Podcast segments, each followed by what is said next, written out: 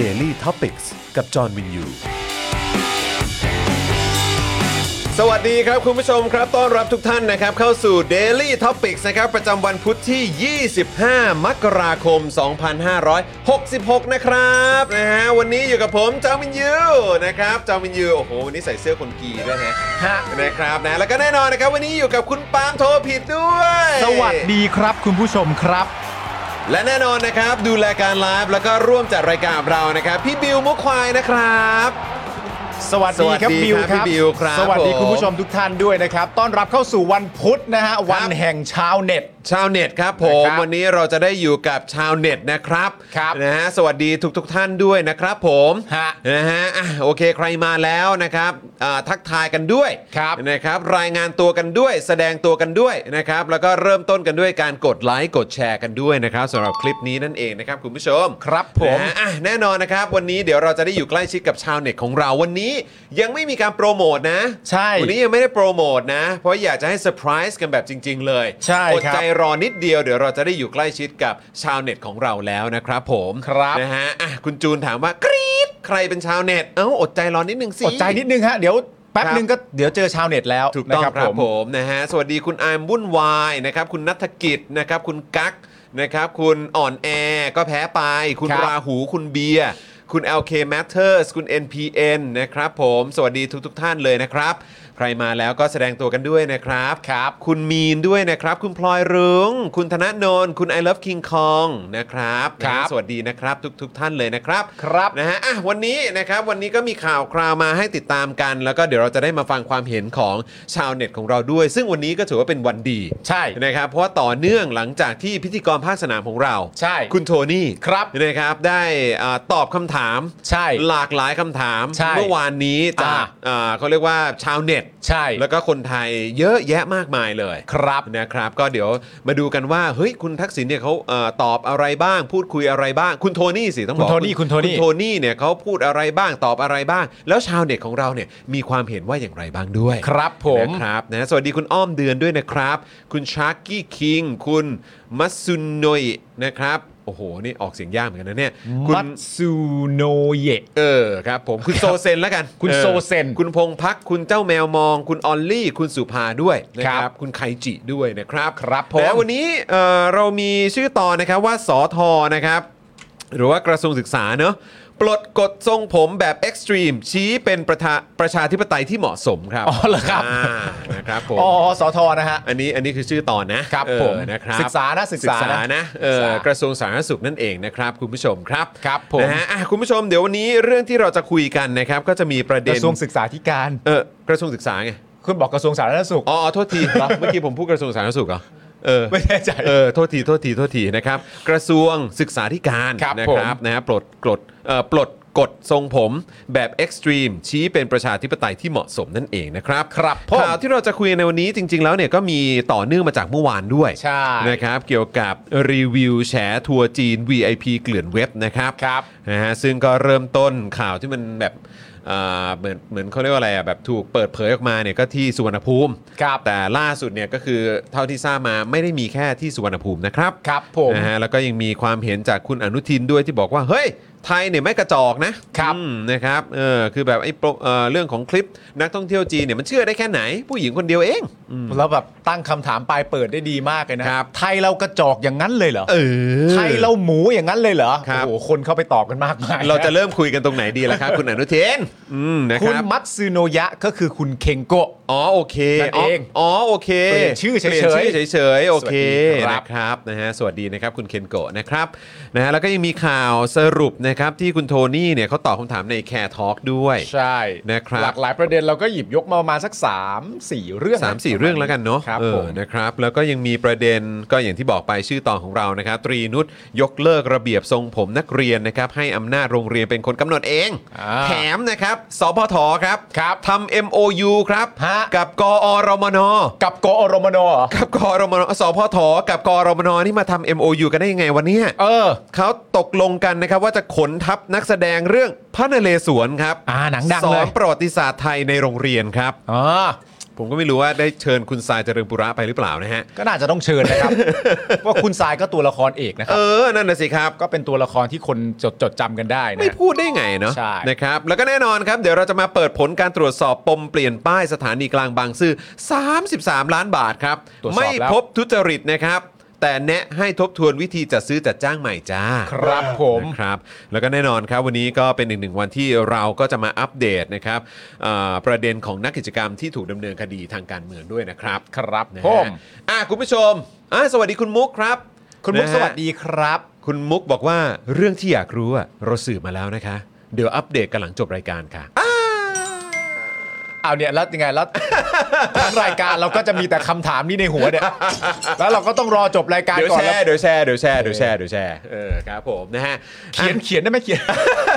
เดี๋ยวเปิดไลน์ให้ดูเลย เอาได้ได้ได้ เออนะครับ ได้ได้ได้ นะอ่ะแต่ว่าก่อนอื่นเลยดีกว่านะครับเรามาขอบคุณผู้สนับสนุนใจดีของเรากันก่อนดีกว่านะครับคุณผู้ชมครับ ได้ครับ แล้วก็ ผม ย้ำวันนี้มีคลิปนะเว้ยพวกเราห้ามลืม วันนี้มีคลิปนะฮะ วันนี้มีคลิปนะฮะ คุณผู้ชมวันนี้มีคลิปนะ พว ฮะ กเราห้ามลืมนะฮะ วันนี้มีคลิปห้ามลืมนะ นะ ฮะ ครับห้ามลืม วันนี้ ะรับ มีคลิปสำคัญมากนะฮะ ครับผม ใครจะเข้าก่อนนะคุณจอนะ ฮะเอ่อผมก่อนก็ได้ เชิญฮะ เออครับผมแน่นอนครับก็ต้องเริ่มต้นกันที่ผู้สนับสนุนใจดีของเรา ร้านอาหารประชาธิปไตย ครับ ตั้งฮกกี่นั่นเองนะครับเมื่อวันก่อนที่กิจกรรมยืนหยุดขังเนี่ยเราก็มีโอกาสได้เจอคุณอาร์ตกับคุณเกดด้วยนะ ใช่ ค ครั รับ บ ตั้งฮกกี่บะหมี่กวางตุ้งครับ อาหารที่นี่อุดมไปด้วยดราม่าแสนอร่อยของชาวเน็ตทุกวันนะครับ ครับ สั่งได้เลยนะครับที่ Facebook ตั้งฮกกี่นั่นเองนะครับ ครับผม ครับผม กล้าบอกว่าอ้าวแล้วคนอื่นนะ ทำไงอ่ะ ก็เดี๋ยวก็อัปเดตต่อเนื่อง เดี๋ยวอัปเดตต่อเนื่อง ครับผม อ๋อ นะแต่ว่าต้องจบรายการก่อนไม่งั้นเดี๋ยวพูดตอนนี้ข้อมูลเราผมผมอาจจะแบบว่าเขาเรียกว่ายังคุยไม่เคลียร์ อ่า เดี๋ยวเอาข้อมูลแบบว่าไม่ครบทั่วนมาเล่าให้คุณผู้ชมฟัง ไม่ได้ มันก็ไม่ได้ ไม่ได้ ใช่ห ไม่ได้ไม่ได้ เออครับผม อดใจรอหน่อยฮะ อดใจรอนิดนึงอดใจรอ หยะคบ นิดนึง ผมแต่เดี๋ยควรับ ผมรู้ ก่อนแต่อดใจรอนิดนึงฮะอดใจรอนิดนึงนะครับผม คุณอย่าขิงคนอื่นสิ เออ เราต่อกันที่น้ำว้าพาวเดอร์ครับคุณผู้ชมครับ ครับ ผงกล้วยน้ำว้าดิบออร์แกนิกตราน้ำว้าครับบรรเทาอาการกรดไหลย้อนอย่างได้ผลนะครับ พร้อมเสริมพรีไบโอติก ให้จุลินทรีย์ที่ดีในลำไส้เพื่อภูมิคุ้มกันร่างกายที่ดีนะครับ มาพร้อมกับโปรโมชั่นพิเศษครับ เฉพาะเลยนะฮะ โปรโมชั่นพิเศษเฉพาะรายการ Daily Topic เลยนะครับผมเมื่อซื้อครบ 600 บาทครับ รับอังเป้าส่วนลด 50 บาทไปเลยทันทีนะครับผม ครับผม ซึ่งโปรโมชั่นนี้นะครับ เฉพาะการสั่งซื้อผ่านทางช่องทางออนไลน์เท่านั้นนะครับ ใช่แล้ว สั่งได้ที่ Facebook น้ำว้าพาวเดอร์ครับ ครับ แล้ววันนี้เนี่ยเราก็มีคลิปมาด้วยนะครับคุณผู้ชมครับ ไป ครับ ชมคลิปกันดีกว่าครับคุณผู้ชม มาไปดูกัน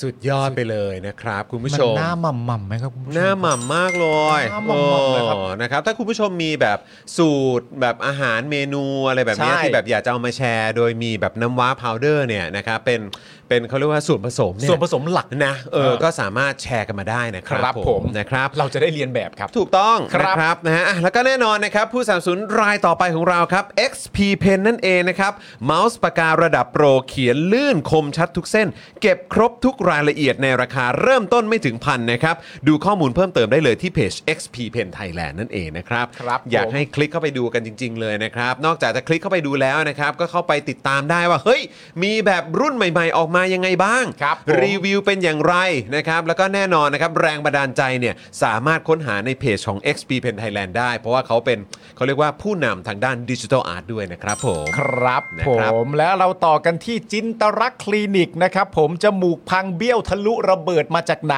นะครับ มาให้คุณหมอเชษฐ์แก้ให้ได้หมดทุกรูปแบบครับเขาเนี่ยนะครับคือคนที่โรงพยาบาลทั่วไทยนะครับ โยนงานยากมาให้เสมอ รู้กันเฉพาะในวงการนะครับ เทพจริงเรื่องงานซ่อมจมูกพังครับ ต้องหมอเชษฐ์จินตรักษณ์คลินิก สอบถามได้ที่ Facebook ด้านข้างนี้เลยนะครับ ผมจินตรักษณ์คลินิกครับ ถูกต้องครับผมนะครับขอบคุณหมอเชษฐ์ด้วยนะครับเอ่อเมื่อสักครู่นี้เอ่อเห็นคุณ Open Artist นะครับถามว่า 999 บาทเนี่ยได้ขึ้นโฆษณากี่วันครับ ครับ พอดีกำลังทำคอร์สมีช่องอยู่ว่าจะมาซื้อโฆษณา ครับ นะครับคุณกั๊กก็ตอบให้เลยน่ารักมากเลย ครับ วันละ 999 บาทครับ รายสัปดาห์ รายเดือนเนี่ยก็มีส่วนลดให้นะครับ ขอบพระคุณคุณกักมากขๆเล อย บ ครับ คุณมากครับนะฮะแล้วก็เมื่อสักครู่นี้เห็นเอ่อคุณคุณเกรซบอกว่าคุณโทนี่มาซื้อโฆษณากับเราได้นะ ได้ ซื้อได้ ซื้อได้อยู่แล้ว ซื้อได้ซื้อได้ซื้อได้นะ ใ ครับ ครๆก็ซื้อได้ ใช่ครับผมนะฮะอ่ะแล้วก็แน่นอนนะครับเฟรนชิกน้ำพริกหนังไก่เกรดพรีเมียม รสชาติจัดจ้านถึงเครื่องถึงใจ สั่งได้เลยนะครับ ทางไลน์แอดเฟรนชิกนั่นเองนะครับ นี่เลย ส่งฟรีทุกบ้านด้วยนะครับ ครับ นะฮะ ผม รีบสั่งกันเลยนะครับ ครับผมเราต่อกันที่ normal steak ครับคุณผู้ชมครับ normal steak สเต็กธรรมดาของคนไม่ธรรมดาครับ มาพร้อม 2 เมนูเด็ดนะครับ ที่บอกได้เลยว่า must try ครับสเต็กเป็ดเนื้อนุ่มนะครับ หอมกลุ่นละลายในปาก แล้วก็สเต็กไก่หมาล่านะครับ เผ็ดร้อนหอมเครื่องเทศครับ พร้อมเสิร์ฟแล้วนะครับ ทั้ง 3 สาขาฮะได้แก่สาขาอนุสาวรีย์สาขาบางกะปิ และสาขาห้วยขวางครับ หรือติดต่อดูรายละเอียดเพิ่มเติมได้นะครับที่ Facebook normal steak ครับ ถูกต้องเลยนะครับ ตามมาได้คุณผู้ชมอร่อยจริง ใช่แล้วนะครับ แล้วก็อย่างที่บอกไปนะครับ ใครที่สนใจอยากจะมาซื้อโฆษณากับเรานะครับ วันละ 999 บาทเท่านั้นครับ ครับ ผมว่าราคาถูกที่สุดในเอ่อบรรดาแบบเขาเรียกว่าอะไรนะ ออนไลน์ทีวีแล้วนะ เออนะอินเทอร์เน็ตทีวีแล้วนะ ฮะ นะครับเป็นราคาที่แบบว่าย่อมเยาแบบสุดๆเลยนะครับนะฮะแล้วก็เป็นมิตรมากๆเลยนะครับกับคนที่ทำธุรกิจออนไลน์ทำคอนเทนต์ออนไลน์ด้วยนะครับหรือว่าอาจจะเป็นธุรกิจ SME หรือว่าแม้กระทั่งธุรกิจขนาดใหญ่ก็สามารถมาสนับสนุนพวกเราได้ด้วยเหมือนกันนะครับ ใช่แล้ว นะฮะ ครับ ก็โทรเข้าไปได้เลยที่ 0858275918 นะครับ แล้วก็นอกจากนี้นะครับเบอร์นี้เนี่ยคุณผู้ชมก็สามารถกริ้งกร้างหาพ่อหมอได้ด้วยนะครับ หรือว่าจะไป Search นะครับที่ Facebook Page คอร์สแก้ปัญหาได้ด้วยเหมือนกันนะครับ เพราะว่าตอนนี้เนี่ยนะครับมีคอร์สที่กำลังมาแรงแบบสุดๆเลยนะครับ ตอบโจทย์คนทำคอนเทนต์นะครับแล้วก็ทำธุรกิจออนไลน์ด้วยนะครับนะฮะกับวิธีลดค่าโฆษณาและขยายฐานลูกค้าด้วยการเพิ่ม Organic Reach อ่า จาก การนับคะแนนและการบริหารโพสต์นั่นเองนะครับ ซึ่งคอร์สนี้นะครับเรียนผ่านคลิปยาว 30 นาที และ PDF 11 หน้านะครับ เรียนรัดเรียนไวเข้าใจพื้นฐานไปใช้กับโซเชียลมีเดียได้ทุกแพลตฟอร์มนะครับ ค่าคอร์สเพียง 2,999 บาทเท่านั้นนะครับนะก็อย่างที่บอกไปว่ากริ้งกร้างไปที่เบอร์ด้านล่างได้ ครับ หรือว่าเข้าไปที่ Facebook นะครับเพจคอร์สแก้ปัญหานั่นเองนะครับรับรองว่าเป็นคอร์สที่ตอบโจทย์คนออนไลน์อย่างแท้จริง ครับผม นะครับนะฮะ นะฮะไปตามกันได้นะครับ คุณผู้ชมครับ ครับนะฮะอ่ะคุณผู้ชมครับอีกสักครู่หนึ่งนะครับ เราก็จะมาเจอกับชาวเน็ตของเราแล้วนะครับเอ่ออดใจรอสักครู่เดียวนะค ครั รับบ ผม แหมหลายคนนี่ก็โอ้โหพูดถึงเอ่อ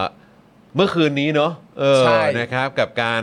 ตอบคำถามของคุณโทนี่นะครับ ใช่ เออก็น่าสนใจมาก แล้วก็แน่นอนหลายคนก็ยังคงติดตามอาการนะครับของน้องแบมกับน้องตะวันด้วยนะครับ ใช่ ซึ่ง ครับ เดี๋ยววันนี้เราก็จะมาอัปเดตกันและที่สำคัญที่สุดเราก็จะได้ฟังความเห็นจากชาวเน็ตของเราด้วย ใช่ ในประเด็นนี้นะครับคุณผู้ชมครับ ใช่ครับผมเมื่อวานก็มีประเด็นที่คุณโทนี่พูดประเด็นเรื่องเหมือนอายุอ่ะ อืม นึกออกปะว่าว่าเป็นแบบเด็กแบบรุ่นใหม่ รุ่นเก่ารุ่น ครับ อะไรต่างๆกันานานั่นนู่นนี่อะไรเงี้ อื ย ม แล้วก็บางทีมันก็แบบในแง่ของเรื่องเกี่ยวกับเออแล้วเขาก็พูดประเด็นถึงเรื่องคุณจัสซินดา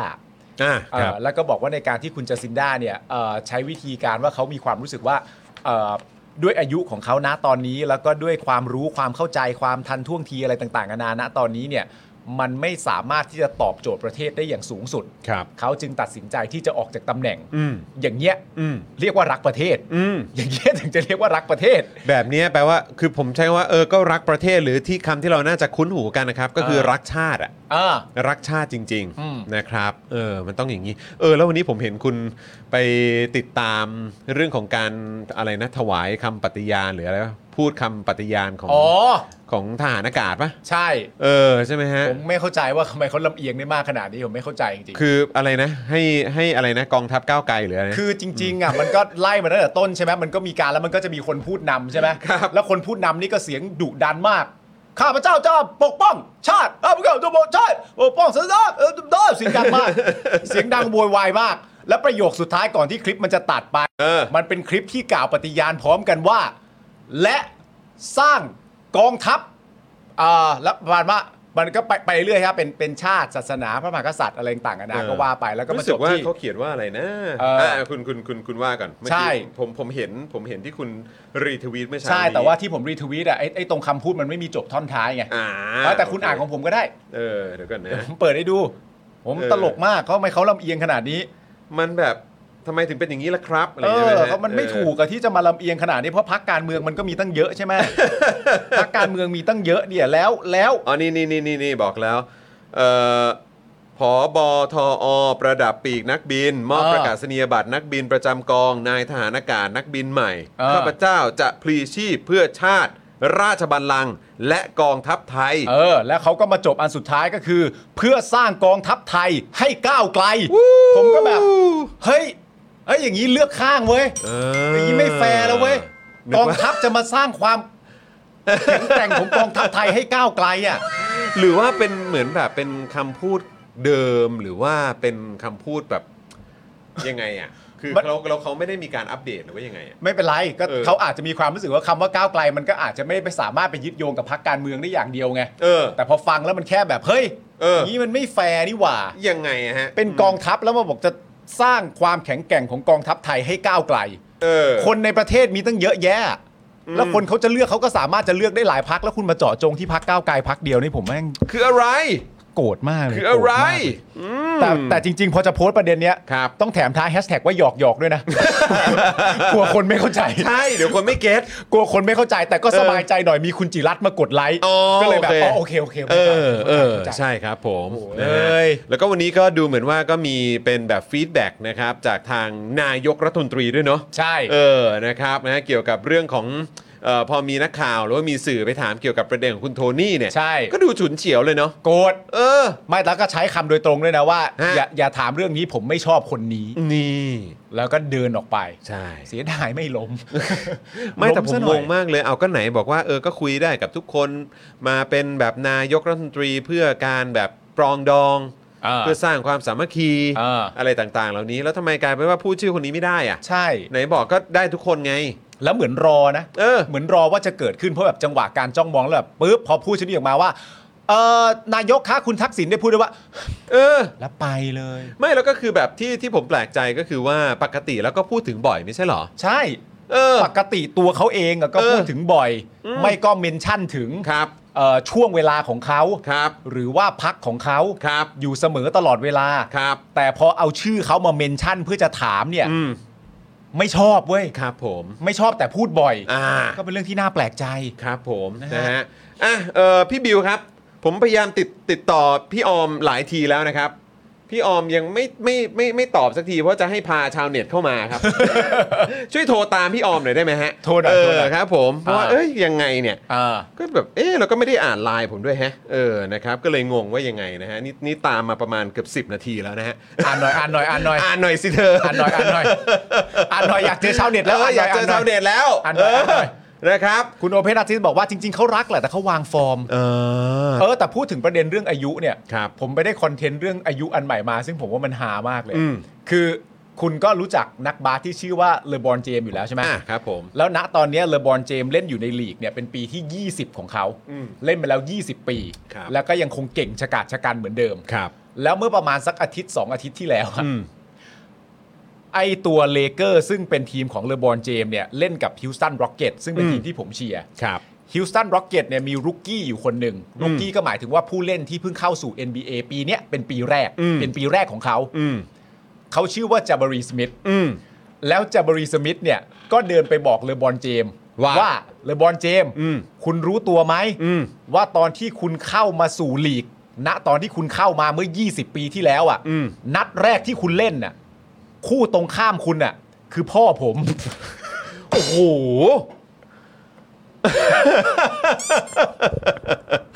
แต่ก็โคตรฟิตเลยนะ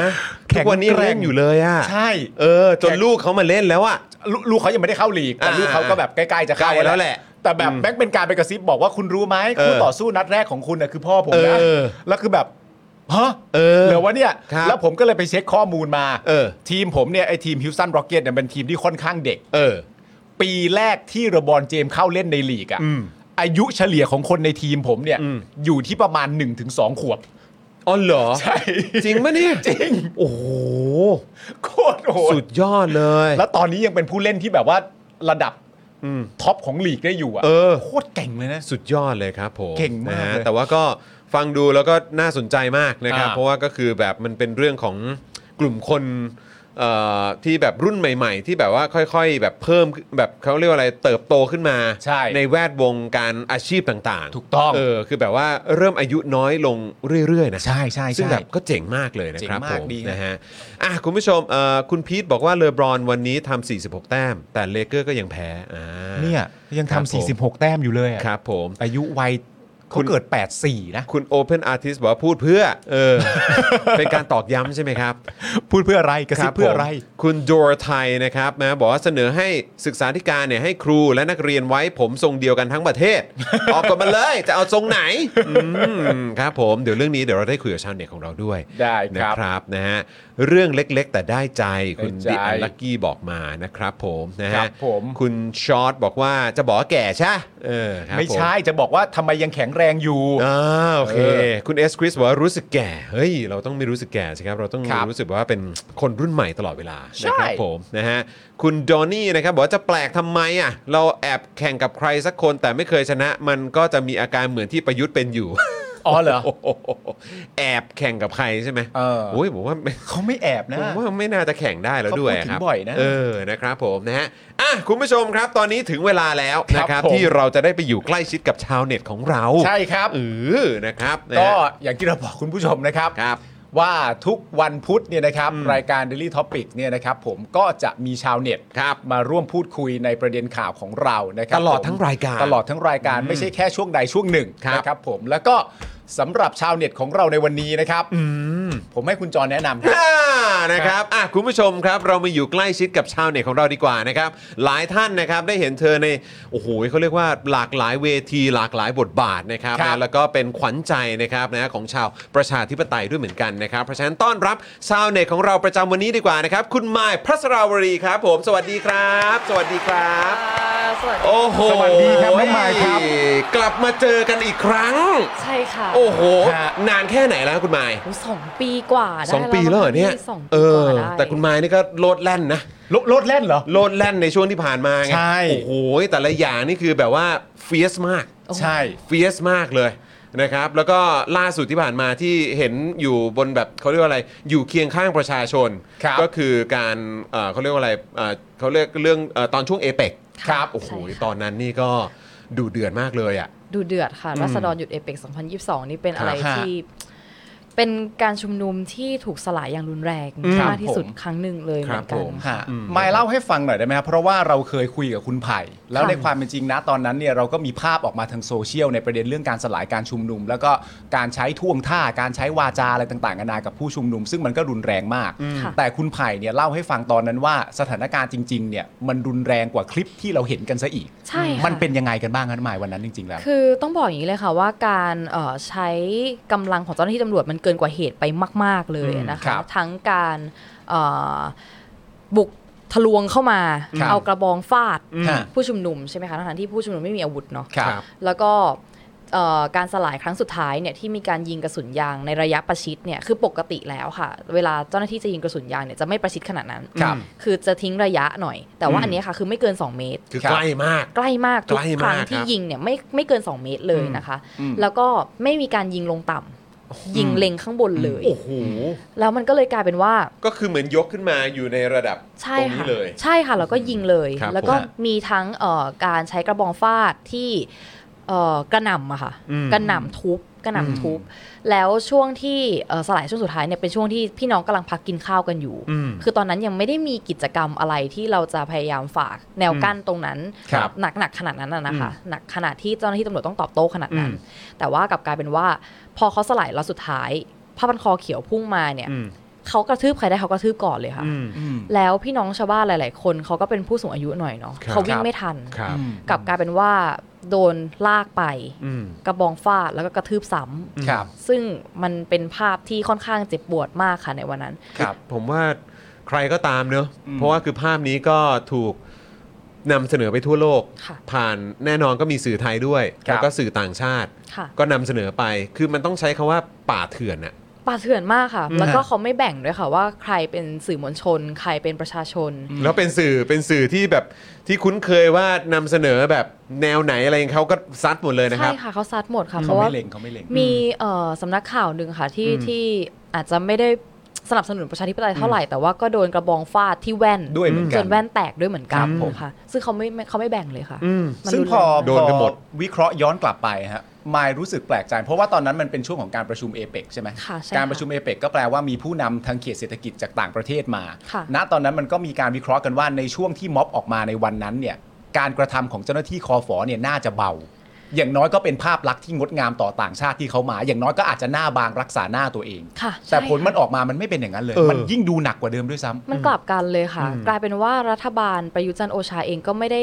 ไม่ได้วางนโยบายที่จะให้เจ้าหน้าที่ตำรวจเนี่ยเอ่อรักษาภาพลักษณ์ของของรัฐบาลชุดนี้ไว้เลยนะ ครั คะ บ แต่กลับกลายเป็นว่าทำทุกวิถีทางเพื่อที่จะสกัดกั้นไม่ให้ผู้ชุมนุมเนี่ยผ่านจากเขตตรงนั้นไปได้ ครับ ขนาดถึงแค่ว่า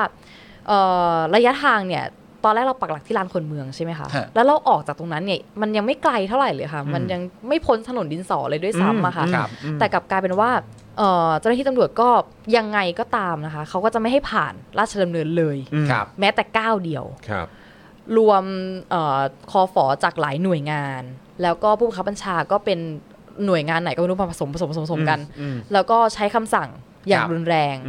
แล้วสิ่งที่น่าสังเกตอีกอย่างหนึ่งก็คือ เขาไม่สามารถที่จะควบคุมอารมณ์ของควบคุมฝูงชนได้เลย ครั ค่ะ บ ใน ครับ ในณวันนั้น ผู้บังคับบัญชาทำอะไรไม่ได้เลย เพียงแต่แบบ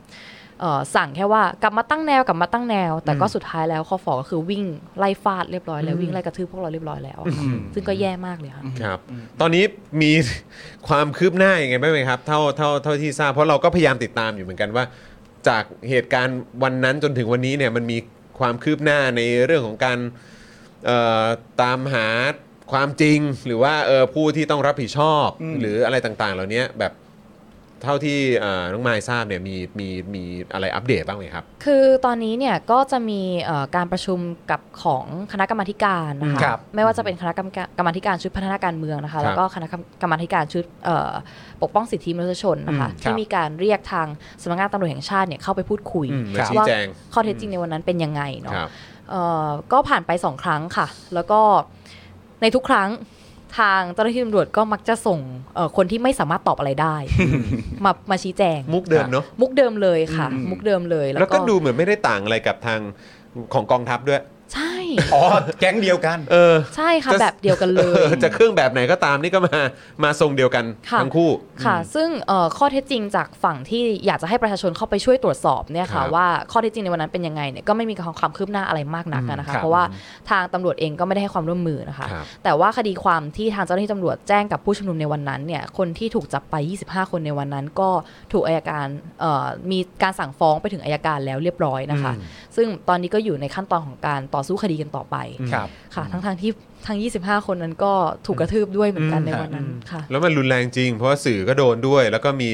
ประชาชนหรือมีเอ่อคนที่อยู่ในพื้นที่เนี่ยก็คือโดนโดนกระสุนยางจน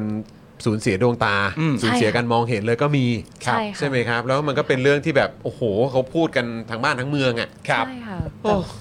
ก็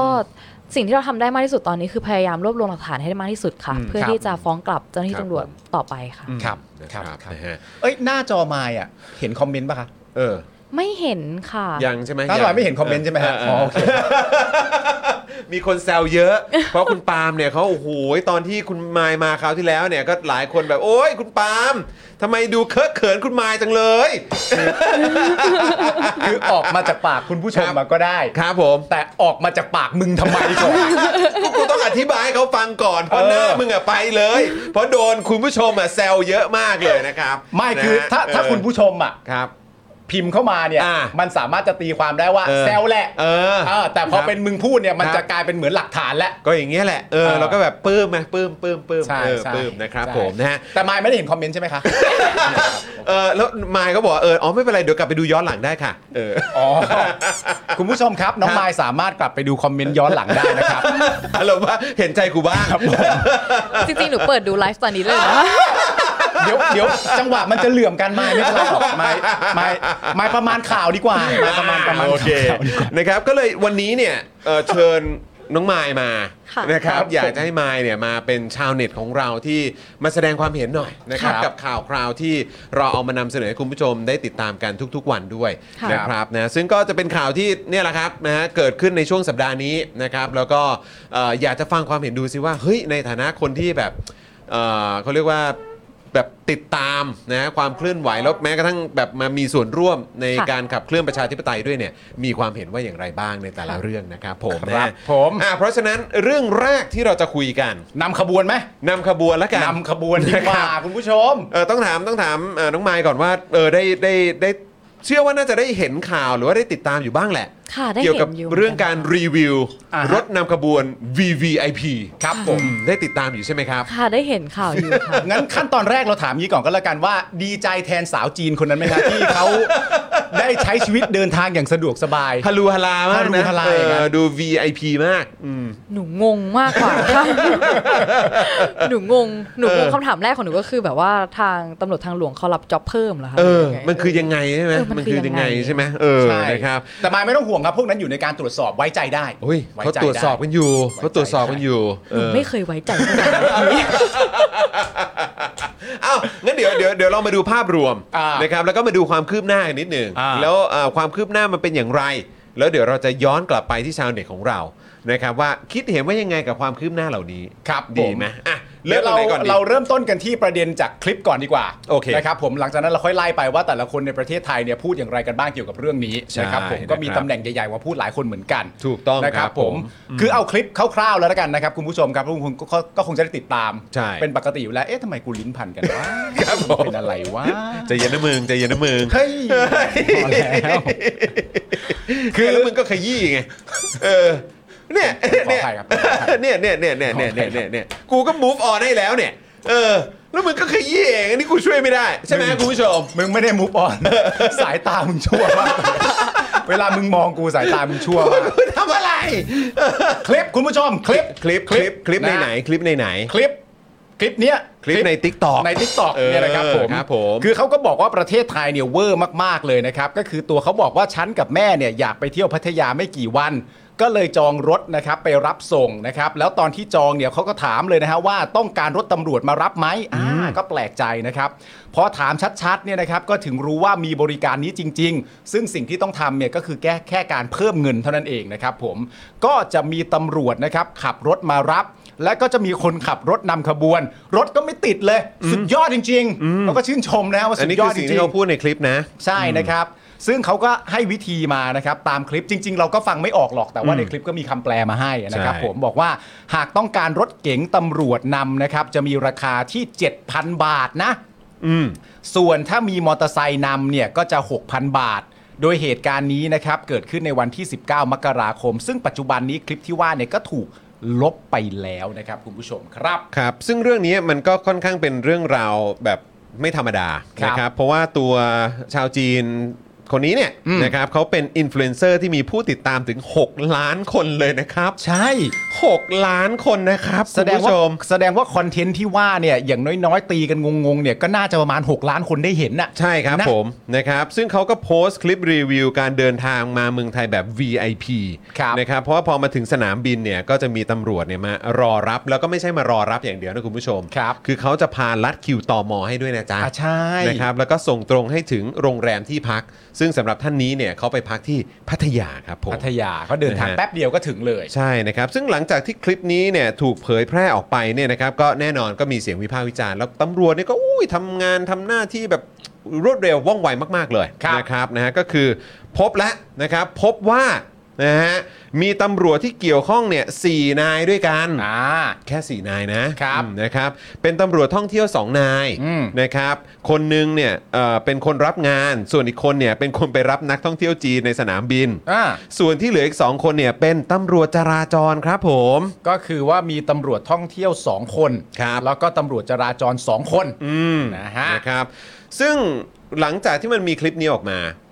น้องไม้น่าน่าน่าจะพอได้ติดตาม แล้วก็มันก็มีการเอ่ยถึงบุคคลระดับสูงด้วย อ่า ตอนทีแรกเนี่ยเขามีการพูดถึงว่าเฮ้ย อืม มีคนขับรถของรัฐมนตรีคนนั้นคนนี้เนี่ย ใช่ แบบว่าเหมือนเหมือนแบบเขาเรียกว่าอะไรนะเหมือนเหมือนแบบอ่ะช่วยช่วยหน่อยได้ไหม อ่า โทรมาบอกว่าให้ช่วยหน่อยได้ไหมอะไรแบบ ใช่ นี้ก็มี เหมือนประเด็นเหมือนหน้าห้องติดอะไรประมาณอย่างเงี้ย ใช่นะครับ นะฮะ แต่ว่าก็ทางรัฐมนตรีต่างๆเนี่ยเขาออกมาเคลียร์กันหมดแล้วว่าไม่เกี่ยวกับพวกเขาไม่เกี่ยวกั ใช่ บพวกเขานะครับ แด ซึ่ ก ง ก็พูดว่าแดกไม่เกี่ยวนะค ซึ่ง รับ ซึ่งมี 2 ชื่อ ฮะ มี 2 กระทรวงที่เขามีมีชื่อขึ้นมา อืม นะครับก็คือมีทางคุณดอนปรมัตถ์วินัยนะครับ ใช่ รัฐมนตรีต่างประเทศ ครับ นะครับซึ่งก็ตอบคำถามนักข่าวไปแล้วว่าเขาบอกว่าเขาทราบข่าวแค่เบื้องต้นผ่านทางสื่ออ ม นะครับนะฮะแล้วก็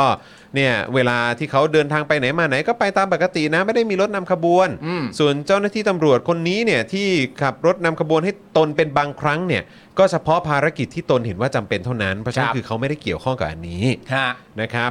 คุณธนากรครับพี่แดกนะครับรัฐมนตรีประจำสำนักนายกเนี่ยก็ปฏิเสธข่าวนี้เหมือนกัน ครับ นะครับเพราะว่ามีชื่อถูกเอ่ออ้างอิงด้วยเหมือนกันนะครับ ใช่ นะฮะเอ่อเพราะว่ามีสื่อเนี่ยรายงานว่าได้รับการประสานงานจากคนขับรถของรัฐมนตรีประจำสำนักนายกท่านหนึ่ง ท่านหนึ่ง ท่านหนึ่ง อ่าน นะครับหลายคนก็คงนึกถึงคุณแดก แต่คุณแดกก็บอกเฮ้ยไม่ใช่ไม่ใช่ผมนะครับคุณโจนไม่ใช่นะครับ ก็พูดสำเนียงนี้แหละครับ เออใช่ครับผมบอกว่าไม่ใช่นะไม่ใช่นะ ฮะ เออนะครับผมนะฮะก็นั่นแหละครับอันนี้ก็เป็นเอ่อเหมือนเรื่องราวเบื้องต้นที่ได้ทราบกันมา า นะ งั้คนเรา บ ถามน้องมายประเด็นนี้ก่อนได้ไหมเพราะว่าประเด็นที่คุณคุณแดกเขาปฏิเสธเนี่ยมันก็มีประเด็นน่าสนใจก็คือเขาบอกว่ามันไม่ใช่เขาอย่างแน่นอนนะฮะเขามั่นใจไม่ใช่เขาอย่างแน่นอน แล้วเขาก็ต้องให้เหตุผลถูกไหมฮะว่าทำไมมันจึงไม่ใช่เขาอย่างแน่นอน อืม เหตุผลที่เขาให้เนี่ยนะครับเขาให้ว่าเพราะว่าตัวเขาเนี่ยนะครับน้องมายครับ ยึดแนวทางการทำงานเหมือนกับประยุทธ์ครับ ที่ ที่เด็ดขาดกับการทุจริตนะครับผม เออ แล้วก็มีความซื่อสัตย์สุจริตเป็นที่ประจักษ์เอ่อเรื่องทำไม่ทำนะเรื่องหนึ่งแต่ว่าน้องมายคิดเห็นยังไงกับการให้เหตุผลประกอบความน่าเชื่อถือตัวเอง เป็นการยึดแนวทางการทำงานแบบประยุทธ์อันนี้น้องมายมองไงฮะ เขา เขาคิดว่า เขามั่นใจอะไรอะ เอาเขามั่นใจว่าเขาว่าเขาเหมือนประยุทธ์ไง ประยุทธ์เนี่ยไม่มีทางแบบว่า โอ้ยแบบทำอะไรที่มันทุจริตแน่นอน อ่า เขาก็เลยยึดถือตัวแบบทำตามประยุทธ์ทุกอย่างเลย อ่า หนูว่าเขาคงทำตามประยุทธ์ทุกอย่างจริงๆนะ เออเป็นไปได้นะเป็นไปได้นะ ไม่เป็นไรจริง ๆ อันนี้ไม่ใช่ประเด็นใหญ่ เออ ไม่ใช่ประเด็นใหญ่แต่ ครับ แบบก็อยากให้คุณผู้ชมรับรู้ว่าเขาเอาใครเป็นแนวทาง อ่า นั่นเอง ก็เอามาแชร์ให้ฟังเพราะว่า อ่า เหมือนไอดอลเขาก็คือลุงตู่ ใช่ นั่นเองนะครับผม โอ้โหมันยอดเยี่ยมมากใช่ไหมมันยอดเยี่ยมมากเออนะครับคือทั้งหมดนี้เนี่ยมันเป็นการออกมาเคลียร์ออกมาตอบคำถามก่อนที่จะมีการเขาเรียกว่าอะไรนะ มีการตรวจสอบ คอรับย่างเข้มข้น อ่า นะเพราะว่ามันเป็นวันแรก ๆ ของการที่มีข่าวนี้ออกมา ครับผม นะครับแล้วหลังจากนั้นเนี่ยนะครับหลังจากที่มีการตรวจสอบเพิ่มเติมเนี่ยนะครับ อ่า ทางพลตำรวจตรีอาชยเอ่ออาชยนไกรทอง ครับ ซึ่งเป็นโฆษกของสำนักงานตำรวจแห่งชาตินะครับ ก็บอกว่าเนี่ยตำรวจจราจร 2 คนนี้เนี่ยเบื้องต้นเนี่ยจากที่ตรวจสอบเนี่ยอาจใช้เวลานอกราชการ รวมกลุ่มกับกลุ่มเพื่อน ที่นำขบวนรัฐมนตรีมารับงานประเภทนี้ อ่า โดยใช้รถยนต์ส่วนตัว อืม เนื่องจากการตรวจสอบเบื้องต้น รถยนต์ที่ติดสัญญาณไฟไซเรน และโลโก้ของสำนักงานตำรวจแห่งชาติ เป็นรถยนต์ส่วนบุคคล ครับ ไม่ใช่รถของสำนักงานตำรวจแห่งชาติ อืม เช่นเดียวกันกับรถมอเตอร์ไซค์บิ๊กไบค์ อืม อันนี้เนี่ยก็เป็นรถส่วนตัว ครับ ซึ่งอันนี้ผมก็ไม่แน่ใจว่ามันจริงเท็จแค่ไหนนะ เพราะว่า ฮะ ดูทรงแล้วโอ้โหมันก็มันก็ มันก็ฟูนะ มันก็ฟูนะ เออ ซึ่งการกระทำดังกล่าว ยังไม่ถือว่าเข้าข่ายความผิดวินัยร้ายแรง อ่า นะครับ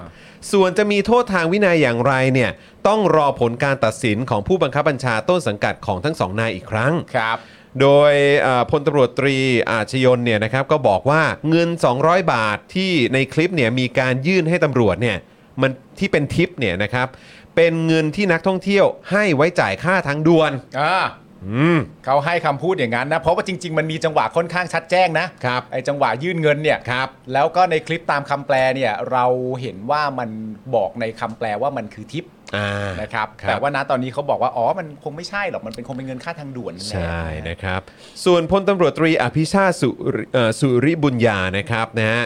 รองผู้บัญชาการตำรวจท่องเที่ยวเนี่ยก็บอกว่ากรณีที่ตำรวจ 3 นาย แต่งเครื่องแบบนอกเวลาราชการนำขบวน อืม นะครับเขาก็บอกว่าตามระเบียบของสำนักงานตำรวจแห่งชาติเนี่ยไม่ถือว่ามีความผิดนะ อ่า เพราะการเป็นตำรวจเนี่ยต้องเป็นตำรวจ 24 ชั่วโมง อืม แต่ในกรณีนี้ต้องดูว่าเป็นการแต่งเครื่องแบบเพื่อไปหาผลประโยชน์หรือไม่ ครับ ต้องรอผลการสืบสวนอีกครั้ง โอ้ยรอกันไปรอกันมารีบร้อนเลยเนาะ เอาแค่ตรงนี้ก่อนก็ได้ตำรวจเนี่ยต้องเป็นตำรวจ 24 ชั่วโมง อ่า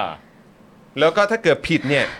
ทั้งหมดเนี่ยถ้ามันผิดเนี่ยมันก็คงผิดทางวินัยแหละแต่มันก็ อ่า ไม่ได้ผิดร้ายแรง อืม น้องหมายคุยดยังไงกับสิ่งที่เราได้อยู่ใกล้ชิดกับตำรวจหลากหลายรูปแบบในช่วงชีวิตของเราที่ผ่านมา โดยเฉพาะ 8 ปีที่ผ่านมา อ่า รู้สึกไงครับ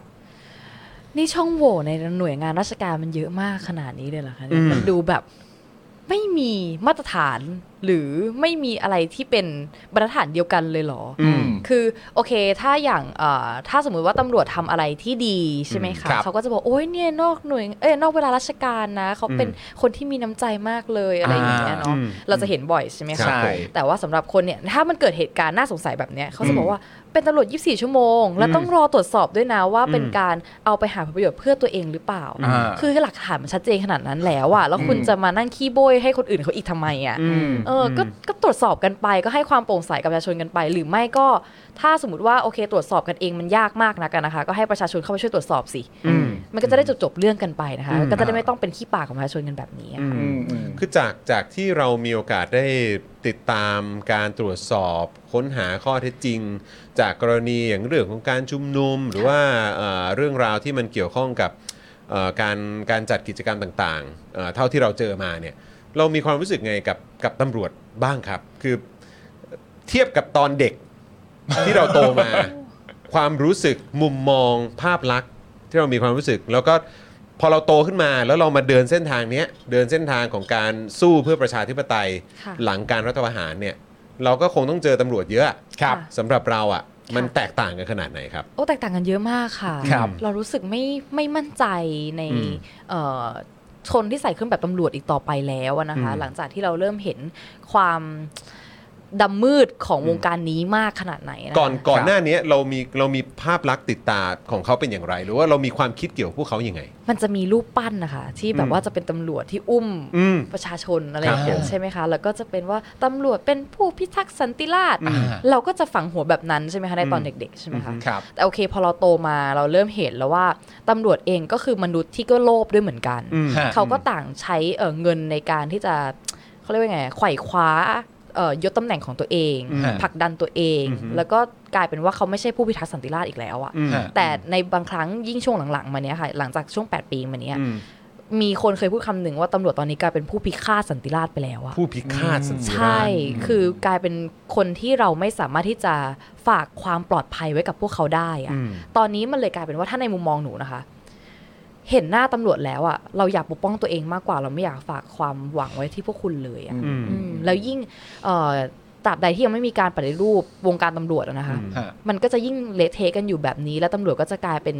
เอ่อเครื่องแบบหนึ่งที่ในอนาคตเด็กก็คงไม่อยากจะใส่ด้วยเหมือนกัน เพราะเขาก็รู้สึกว่าใส่ไปก็มีแต่คนด่า ฮะ อืมซึ่งมันน่าอับอายนะคะ อืม แล้วความเอ่อคำพูดที่เขาบอกว่า เฮ้ย มันอาจจะเป็นแค่ตำรวจบางส่วนเท่านั้น หรือว่าเป็นส่วนเล็กๆเท่านั้นแหละมั้ง อ่า ที่แบบว่าเขาจะแบบทำอะไรที่มันไม่ถูกต้องหรือว่าทำอะไรที่มัน ปาเน่าปา ที่ เน่า มันเออปา ปาเน่า เน่าตัวเดียวเนี่ยเออหรือแค่ไม่กี่ตัวก็ได้เออความคิดของเราคิดว่ายังไงครับ คือโดยส่วนตัวเท่าที่ได้พบเจอมานะคะ ครับ ส่วนใหญ่แล้วเนี่ยตำรวจที่เขายังยึดมั่นในหน้าที่ของตัวเองจริงๆเนี่ย และหลักการ และหลักการเนี่ยจะเป็นตำรวจชั้นผู้น้อย อืม ครับ ซะส่วนใหญ่นะคะ ครับ แต่ในระดับผู้บังคับบัญชาเนี่ยมีแต่ผลประโยชน์ แล้วก็มีแต่เอ่อเขาเรียกว่าไง การเ เอ่อป้ายสีโบยความผิดการเอ่อพยายามเอาตัวรอดในลักษณะต่างๆ เต็มไปหมดเลย ซึ่งทำให้วงการตำรวจมันยิ่งเน่าเฟะกันไปหมดอะค่ะ อืม ทั้งทงๆที่คนที่ยังยึดมั่นในหลักการมันก็ยังมี อืม แต่มันเป็นที่ตัวผู้บังคับบัญชาต่างหาก อืม แล้วเส้นทางในการดำเนินจะไปสู่ผู้บังคับบัญชาเนี่ย มันก็ต้องแลกมาด้วยแบบการคอร์รัปชันเอ่ย การเอ่อจ่ายเงินใต้โต๊ะกันเอง หรือว่าตัวช้างอย่างเงี้ย อ่า ซึ่ง อืม เรื่องพวกเนี้ยค่ะ มันยิ่งทำให้เราเราหมดศรัทธาไปเลยอะเราหมดศรัทธาในวงการตำรวจไปเลยถึงแม้ว่าจะมีตำรวจบางคนที่ยังยึดมั่นในหลักการของตัวเองก็ตามก็น่าสงสารคนพวกนั้นค่ะ แล้วแล้วแล้วแล้วแล้วเรามีอะไรแบบอยากจะแชร์ให้กับตำรวจที่เขายังยึดอยู่ในหลักการไหมครับว่าว่าแบบคืออยากอยากจะบอกอะไรพวกเขาไหม เออคือแบบว่าเขาควรจะแบบเออแบบขอให้ยึดหลักการต่อไป หรือว่าอย่าอย่าเขาเรียกว่าหลุดเข้าไปในวงโคจรนั้น แน่น ห อ รื น ว่า ค่ะ ควรจะออกมาส่งเสียงมากกว่านี้ หรือว่าคิดว่ายังไงครับ อย่างน้อยๆ ถ้าเขารักอาชีพนี้อะค่ะ อืม เขาต้องเป็นส่วนหนึ่งในการปกป้องอาชีพของเขาเอง อืม ฮะ ถ้าเห็นว่ามันไม่ถูกต้องอย่างไรในกระบวนการเอ่อในในระบบของพวกเขาในการแบบเอ่อเอ่อมีระบบของตำรวจกันเองเนี่ย อืม คุณก็ต้องเป็นส่วนหนึ่งในการออกมาชี้แจง อืม ออกมา อืม เผยแพร่ อืม ออกมาส่งเสียงว่าเฮ้ยในเมื่อมันไม่ถูกต้องอะแล้วมันขัดกับหลักการอะ อืม มันก็ต้องเกิดการเปลี่ยนนะ อืม มันต้องเกิดการปฏิรูปอย่างเป็นรูปธรรมนะ อืม คือถ้าข้างนอกมีสาภาพแรงงาน คิดว่าข้างในสาภาพตำรวจเพื่อพดุงความยุติธรรมมันก็ต้องมีด้วยเหมือนกัน อืมเออ มั ก็ นเคย น่า ต้ ส อง น เป็นอ ใจ ย่างนั้น นะ นะคะ อืม ซึ่งมันน่าสนใจมากเนื่องจากว่า คือแบบมันก็จะมีตำรวจใช่ไหมที่แบบ ค่ะ อยู่ในชั้นปฏิบัติการที่เราเคยรู้จักก็จะพูดอยู่เสมอว่าเขาก็เขาก็ไม่ชอบนะ ในสถานการณ์ที่เป็นอยู่ตอนนี้เขาก็พร้อมที่จะสู้อยู่นะอะไรต่างๆกันานาแต่ว่าไม่ว่าเราจะมองมุมไหนเนี่ยเรามักจะเห็นว่าประชาชนสู้แทนตำรวจเหล่าเนี้ยมาก ค่ะ กว่าที่เขาจะทำอะไรที่มันแบบที่มันชัดถ้อยชัดคำหรือว่าอะไรต่างๆนานาเนี่ยมันก็เลยเหมือนแบบพอพูดอย่างนี้ขึ้นมาแต่ละทีมันก็เลยแบบว่า เออ ก็เข้าใจแหละ แต่แบบ เอาก็อย่าปล่อยให้คนมาสู้แทนเยอะนักสิ อะไรอย่างเงี้ย ก็ทำเพื่อตัวเองบ้าง คือจริงๆเราเข้าใจได้นะคะ ว่าจริง ๆตำรวจก็มีระบบบัญชาการเนาะ ครับ ที่ตัวตำรวจชั้นผู้น้อยก็ไม่สามารถที่จะเอ่อคัดค้าน อืม เจ้าเอ่อบอสได้แบบเอ่ออคนที่ยศใหญ่กว่าเขา ก็ ได้ มันเป็นระดับชั้นเขาเรียกแบบเหมือน ระดับ คำสั่งของผู้บังคับบัญชา ใช่ ตามกฎอะไรก็ปฏิบัติตามคำสั่งผู้บัญชาการอย่างเคร่งครัด อะไร อะไร ก็ว่ากันประมาณนั้นนะคะพอจะเข้าใจได้แต่ว่าถ้าในเมื่อคุณคุณยังรักในอาชีพของคุณน่ะ อืม แล้วคุณเห็นว่าผู้บังคับบัญชาของคุณมันไม่ได้อยู่ตามหลักการอ่ะ อืม เพราะฉะนั้นคุณต้องเป็นส่วนหนึ่งสิในการปกป้องอ่ะ อืม ใช่ไหมคะ คือถึงแม้ว่าเอ่อคุณจะต้องทำตามคำสั่งแบบไหนยังไงก็ตามเนี่ย แต่ถ้าคุณเห็นว่ามันไม่ถูกต้องอ่ะ คุณก็ต้องเป็นส่วนหนึ่งในการบอกว่า เฮ้ย นายทำแบบนี้ไม่ถูกต้องอ่ะ คุณก็ยื่นเรื่องร้องเรียนอะไรไปสิ หรือคุณจะตีแผ่เรื่องนี้ออกมาก็ได้ ให้สังคมได้รับรู้ร่วมกันก็ได้ว่า มีผู้บังคับบัญชาที่เป็นในลักษณะนี้ และกำลังทำให้เอ่อหน่วยงานของพวกคุณนั้นเนี่ยยิ่งพังทลายลงไป อืม และไม่สามารถที่จะ เสื่อมเสียไปอีก ใช่ไม่สามารถที่จะสร้างความเชื่อมั่นน่าศรัทธาให้กับประชาชนได้อีกต่อไป ซึ่งถ้าเอาตามประเด็นที่หมายพูดแล้วมาย้อนดูกับข่าวเนี่ยมันเป็นเรื่องที่น่าสนใจมากนะเพราะว่าเท่าที่เรารู้สึกซึ่งก็รู้สึกตรงกันว่าใครที่ยังแบบยังอยู่ในมวลของการแบบฉันจะพิทักษ์สันติราษฎร์ฉันจะปกป้องประชาชนอะไรต่างๆนานาเนี่ยก็เป็นแบบเหมือนอารมณ์แบบคนแบบในฝ่ายแบบปฏิบัติงาน ครั อะ่ะ บ แต่ว่าอันที่มันน่ากลัวจะเป็นแบบบนๆมากกว่า อืมใช่ แต่ว่าพอเหตุการณ์เหล่านี้มันเกิดขึ้นเนี่ยเรารู้แล้วว่าตำรวจที่ว่าที่ทำเหตุการณ์เนี่ยมี 4 คนก็คือตำรวจท่องเที่ยวกับตำรวจจราจร เพราะฉะนั้นถ้าเกิดว่าเราจะฝากความหวังไว้กับข้างบนว่าแบบว่าเดี๋ยวมึงโดนข้างบนเล่นแน่ทำตัวไม่ดีไม่น่ารักเลยทำผิดกฎหมายขนาดนี้เนี่ย แล้วถ้าฟังจากที่มาย พูดเนี่ย เราก็จะแบบอ๋อพอขึ้นไปถึงข้างบนแล้วกูก็ว่าแม่งไม่มีอะไรแน่เลยว่ะ คือเราเราก็อย่างที่เอ่อมายบอกแหละว่าเออแบบแล้วเราจะไปฝากความหวังได้ยังไง อืม เพราะเครดิตความน่าเชื่อถือเนอะ ครับ มันก็เป็นสิ่งที่แบบว่ามันก็ต้องสร้างกันมา อ่า ใช่ แล้วในช่วง 8 ปีที่ผ่านมาเนี่ย คือจะให้เราคิดยังไงอะ อ่า แต่ละอย่างที่เราเห็นนะเนอะ ใช่ คือตั้งแต่วันแรกเลยเนอะตั้งแต่วันที่ 22 พฤษภา57 เนี่ย ที่มีคนในเครื่องแบบเนี้ยไปนั่งอยู่กับคนทำรัฐประหารเนี่ย อืม มันก็มันก็ทำให้ความเชื่อมั่นของเราลดไปเยอะมากแล้วนะ อืม ใช่ไหมฮะมันแทบไม่เหลือแล้วนะ เออนะครับแล้วผ่านมานานขนาดนี้เนี่ย โอ้ยมันมันน่าจะติดลบไปแล้วมั้ง ใช่ค่ะ แล้วก็ เออ ดูเหมือนกับว่าตอนนี้เนี่ยทางตำรวจเองก็อยู่ภายใต้คำพูดหรือว่าคำสั่งของทหารอย่างเบ็ดเสร็จด้วยเหมือนกัน เนอะเออ น่า ะค ส รับ งสารค่ะ น่าสงสารเขานะฮะน่สงสรเข แต่ว่าก็เอ่อหลาย ๆ เรื่องที่เราทราบมา อืม ใช่ไหมฮะเอ่อเกี่ยวกับเอ่อเรื่องราวข้างในแวดวงการตำรวจเนี่ยก็เอ่อมีเอ่อระดับแบบชั้นปฏิบัติการ หรือว่าตำรวจชั้นผู้น้อยเนี่ยที่คอยส่งข้อมูลนะครับเพื่อเอามาเปิดเผยให้กับสาธารณชนด้วยเหมือนกัน อืม นะครับเพราะฉะนั้นก็ ทำต่อไปทำอีกก็ได้ ใช่ นะครับนะฮะจะไปทางแบบว่าเอ่อเราแบบเปิดเผยกันในสภา เปิดเผยกันตามสื่อก็สามารถทำได้นะครับ ครับ ผมคิดว่ามันมันต้องมันต้องช่วยกันะ ช่วยกันครับทำต่อไปเถอะครับ ไม่มีใครก็ยังมีชูวิทย์นะครับ โอ้ตายแล้วเราก็ต้องไปหาคุณชูวิทย์ ไม่มีใคร นะ นะฮะ เออนะครับ ชูวิทย์แอนด์เดอะไวท์บอร์ดนะฮะเอาอยู่ตรงนั้นนะฮะ เออนะครับแถลงข่าวกันไป ไม่ เออ แต่ว่าณตอนนี้เนี่ยถ้าเอาตามที่แบบโฆษกสำนักงานตำรวจแห่งชาติเนี่ยนะครับกับรองผู้บัญชาการตำรวจท่องเที่ยวเนี่ยเขาก็บอกตรงกันอย่างหนึ่งก็คือว่าทุกอย่างเนี่ยยังอยู่ในการตรวจสอบอยู่ แต่สิ่งที่เขาสามารถจะพูดได้เลยนะตอนนี้ก็คือว่าประเด็นเรื่องรถอ่ะ อืม ไม่ผิด ครับ รถส่วนตัวถ้าผิดวินัยก็ผิดวินัยหรือเปล่าไม่รู้แต่ถ้าผิดบอกไว้ก่อนเลยว่าไม่ร้ายแรง เอออั นนั้นอันที่หนึ่งอันต่อไปก็คือว่าส่วนเสื้อผ้าเนี่ยเอ๊ะประชาชนจะมองว่าผิดหรือเปล่านำเสื้อผ้าไปนั่นนู่นนี่อะไรต่างกันนะเสื้อผ้าก็ไม่ผิด เพราะว่าเป็นตำรวจเป็น 24 ชั่วโมง ืม สบายละกู ครับผม ก็ถึงบอกไงเวลาอยู่ที่บ้านอ่ะ อ่า เออแล้วแบบหยุดนะครับหยุดนะครับคุณภรรยา ครับ หยุดเดี๋ยวนี้เลยนะครับ หยุดนะครับ ไปครับไปครับไปครับทำกับข้าวครับ ครับ ไม่ไม่มึงจะเป็นตำรวจไม่ได้นะ ใช่ ใช่ปะ ใช่ ลูกไปนี่นี่เป็นเจ้าหน้าที่นะครับไป อ่า ทำกันบ้านเดี๋ยวนี้นะครับ ใช่ ลูกครับเอออะไรอย่างเงี้ยหรือว่าเป็นคุณเอ่อตำรวจสุภาพสตรีเนี่ยก็แบบ อ่า ว่าคุณสามีครับไปเดี๋ยวนี้ค่ะ ไปล้างส้วมเดี๋ยวนี้เลยค่ะ ไปเดี๋ยวนี้ ออนี่เป็นคำสั่งของเจ้าหน้าที่เจ้าพนักงานนะคะ ใช่ มันก็ไม่ได้ปะวะ อย่านะ Come on man อย่านะ เดี๋ยวตอนคุณขับรถไปทำงาน ฉันขับรถนำขบวนคุณนะ เดี๋ยวก่อน ไม่ได้เปล่าวะเออ ไม่ได้นะ ก็เอาโอเคถ้าเกิดจะให้เหตุผลประมาณนี้แล้วจะให้ประชาชนเชื่อก็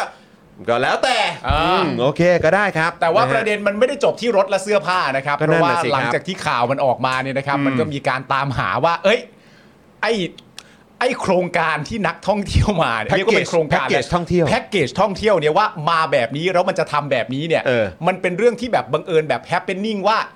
คนนี้เขามา เออ แล้วเขาบังเอิญมาเจอว่ามันสามารถทำแบบนี้ได้ เป็นของใหม่หรือ เป็ เป น ล่า ของใหม่แล้วจึงทำ เออ หรือว่าเขารู้มาตั้งแต่บ้านแล้ว ว่าสิ่งเหล่านี้ เออ สามารถจะเกิดขึ้นได้ เออ และอีกคำถามหนึ่งก็คือว่าสรุปแล้วมีน้องผู้หญิงคนจีนคนเนี้ย เออ คนเดียวหรือเปล่าที่รู้เรื่องนี้ เออ นี่แม่งใหม่มากหรือ เอ เปล่า อเออเออเนี่ยคือมาทำการรีวิวเพื่อเผยแพร่ให้กับอีก 6 ล้าน follower ของเขาหรือเปล่า ใช่เอออเขาก็เลยมีการไปเหมือนขุดคุยกัน แล้วมันเจออะไรมาคุณจอเล่าให้ฟังหน่อยนะฮะ คือคุณผู้ชมครับมันไม่ใช่แค่เรื่องนี้นะครับ เออนะครับชาวเน็ตครับนะฮ ะเออคุณไมค์ครับมันมีมากกว่านี้ครับ ฮะ นะฮะคือในโซเชียลเนี่ยมีการแชร์ข้อความจากแอปพลิเคชันของจีนเองเลยนะครับ ครับ นะฮะที่มีการส่งต่อแล้วก็แปลข้อความเอาไว้ ซึ่งได้ระบุว่า นอกจากบริการรถตำรวจนำทางแล้วเนี่ยก็ยังมีบริการอื่น ๆ ที่สามารถใช้ได้ในประเทศไทยอีก 7 บริการครับ เฮ้ย 1. บริการทดสอบเด็กหลอดแก้ว มีมีไปตรงนี้แล้วนะฮะ มีไปเรื่องเรื่องแบบว่าไม่รู้อันนี้มันเกี่ยวเรื่องทำทำกิฟต์ทำอะไรอย่างนี้หรือเปล่า ผมไม่ชัวร์นะทำเด็ก แต่มัน หลอดแก้วนะครับนะฮะ แต่มันก็จะไปค้ามนุษย์อะสิ ไม่รู้ไงเออนะครับสองครับ คืออันนี้มันก็เป็นอันที่เขาแชร์กันไง อ่าๆใช่ สองครับบริ ที่เป็นแพ็กเกจ เป็นแพ็กเกจ เออ สองครับบริการตำรวจรับจากในสนามบินแบบ VIP ก็ประมาณนี้ อ่า ประมาณน้องค ครั น บ จีนนี่แหละ ผมอ่า นะฮะ สามครับบริการทำวีซ่าอีลีดนะฮะอีลีดนะครับ Elite ซะด้วย ลีดนี่ก็คือทำวีซ่าแบบชนชั้นนำนะฮะ อ๋อครับผม ห้าปี 10 ปี 20 ปี อ๋อ จัดให้ได้ ครับ 4 ครับ บริการเปิดบัญชีธนาคาร และทำบัตร ATM ครับ ซึ่งมันไม่ควรจะง่ายเลยนะ ว้า เฮ้ย ห้าครับ บริการทำใบขับขี่ เฮ้ย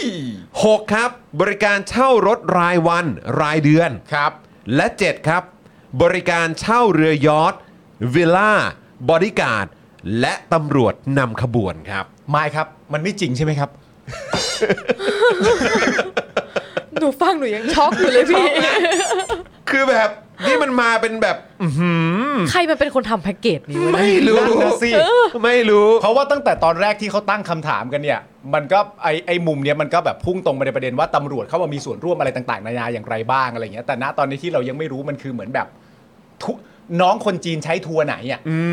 ทัวร์ไหนที่มีแพ็กเกจเหล่านี้ ที่ มา เขาจัด ให้อ่ะ ให้ เอ อะ อ เออใช่ไหมเพราะว่าก็คือเขาเขาดูมาจากต่างเขาดูมาจากที่บ้านเขาก็คือที่ ใช่ จีนเนี่ยเขามาถึงที่เนี่ยมันต้องมีคนจัดแจงให้สิ ใช่ ใช่ไหมฮะแต่ว่า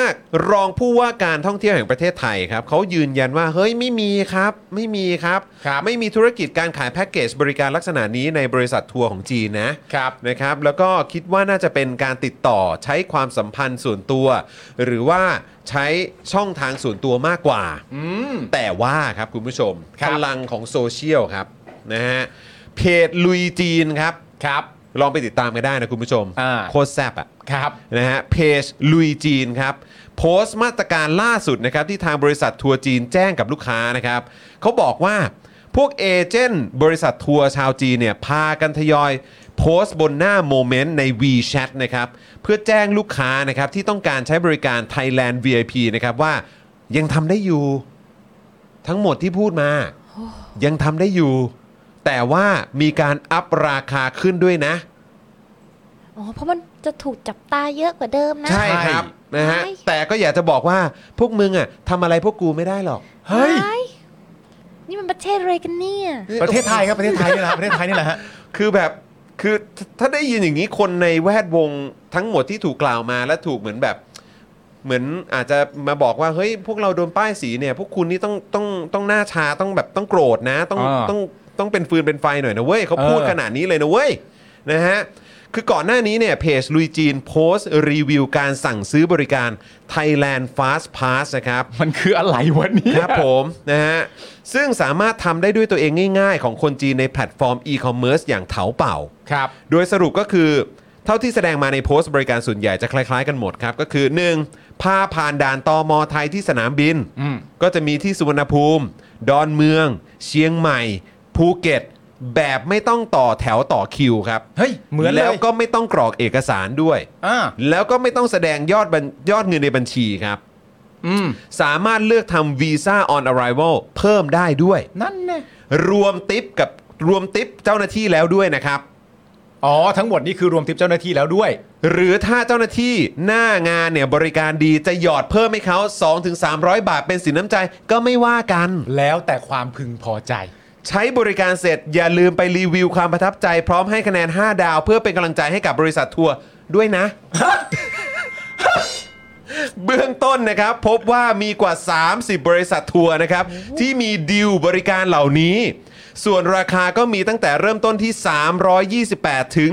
1,066 หยวนครับ ครับ ซึ่งคิดเป็นเงินไทยเนี่ยนะครับ ก็ประมาณหลักพันต้นๆ ถึงประมาณ 6,000 บาท ขึ้นอยู่กับบริการที่เลือกครับผม นี่มันเป็นเรื่องบังเอิญใช่ไหมฮะหมายถึงว่าตามที่มีคนมาปฏิเสธว่าเราไม่มีแบบนี้ในประเทศไทยเนี่ย แต่ว่าทางเพจลุยจีนเนี่ยเขาก็ไม่ได้โพสต์ถึงประเด็นนี้โดยตรง ครับ เขาโพสต์ถึงประเด็นว่าในไทยเราเนี่ยตามที่เขาไปลุยจีนมาเนี่ยเขาเขาเอ่อรู้มาว่ามันสามารถทำอะไรได้บ้าง อืม แล้วทำไมหลายอย่างมันตรงมากเลยฮะ มันน่าแปลกใจนะ แล้วข้อความนี้ก็น่าสนใจนะ ข้อความที่บอกว่ายังทำได้อยู่อะฮะ ยังทำได้อยู่ ยังทำได้อยู่แปลว่า ที่ผ่านมาก็ทำมาแล้ว ใช่ และยังคงทำได้อยู่ ใช่ ไม่ใช่ไม่ใช่แบบ ไม่ใช่แบบเออ มันทำได้จริง ๆ นะ ไม่ใช่นะ อืม อันนี้คือทำได้อยู่เลยแหละ อืม ก็ก็ก็ดีครับผม อ่ะเอ่อเพื่อปิด ปิดท้ายข่าวนี้มายคิดว่ายังไงบ้างเท่าที่ฟังมาทั้งหมด เรากลายเป็นประเทศแห่งการลักไก่ไปแล้วเหรอพี่ เออ เออแบบ แล้วทำไม ค่าใช้จ่ายมันถูกจังวะ เออ มันถูกมากเล เออย มันถูกมากนะ เนาะ มันถูกจนน่าตกใจอ่ะว่าแบบ หลักพันต้นๆเอง ใช่ หรือว่าถ้าให้เต็มที่ก็ประมาณ มันถูกเหมือนได้รับความนิยมสูงนะ ใช่ หมายถึง ค่ะ มันได้รับความนิยมสูงมากจนราคาเอ่อเอาจำนวนดีกว่า ใช่ 6,000 เออ เอาปริมาณ เออ แล้วมันดูเป็นเรื่องปกติอ่ะ อืม นี่เกิด ใช่ มันเกิดการคอร์รัปชันแบบนี้เกิดเป็นเรื่องปกติเลยเหรออ เออ และกระบวน โอ้ ตาย คือใครเป็นเจ้าของไอ้ทัวร์พวกนี้วะ เออ เขาต้องมีแบบว่าคอนเนคชันมากขนาดไหนอ่ะที่จะ เนอะ แบบโอ้ยสามารถที่จะประสานได้ทุกอย่างเลย ใช่ วีซ่าแบบอีลี e นี่คืออะไรวะหนูยังงงอยู่เลยวีซ่า วีซ่า elite อิลีก็น่าจะแบบเหมือนอยู่ได้นานแค่ไหนอะไรยังไงเนาะ เออเพราะมันก็มีไล่ เออแล้วก็แบบ ใช่ไหมสิปี 20 ปีก็ว่า อ่ กันไป าใช่อื โอ้ ม ก็ แย่วะ คือมันเรา มันเหมือนเราดูแต่ในหนังเนาะ เออ เราดูแต่ในหนังที่แบบว่าโอ้โหประเทศนี้นี่มันแบบว่ามีการแบบโกงกันเยอะ หรือว่าการคอร์รัปชันอะไรกันเยอะอะไรอย่างเงี้ยแล้วก็ผู้นำมันก็แบบเลวมากหรืออะไรต่างๆเหล่านี้เราดูแต่ในหนังแล้วเราก็รู้สึกว่าแบบก็มาในหนังอะมึงอะไรอย่างเงี้ยมันก็ถ้ามันชั่วมันก็ชั่วกันแบบนี้แหละในหนังแหละ อ่า แต่เราไม่นึกว่าถ้าอันนี้เป็นเรื่องจริงทั้งหมดนะ อืม คือแบบชิปหายแล้วนี่คือประเทศกูนี่แมันเหมือนในหนังเลยนะเนี่ย ใช่ อืม นี่มันตกต่ำขนาดนี้เลยเหรอเนี่ย อืม แล้ว อืม โอ้โหถึงกับขนาดแบบว่า ราคาในการพ ผ่านเข้ามาอย่างแบบสุขสบาย ไม่ว่าจะเป็นวีซ่าเอยเปิดบัญชีธนาคารเอยทำใบขับขี่อย่างเงี้ย พี่เราทำใบขับขี่กันนะเราต้องจองกันผ่านออนไลน์เป็นเดือนๆเลยด้วยซ้ำ ใช่เพราะคิวมันจะเต็มอืม ใช่ ใช่ฮะอืม เรายังไม่ได้แบบรับความสะดวกสบายเท่ากับแบบอย่างนี้เลยอ่ะ อืม แล้วเขาคนที่ทำทัวร์นี่ต้องคอนเนคชั่นขนาดไหนแล้วที่จะแบบเฮ้ยเอาบัตรผ่านไปเลย เฮ้ยอีลีดเว้ย แย่อะแย่แย่มากต้องรีบ คือมันมันคงไม่เคยมันคงไม่เกิดเรื่องแบบนี้ขึ้นในยุคไหนอีกแล้ว นอกจากยุคประยุทธ์อะนะหนูคิดว่า ยุคนี้ตกต่ำสุดแล้ว อย่างน้อยมันก็ตรวจสอบอะนะ ใช่ อย่างน้อยมันก็ตรวจสอบได้ ใช่ใช่ แล้วแล้วมายมีมีความหวังไหมว่า อะไรแบบเนี้ยมันจะสามารถเปลี่ยนแปลงได้ในอนาคต การปฏิรูปเอ่อวงการตำรวจจะสามารถเกิดขึ้นได้จริงไหม อ่า อ่า หรือว่าถ้าจะเกิดขึ้นได้ต้องทำยังไง หนูว่ามันจะเกิดขึ้นได้อย่างแรกเลยอะค่ะ มันต้องเปลี่ยนขั้วทางการเมืองก่อน อืม คือถ้ายังเป็นรัฐบาลที่ โอเคถึงแม้จะไม่ใช่หน้าประยุทธ์นะ อืม แต่ว่าเป็นโครงข่ายโครงข่ายจากเอ่อ เดิ ค ม สช หรือว่า ครับ อำนาจเก่า ต่อเนื่องกัน ชน มา ชั้นน อืม ำก็ยังเป็นแบบเดิมค่ะ อืม มันจะมีการลักไก่แบบนี้เพื่อเอื้อประโยชน์ให้กับพวกตัวเองอยู่เรื่อยๆอยู่ดี ฮะ อืมแล้วการที่ประชาชนคนอื่นๆจะมีส่วนเข้าไปในการตรวจสอบเนี่ยมันก็คงยากมาก ครับ เพราะฉะนั้น ผม เราคงไม่มีทางได้รู้ความจริงหรือว่ามันเกิดอะไรขึ้นบ้างในระบบเน่าเฟะพวกนั้น อืม จากจากแบบเท่าที่เราสัมผัสมา เพราะว่าคือมายก็ถือว่าเป็นตัวแทนของคนรุ่นใหม่ด้วยแหละ ครับ นะครับแล้วเราก็น่าจะแบบมีเพื่อนๆมีรุ่นน้อง หรืออะไรก็ตามที่เราก็น่าจะได้รับฟังความคิดเห็นแชร์มุมมองอะไรต่างๆกันเยอะ คือคิดว่าอย่างไงคิดว่าคนรุ่นใหม่เขาเขายังรับได้กันอยู่ไหม กับอะไรแบบเนี้ยที่แบบว่า เออแบบก็เอาหน้ามันก็ต้องมีบ้าง หรือว่าหรือสำหรับคนรุ่นใหม่แล้วเนี่ยก็คือแบบเฮ้ยเชื่อไม่ได้แบบเรื่องพวกนี้ เราเอาไว้ไม่ได้ความเปลี่ยนแปลงมันต้องเกิดขึ้น จากเท่าที่เราฟังมาหรือจากวายที่เราสัมผัสมาได้คิดว่ายังไงครับ มันก็จะมีประมาณ 2 ส่วนหลักๆ ค่ะ อืม คือจริงๆอ่ะมันจะแบ่งเป็นประมาณ 3 ส่วนเนาะแต่ว่าคนเอ่อคนรุ่นใหม่เนี่ยส่วนใหญ่จะแบ่งเป็น 2 ฝากอย่างนี้ อืม ส่วนหนึ่งก็คือมองว่า เออ จะมีหรือไม่มีก็ได้ไม่ได้กระทบกับพวกเขา อืม อืมอีกส่วนหนึ่งก็คือมองว่ามันไม่ได้แล้วนะ มันคือการที่เราปล่อยให้การคอร์รัปชันแบบนี้เป็นเรื่องปกติอะซึ่งมันจะส่งผลต่อเนื่องไปสู่สภาวะอื่นๆด้วยเหมือนกัน ฮะ การโกงกินกันมากขึ้นในส่วนอื่นที่มันใหญ่กว่านี้ อืม หรือว่าการทำให้เอ่อหน่วยงานต่างๆ นั้นไม่ได้เอ่อเป็นไปตามฟังก์ชันที่อย่างที่มันควรจะต้องเป็นจริงๆอะไรแบบเนี้ย อืมครับมันก็จะมีอยู่ประมาณ 2 ส่วนหลักๆนี้ แต่ว่าพอมันอยู่ในสังคมที่เราโหยหาการเปลี่ยนแปลงมากเข้าไปทุกทีอะค่ะ ฮะ มันก็เลยสร้างแรงกดดันที่ว่าถ้าหากจะเปลี่ยนจริงมันต้องเปลี่ยนทั้งระบบ อืม อืม และมันต้องเปลี่ยนใหม่โดยโดยการที่ว่าหลังจากเนี้ยเราจะไม่ไว้ใจใครหน้าไหนให้เป็นคนตรวจสอบแทนเราอีกแล้ว แต่ว่าประชาชนอย่างพวกเรานั่นแหละที่ต้องเป็นส่วนหนึ่งในการตรวจสอบในทุกๆ เรื่อง อืม ที่มันได้รับเงินภาษีจากประชาชน อืมคือหมายความว่า ข้อสำคัญที่อยู่ในทุกเหมือนแบบทุกรายละเอียดและทุกการเจรจาเนี่ย ค่ะ คือต้องใช้คำว่าประชาชนต้องมีส่วนในนั้นด้วย แน่นอนค่ะ แน่นอนแน่นอนสำหรับคนที่เบื่อหน่ายแล้วกับสังคมที่มันไร้ซึ่งความโปร่งใสแบบนี้ แล้วก็เป็นอะไรที่ผู้มีอำนาจชอบทำแบบปิดหูปิดตาเรามาโดยตลอดเราเราไม่อยากแบบถูกกระทำแบบนั้นอีกแล้วอะค่ะอืม ซึ่งนี่ก็คงจะเป็นความท้าทายของพรรคการเมือง ใช่ อื่น ค่ะ ๆ ใดด้วยที่แบบต้องระลึกไว้อยู่เสมอว่าณตอนนี้ประชาชนอยากรู้ทุกเรื่องแล้วนะ ใช่ค่ะ เราจะไม่ปล่ อ อย ยวางอะไรกันอีกแล้วนะ ก็คงเป็นความท้าทายในการแบบทำทุกอย่างให้มันให้มันถูกต้องอะนะเพราะว่า ใช่ค่ะ ยังไงมันต้องอธิบายกับประชาชนให้ได้นะฮะ ใช่ค่ะ มันอยู่ในยุคสมัยที่แบบว่าการที่คุณบอกว่าคุณจะตรวจสอบกันเองเนี่ย อืม มัน ไม่น่าเชื่อ มันไม่เหลือเครดิต อืม แล้วอ่ะที่เราจะแบบสามารถเชื่อถือคุณได้ ใช่ ใช่ค่ะ คือข้อสำคัญที่ต้องดอกจันไว้ชัดเจน ใช่ ก็คือว่าไม่ได้ทุกการตรวจสอบอะประชาชนต้องมีส่วนร่วมแล้วแหละ ใช่แล้วมันมีพาร์ทนี้เข้ามาเกี่ยวข้องหนึ่งไงเวลาที่เขาบอกเขาจะจะจะตรวจสอบกันเอง แล้วมันจะมาจบที่ว่าบอกกับเราตั้งแต่เนิ่นๆก่อนเลยว่า ข้อมูลใดที่สามารถบอกได้ ก็จะบอกอันไหนที่เป็นความมั่นคงของชาติของรัฐเนี่ยก็ต้องขออนุญาตถมดำไว้ แล้วก็แบบโหกูเปิดหัวมากูสบายใจก่อนเลย ไว้ใจได้เนาะ ไว้ใจได้ อีกท่านหนึ่งหน่อยไหมอีกคนหนึ่งในประเด็นนี้นะครับผม ครับ เพราะว่าออกมาให้ความเห็นเหมือนกันก็คือคุณอนุทินครับ ครับ คุณอนุทินชาญวีรกูลนะครับ ผมก็พูดถึงประเด็นนี้ด้วยเช่นกันนะครับ ผมเอาเอาประเด็นเรื่องเมืองไทยเลยดีกว่านะครับ ผมคุณอนุทินเนี่ยบอกนะครับว่าตั้งคำถามว่าเมืองไทยเนี่ย หมูอย่างนั้นเลยเหรออนะฮะเมืองไทยเนี่ยกระจอกอย่างนั้นเลยหรือ จึงต้องไปทำแบบนี้เพื่อเรียกนักท่องเที่ยว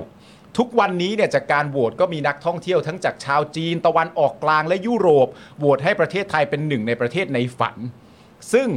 เอ่อเท่าที่ตนได้เจอมากับคนยุโรปเนี่ยเขาก็บอกว่าประเทศแรกที่จะมาก็คือประเทศไทยในช่วงฤดูร้อนหูโรแมนติกจังเลยนะฮะ ครับ ซึ่งเราก็ต้องเตรียมตัวรับนักท่องเที่ยวเหล่านี้นะครับผมคุณอนุทินก็ยังบอกต่อด้วยว่าถ้าทำผิดมากๆเนี่ยก็จะมีรถนำขบวนเหมือนกันนะนำไปโรงพักไปศาลไปดำเนินคดีแบบนี้ฮะ ก็บางทีก็ไม่เข้าใจว่าคุณอนุทินจะตอบแบบนี้ทำไมนะ เพราะบางทีมันก็จะสะท้อนกลับไปว่า แบบบางที DNA ของพรรคภูมิใจไทยอ่ะ อืม มันก็จะเห็นแต่วิธีการตอบแบบนี้แล้วแหละ ใช่ นะครับแล้วมันก็จะกลายเป็นภาพลักษณ์ของภูมิใจไทยแล้วนะ อืม เพราะว่าเราก็เห็นคุณอนุทินตอบในลักษณะแบบนี้ แล้วก็อีกหลาย ๆ ท่านที่อยู่ในพรรคภูมิใจไทย เวลาตอบก็จะตอบอะไรทรง ๆ แบบเนี้ย อืม เราก็จะมีความรู้สึกว่าแต่ประชาชนก็ไม่ได้อะไรขึ้นมานะ ไม่ได้ค่ะ เนอะ ไม่ได้เลยค่ะ ไม่ได้อะไรเลยนะเออนะครับ น้องมายมองว่ายังไงในประเด็นแรกที่คุณอนุทิน ตอบ แล้วเขาสามารถจะพูดได้ก่อนเลยว่า นักท่องเที่ยวสาวจีนหนึ่งคนเนี่ยเชื่อถือได้มากแค่ไหนกัน ทั้งทั้งที่เราเห็นคลิปทั้งหมดกันแล้วเนี่ย อืม โอ้ย คุณอนุทินอ่ะเขาชอบแบบเขาเรียกว่ายังไงอ่ะ เหมือนเอ่อพูดอะไรที่ลอยลอยๆตัวไปก่อนอ่ะ อืม คือโบยโบยๆลอยลอยลอยลอยๆตัวไปก่อนอ่ะ อ่า เหมือนตอนบอกว่าโควิดกระจอกอะไรอย่างเงี้ย อ่า โดยที่ อ่า จริง ๆเขาก็ไม่ได้คำนึงถึงว่าเฮ้ย สิ่งที่มันปรากฏสู่สาธารณะมันไปถึงไหนแล้ว อืม แล้วคุณมาพูดแบบนี้ทำไม อืม เอออแทนที่คุณจะโอเค ถ้ายัง คือหนูว่าตัวเขาเองเขาคงไม่ได้สนด้วยนะคะ ว่าแบบในการเลือกตั้งครั้งหน้าเนี่ยเออเขาจะได้รับคะแนนเสียงจากประชาชนมากน้อยแค่ไหน เพราะว่าแบบเหมือนเขาอู้ฟู่อ่ะ อืม เออเขาคงไม่ได้สนในส่วนนี้อยู่แล้ว ลักษณะพักเขาเป็นแบบนั้นน่ะนะคะ อืม ก็เลยเหมือนแบบเขาก็คงไม่ได้ไม่ได้สนใจว่า เออมันต้องเจาะเข้าไปถึงกระบวนการระบบนะ หรืออะไรก็แค่ตอบเหมือนแค่เกาะกระแสไปเรื่อยๆถ้ากระแสมันมาทางเขาหรืออะไรอย่างเงี้ยก็พยายามแบบปัดๆไป ให้มันบางๆที่ ให้ สุด มันบางๆเขาเป็นอย่างนั้นมากกว่า อืมอืมอืมอืมอืมอ่ะโอเคครับคุณผู้ชมครับนะฮะอันนี้ก็เป็นข่าว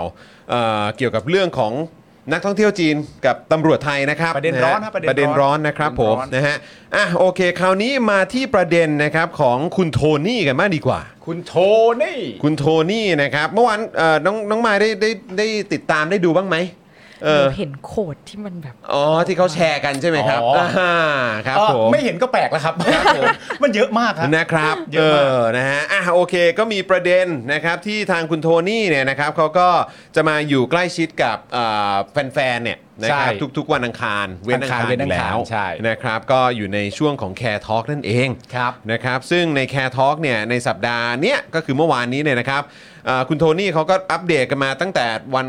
ก่อนก่อนจัดไลฟ์เลยแหละ บอกว่า ใช่ อ่ะมีคำถามอะไรถามมาเลย ทำมาเลยตอบเลย มาเดี๋ยวตอบให้ อ่าน นะครับ พร้อมตอบหมดทุกคำถามเลยนะครับนะ ครั ฮะ บ ก็เอ่อมีหลากหลายคำถามที่น่าสนใจนะครับ แล้วก็มีหลากหลายประเด็นที่เราก็อยากจะหยิบยกขึ้นมาอ่าพูดคุยกันด้วย แล้วก็อยากจะถามชาวเน็ตของเราด้วยนะครับ ว่ามีความคิดเห็นอย่างไร ครับ นะครับเพราะฉะนั้นเอ่อเราอาจจะเลือกมาไม่ได้ไม่ได้ครบทุกทุกพอเอ่อ ใช่ ทุกหัวข้อนะครับ นะครับเลือกมาอันที่เรารู้สึกว่าเออมันเข้มข้นแล้วก็ถูกพูดถึงกันเยอะๆแล้วกัน ใช่ นะครับ ครับ อ่ะเริ่มต้นก่อนเลยแล้วกัน ซึ่ง ครับ ประเด็นแรกที่เราจะหยิบยกมาพูดถึงกันเนี่ยนะครับ ก็เป็นประเด็นที่สำคัญที่สุดนะครับสำหรับพวกเราณตอนนี้นะครับ ก็คือประเด็นเรื่องเกี่ยวกับน้องแบมกับน้องตะวันนะครับผม ซึ่งในประเด็นนี้เนี่ยนะครับ คุณโทนี่เนี่ยบอกว่าขอตอบยาวๆเลยนะฮะเพราะว่า ครับ ตอบสั้นๆเนี่ยมันจะไม่ดี โดยคำตอบเนี่ยก็จะแบ่งเป็นสองส่วนส่วนหนึ่งก็คือซีกของเด็ก และในอีกส่วนหนึ่งก็คือซีกของกระบวนการยุติธรรมนะครับผม โดยบอกว่าเอ่อกระบวนการยุติธรรมทางอาญานะครับ เราถือว่าเป็นผู้ที่ถูกเอ่อผู้ที่ถูกกล่าวหาเนี่ยยังถือว่าเป็นผู้บริสุทธิ์ จนกว่าจะพิสูจน์ว่ากระทำความผิดนะครับ ซึ่งก็ต้องมีเหตุที่ชัดเจน มีพยานหลักฐานถึงจะกล่าวหาเขาไม่ใช่กล่าวหาเขาลอยๆ และต้องพิสูจน์จนสิ้นกระบวนความนะครับผมวันนี้เขาถูกกล่าวหาเขายังไม่ได้ถูกดำเนินคดี แล้วเราไปสรุปแล้วว่า คนนี้เป็นคนไม่ดีจึงไม่ให้ประกันเขา อันนี้เนี่ยผิดหลักของกระบวนการทางรัฐธรรมนูญ ผิดหลักของกระบวนการยุติธรรมทางอาญา ซึ่งวันนี้เห็นว่ายังมีอีกหลายสิบคนที่ก็ยังไม่ได้รับการประกันตัวอันนี้ประเด็นเรื่องเกี่ยวกับกฎหมายนะฮะ มาที่ประเด็นเรื่องเกี่ยวกับน้องทั้งสองคนครับ คุณโทนี่นะครับบอกว่าเด็ก 2 คนนี้เนี่ยนะครับเอ่ออ๋อประเด็นเดิมนะครับ จึงมีความรู้สึกว่าข้อเรียกเออขอเรียกร้องความสนใจจากกระบวนการยุติธรรมทางอาญาและจากประชาชนทั่วไปว่ามีเพื่อนของเขาเนี่ยซึ่งปรารถนาดีต่อบ้านเมืองเนี่ยนะครับ แต่อาจจะมีความคิดเห็นที่แตกต่าง หรือนำเสนอที่แตกต่าง จึงถูกดำเนินคดีและไม่ได้รับการประกันตัว ทั้งๆที่ยังไม่ได้รับการตัดสินลงโทษ อันนี้เป็นสิ่งที่ตนอยากเรียกร้องจากทุกฝ่าย โดยเฉพาะนายกครับ เมนชั่นถึงโดยตรงเลยนะครับ โดยเฉพาะนายกก็คือประยุทธ์เนี่ยนะครับ ต้องมีการประชุมหารือกับอายการหรือฝ่ายที่เกี่ยวข้อง เพื่อเปิดโอกาสให้ประกันตัวกับเด็กๆเหล่านี้นะครับ อืมคุณโทนี่ก็ยังพูดต่อนะครับว่าในมุมของเด็กๆเหล่านี้เนี่ย เด็กเขาไม่มีอาวุธอย่างอื่น อืม อาวุธของเขาคือหัวใจ มีความตั้งใจและมีความจริงใจ และเด็กรุ่นนี้ต้องการความตรงไปตรงมา ครับ พูดคุยกันได้ทุกเรื่อง ผิดคือผิด ถูกคือถูก เขายอมรับได้ เขาดีกว่ารุ่นแก่ๆอีก ที่ผิดแล้วไม่รับผิด เพราะฉะนั้นเขาสู้ด้วยอาวุธที่เขามีอยู่ ก็คือหัวใจและชีวิตของเขา เขาไม่มีรถถัง ไม่มีปืนใหญ่ ไม่มีอะไรมาสู้ จึงต้องสู้ด้วยแบบนี้ แต่สู้เพื่อให้เพื่อนของเขาได้รับความเป็นธรรม สู้เพื่อให้กระบวนการยุติธรรมและประชาชนทั้งหลาย หันมาเอาจริงเอาจังกับความเป็นธรรมในสังคม ครับ คุณโทนี่บอกว่าวันนี้กระบวนการยุติธรรมก็ดี องค์กรอิสระที่ไม่อิสระทั้งหลายก็ดี อืม กำลังสร้างความแตกแยกให้กับบ้านเมือง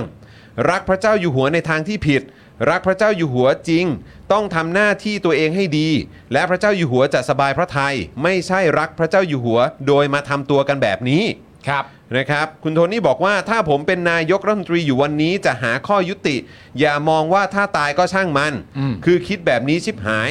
คนไม่ดีปราบคนเห็นต่าง มีแต่พัง ส่วนการแก้ปัญหาเฉพาะหน้า คุณโทนี่บอกว่าส่งโรงพยาบาล รักษาตัวด่วนจี ให้น้ำเกลือให้กลูโคสเสร็จเรียบร้อยแล้วมานั่งคุยกันเลย และดูว่าเราในฐานะฝ่ายบริหารจะก้าวล่วงฝ่ายตุลาการได้มากน้อยแค่ไหน การเจรจาไม่ได้หมายความว่าต้องตอบสนองทุกอย่าง แต่ตอบสนองในสิ่งที่มันเป็นไปได้ ภายใต้อำนาจหน้าที่ของฝ่ายบริหาร แม้ไม่ใช่อำนาจหน้าที่ ถ้าเห็นว่าไม่ดีก็ต้องประสานความร่วมมือ อืม มาคุณหมายรู้สึกไงกับความคิดเห็นของคุณโทนี่ที่มีมุมมองเกี่ยวกับเรื่องของสถานการณ์ของเออคุณตะวันกับคุณแบมครับ โอเค เอาจริงๆ เขาก็พูดถูกหลายอย่างอะนะ ครั คะ บ ในทั้งในเรื่องของกระบวนการยุติธรรมที่ โอเคสำหรับหนูเองอะหนูรู้สึกว่ามันก็เป็นการพูดกลางๆ ค่อนข้างซ้ำๆเพราะจริงๆแล้วก็พูดถึงเรื่องเอ่อความไม่เป็นธรรมของกระบวนการยุติธรรมที่ทำมาในลักษณะนี้อยู่แล้วอะนะคะ อืมครับ แต่ว่าโอเค ก็ต้องขอบคุณที่พูดซ้ำอีกรอบหนึ่งนะคคะรับ เพื่อ ตอกย้ำ ใช่ที่ตอกย้ำเพื่อชี้ให้เห็นว่าเอ่อณตอนนี้มันมีการขังเอ่อนักโทษทางการเมืองที่ยังไม่ได้ถูกตัดสินว่าผิด ครับ แต่ก็เอาเข้าไปขัง แล้วก็ไม่ให้ประกันตัว แล้วก็ไม่ให้ประกันตัวนะคะ หรือแม้แต่กระทั่งคนอื่นๆที่ถึงแม้จะให้ประกันตัวออกมา ก็มีการใส่พันธนาการเขาเพิ่มเติม มีข้อแม้ ย่างมีข้อแม้ ครับ มีกำไร EM มี ครับ เอ่อเงื่อนไขไม่ให้ออกนอกประเทศ ครับ ทั้งๆที่บางคนก็ต้องมีงานออกไปนอกประเทศอะไรอย่างเงี้ยนะ ค คะ รับ ซึ่งโอเค อันนี้ก็เป็นส่วนหนึ่งที่เขาพูดถูกต้องตามหลักการ ครับ นะคะ ทีนี้เออพอมาพูดถึงเอ่อในมุมมองของตะวันกับแบมเนี่ย อืม ก็ใช่ที่ว่าตัวพวกเขาก็มีแต่หัวใจ ครับ ในการที่เขาต่อสู้ในเรื่องนี้เนาะเพื่อยืนยันว่าสิ่งที่เอ่อกระบวนการยุติธรรมปฏิบัติกับพวกเพื่อนเขาเนี่ยมันไม่ถูกต้อง ครับ อันนี้ก็ถูกต้องด้วยเหมือนกันนะคะ อืม แต่ว่าเอ่อหนูอาจจะติดใจอยู่นิดนึง อืม ตอนที่เขาเลี้ยวกลับมาพูดถึงตัวเองว่าถ้าหากว่าเป็นรัฐบาลที่เขาเป็นนายก อืม เอ่อ เขาจะทำยังไง เขาจะทำยังไงอะไรแบบเนี้ยซึ่งหนูเลยสำหรับตัวหนูเองค่ะ หนูเลยรู้สึกว่ามันไม่ใช่การเอ่อพูดถึงเรื่องนี้อย่างไร้อเจนดา อืม ของตัวเอง อืมอืมอืม หลาย ๆ คนอาจจะอาจจะไม่ค่อยชอบความเห็นหนูตรงนี้ก็ได้นะคะ แต่หนูรู้สึกว่าเอ่อถ้าหากเราอยากจะยืนยันถึงความถูกต้องหรือเรียกร้องถึงเรื่องนี้ เราไม่จำเป็นต้องวกเข้ามาพูดถึงเรื่องของตัวเอง อืม แค่นั้นเอง อืม ครับ อืมอย่าทำให้มันเป็นกระแสช่วงหนึ่งที่คุณต้องเข้าไปตักตวงมัน อืม แต่จงเป็นเอ่อสิ่งที่มันจำเป็นต้องพูดอยู่แล้ว เพื่อเพื่อให้มันเป็นสิ่งที่ยังคงเอ่อเรียกร้องต่อสู้ถึงความยุติธรรมที่มันต้องเกิดขึ้นในสังคมอยู่ดี ครับ คือหมายความว่าเป็นการพูดเพื่อยืนยันหลักการที่ถูกต้องดีกว่า ใช่ ไหม ดีกว่า ครับอันนี้ ดีกว่า คือจากมุมมองของเราเนาะ ใช่ ครับ ค่ะ ครับผมนะครับอืมอ่ะโอเคนะครับ อันนี้ก็คือประเด็นที่พูดถึงเอ่อน้องตะวันกับน้องแบมนั่นเองนะครับ แล้วคราวนี้เนี่ยเอ่อจริง ๆแล้วก็มีประเด็น 116 ด้วยนี่ ใช่ ใช่ไหมครับ เพราะว่าจริง ๆ อย่างข้อเรียกร้องของน้องทั้งสองคนเนี่ยก็มีประเด็นของเรื่องม .116 ด้วย ใช่ครับ นะครับ ก็บอกว่าทุกวันนี้มันถูกใช้จนเละ ตามคำโบราณที่ว่าความกลัวทำให้เสื่อม คือวันนี้เนี่ยกลัวแล้วไปทำลายเขามันจะเสื่อม เพราะวันนี้เด็กเขาแสวงหาความจริงได้ทุกมุม ต้องพูดคุยกันด้วยความแตกต่างของเจเนอเรชันทำให้เข้าทำให้เข้าใจต่างกัน อืม ยิ่งไม่คุยกันยิ่งทำให้เรื่องต่างๆ แย่ลง เรื่องนี้เป็นเรื่องที่คนเป็นนายกต้องเทคแอคชั่นอย่าบอกว่าไม่รู้ไม่ได้ยิน เพราะตนที่อยู่ต่างประเทศก็ยังได้ยินเลย อืม นะครับอ่าโอเค อันนี้อาจอาจจะไม่ได้พูดถึงสิ่งที่คุณโทนี่เขาพูดนะ อืม แต่ถามความเห็นโดยรวมของเอ่อมายหน่อยละกันนะครับว่าคือเออมันก็มีมุมหนึ่งที่ผมรู้สึกว่าเออก็น่าสนใจคือพูดถึงความแตกต่างของเจเนอเรชันน่ะ อืม คิดว่าคิดว่ามันมันเป็นความแตกต่างของเจเนอเรชันจริง ๆ หรือว่ามันเป็นแค่เฉพาะคนบางกลุ่มในเจเนอเรชันก่อน ที่ดูจะมีปัญหากับคนรุ่นใหม่ หรือแนวคิดของคนรุ่นใหม่ครับ อันนี้อันนี้อาจอาจจะไม่ได้เกี่ยวกับที่คุณโทนี่พูดนะ แต่พูดถึง ค่ะ แบบจากภาพภาพที่เราเห็นมา อืม จากการแบบขับเคลื่อนประชาธิปไตยที่เราผ่านมาเนี่ยเราเรารู้สึกว่ายังไง หนูไม่อยากใช้คำว่ามันเป็นความต่างทางเจเนอเรชัน อืมครับ เพราะหนูรู้สึกว่าเอ่อช่วงอายุมันไม่ได้เกี่ยวแบบนั้นแล้ว แต่มันคือแนวความคิดมากกว่า อืม คือคนที่อายุรุ่น 60 70 แล้วเขามีหัวก้าวหน้าเขาก็มีเยอะแยะ ก็มี ค่ เยอะแยะ ใช่ อืมครับ หรือว่าแม้กระทั่งเอ่อคนที่เป็นคนรุ่นใหม่ แต่ว่ายังคงชอบอยู่กับระบบแบบเดิม ก็ยังมีอีกเยอะแยะ อืม ซึ่งเอ่อมันเป็นเรื่องของหลักการความคิดทางการเมืองมากกว่า อืม ครับ ที่ชอบแบบไหน อืม อืม อืม แล้วตัวเองนั้นยึดมั่นแบบไหน แล้วมอง อืม แบบไหนดีกับกับพวกตัวเองมากกว่ากัน แค่นั้นเอง อืม ซึ่งเอ่อเรื่องที่สำคัญมันไม่ใช่เรื่องที่ว่าเราจะทะทลายเอ่อแกลบระหว่างเจเนอเรชันยังไง อืม ทำความเข้าใจระหว่างวัยกันยังไง แต่มันคือการที่เราจะหาพื้นที่ในการอบรับความหลากหลายทางความคิดทางการเมืองแบบนี้อย่างไรได้บ้าง เพื่อให้สังคมประชาธิปไตยมันอยู่ร่วมกันได้จริง ๆ อืม อืม อืมอืม หนูว่ามันเป็นเรื่องนี้มากกว่า เพราะฉะนั้น ฮะ คือจริง ๆ แล้วก็เอาจริง ๆ นะ เพราะว่าแบบ เอาอย่างอย่างอย่างพ่อแม่เราอะไรอย่างเงี้ยเขาก็แบบเขาก็ต่างเจเนอเรชันกับเรา แต่เขาก็ ใช่ สนับสนุนแบบประชาธิปไตยที่มันมีความใช่ไหมชัดเจน อืม อะไรแบบเนี้ยก็ก็เหมือนกันแน่นอนมันก็มีที่เราเห็นกันอยู่ตอนเนี้ยที่กลุ่มอำนาจอยู่ตอนเนี้ยก็คือคนละเจเนอเรชันกับเราแหละ ใช่ แต่เขาก็เขาก็มีความคิดไปอีกทางก็ก็เหมือนกัน ใช่ อืม จ ค ริ บ ง ผม ๆ ในรายการเราก็สัมภาษณ์ใครต่าง ๆ นานาหลายคนซึ่งก็ไม่ได้อยู่ในเจเนอเรชันเดียวกับเราเลยแม้แต่นิดเดียว ใช่ แต่ก็ยังมีความเห็นไปในทิศทางเดียวกัน แล้วบางทีไอ้คำว่าเจเนอเรชันบางทีมันอาจจะถูกหยิบยกมาใช้เพื่อทำให้มันฟังดูให้มันยากเข้าไว้อะ อืม ให้มันยากเข้าไว้มัน อืม ให้ให้มันฟังดูเหมือนเป็นเรื่องที่ช่วยไม่ได้อะ อืม แล้วมันก็ต้องเป็นเช่นนั้นอ่ะ อืม ซึ่งในความเป็นจริงมันก็มันก็คงไม่ได้เป็นอย่างนั้นหรอกนะเพราะว่าตัวอย่างในสังคมมันก็เยอะว่าว่ามันไม่ได้เป็นนะนะฮะ เออแล้วก็กรณีอย่างตอนของเออน้องเออตะวันกับน้องน้องแบมอ่ะ อืม ที่เราเห็นแบบมีมีเป็นแบบเหมือนบทสัมภาษณ์พิเศษเออของเออท่านผู้พิพากษาอีกท่านหนึ่งที่ออกมาแสดงความเห็นด้วย อันนั้นก็เป็นตัวแทนของเจเนอเรชันที่แตกต่างกันแต่มีความคิดเห็น ใช่ ที่เป็นหัวก้าวหน้านะ ครับ ใช่ค่ะ ใช่ไหมฮะ ใช่ เออเราก็ได้เห็นอยู่ แสดงสะท้อนให้ชัดเจนด้วยเหมือ ใช่ น ไหม กัน แล้วก็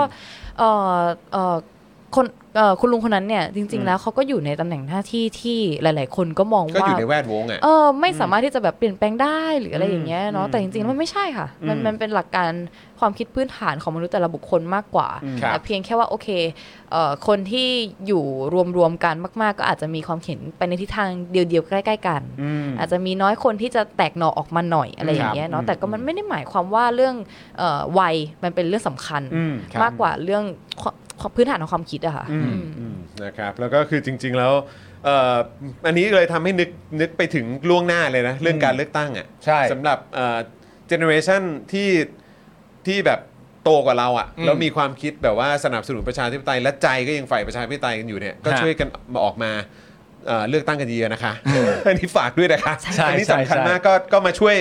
เจเนอเรชันรุ่นหลังกันด้วยนะคะ อ่า เออนะครับยังไงก็ฝากกันด้วย แต่ในในในนิดนึงแล้วกันนะฮะในประเด็นเรื่องที่เอ่อตัวคุณเอ่อโทนี่บอกว่าถ้าผมเป็นนายกอะไรต่างๆกันานาเนี่ยในในมุมหนึงเนี่ยมันมันเกิดมาจากการถูกตั้งคำถามว่า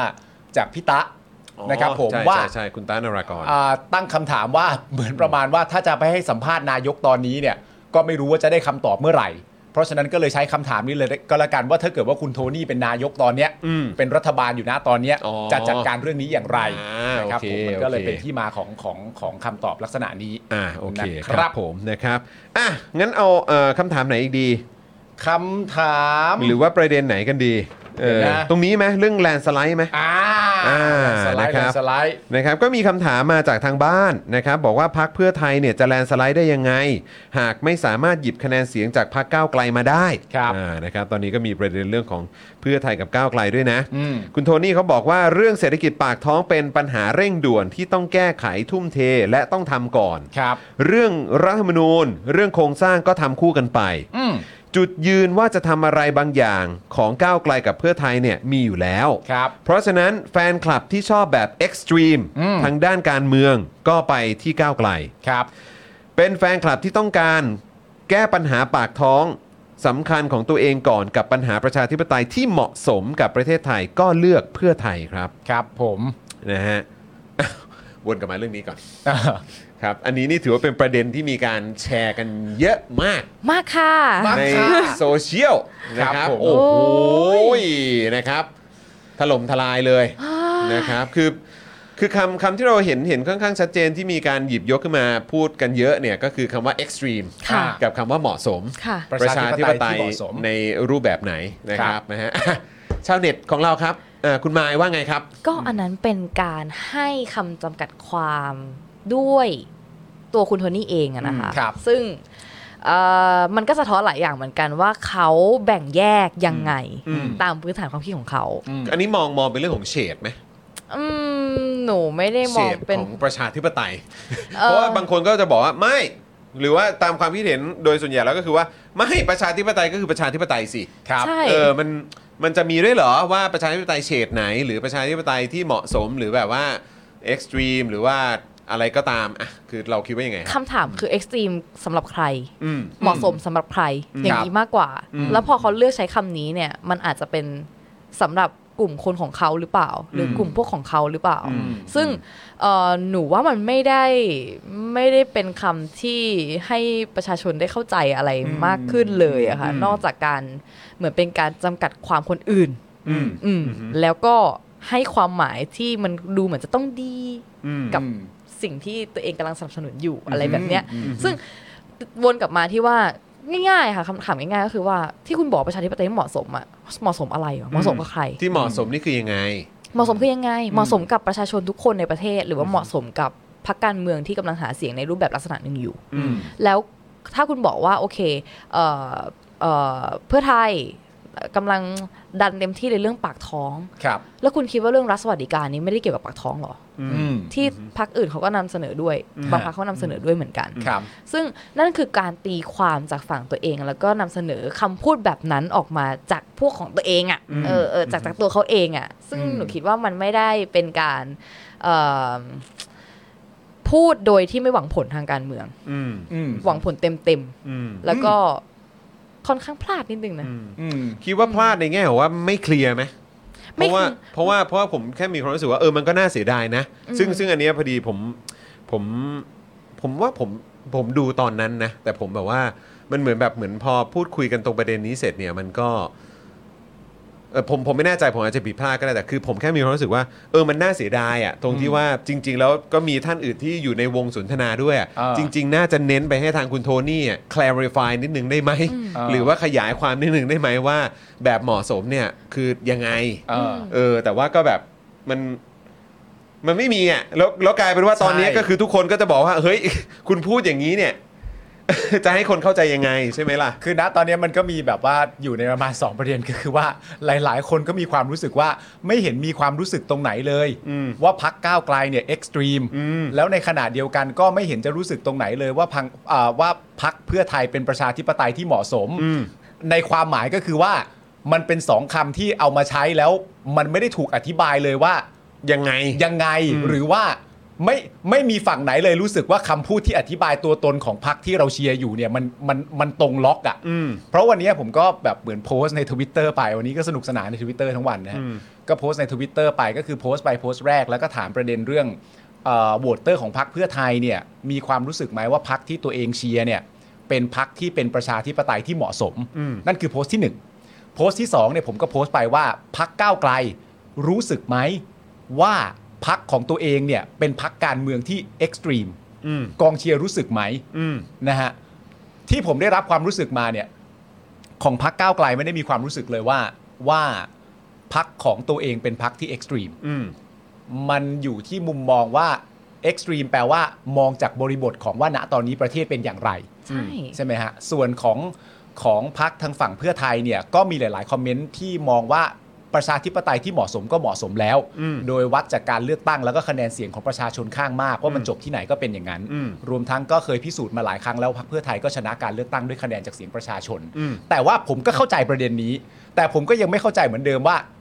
แล้วมันเป็นตีความว่าประชาธิปไตยที่เหมาะสมยังไง ประเด็นเรื่องเสียงข้างมากแล้วชนะเนี่ย อันนี้ชัดเจน มันก็เป็นหลักการประชาธิปไตยอยู่แล้ว มันเห็นจะเป๊ะๆอยู่แล้ว แต่ว่ามันแค่ไม่ได้ clarify คำพูดว่าประชาธิปไตยที่เหมาะสมอ่ะ มันเป็นอย่างไร มันเป็นอย่างไร อืม เท่านั้นเองนะฮะก็เลย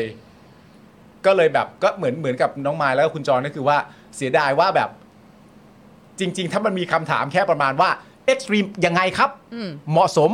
ประมาณไหนครับ อืม อันเนี้ยก็จะพูดคุยกันได้เข้าที่เข้าทางมากขึ้น อืม แต่ว่ามันไม่ได้ เพราะ มา เพราะตอนนี้ก็คืออย่างที่เราเห็นกันไปว่าในโซเชียลมีเดียนี่คือโอ้โหย ไปกันใหญ่หมดแล้วจ้า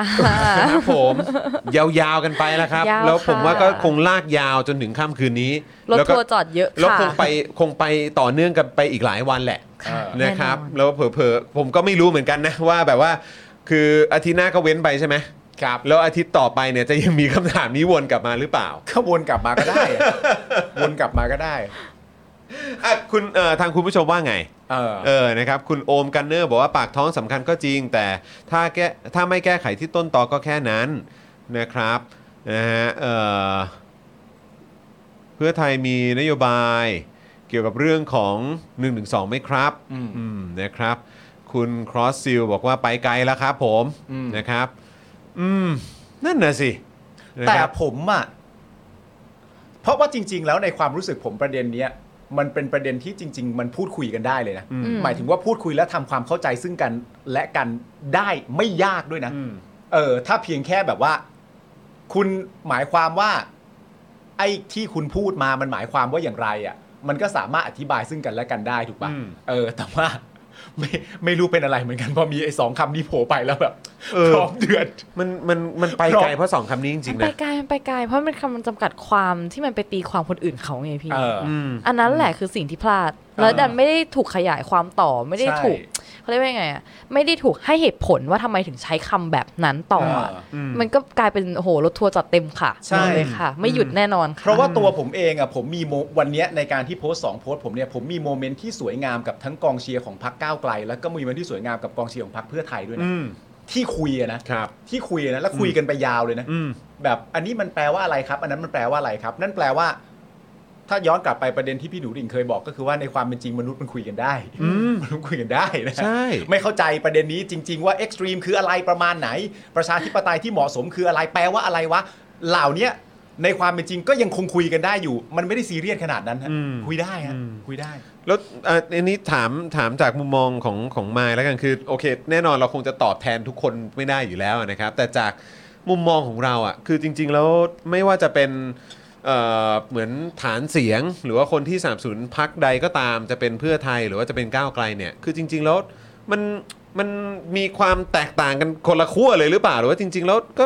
แล้วเขาก็เขาเขามีปัญหากันอย่างที่เราเห็นกันในโซเชียลกันขนาดนี้หรือเปล่าครับ จากเท่าที่เรา เห็นในเรื่องของการเคลื่อนไหวทางประชาธิปไตยอ่ะที่อยู่นอกโซเชียลนะ เออ หนูว่านอกโซเชียลจริงๆมันไม่ได้ขนาดในโซเชียล พี่มันไม่ได้ขนาดในทวิตเตอร์เลย แล้วมันก็พูดคุยกันได้ง่าย แล้วจริงๆอะอย่าง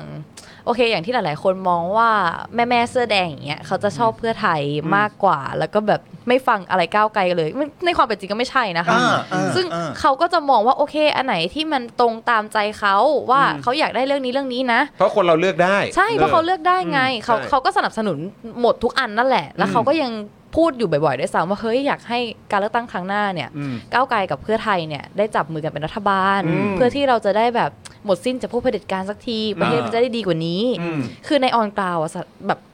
แสกระแสส่วนใหญ่ยังเป็นแบบนี้อยู่ ครับ แต่หนูไม่เข้าใจว่าในทางทำไมในโลกทวิตเตอร์หรือในทางออนไลน์เนี่ย ถือดาบแทงกันแบบ เออทำไมมันดูดเดือดขนาดนี้วะ มายต้องเข้าใจว่า มัน น หนั ก ก นกตัวนี้มันเดือดดาน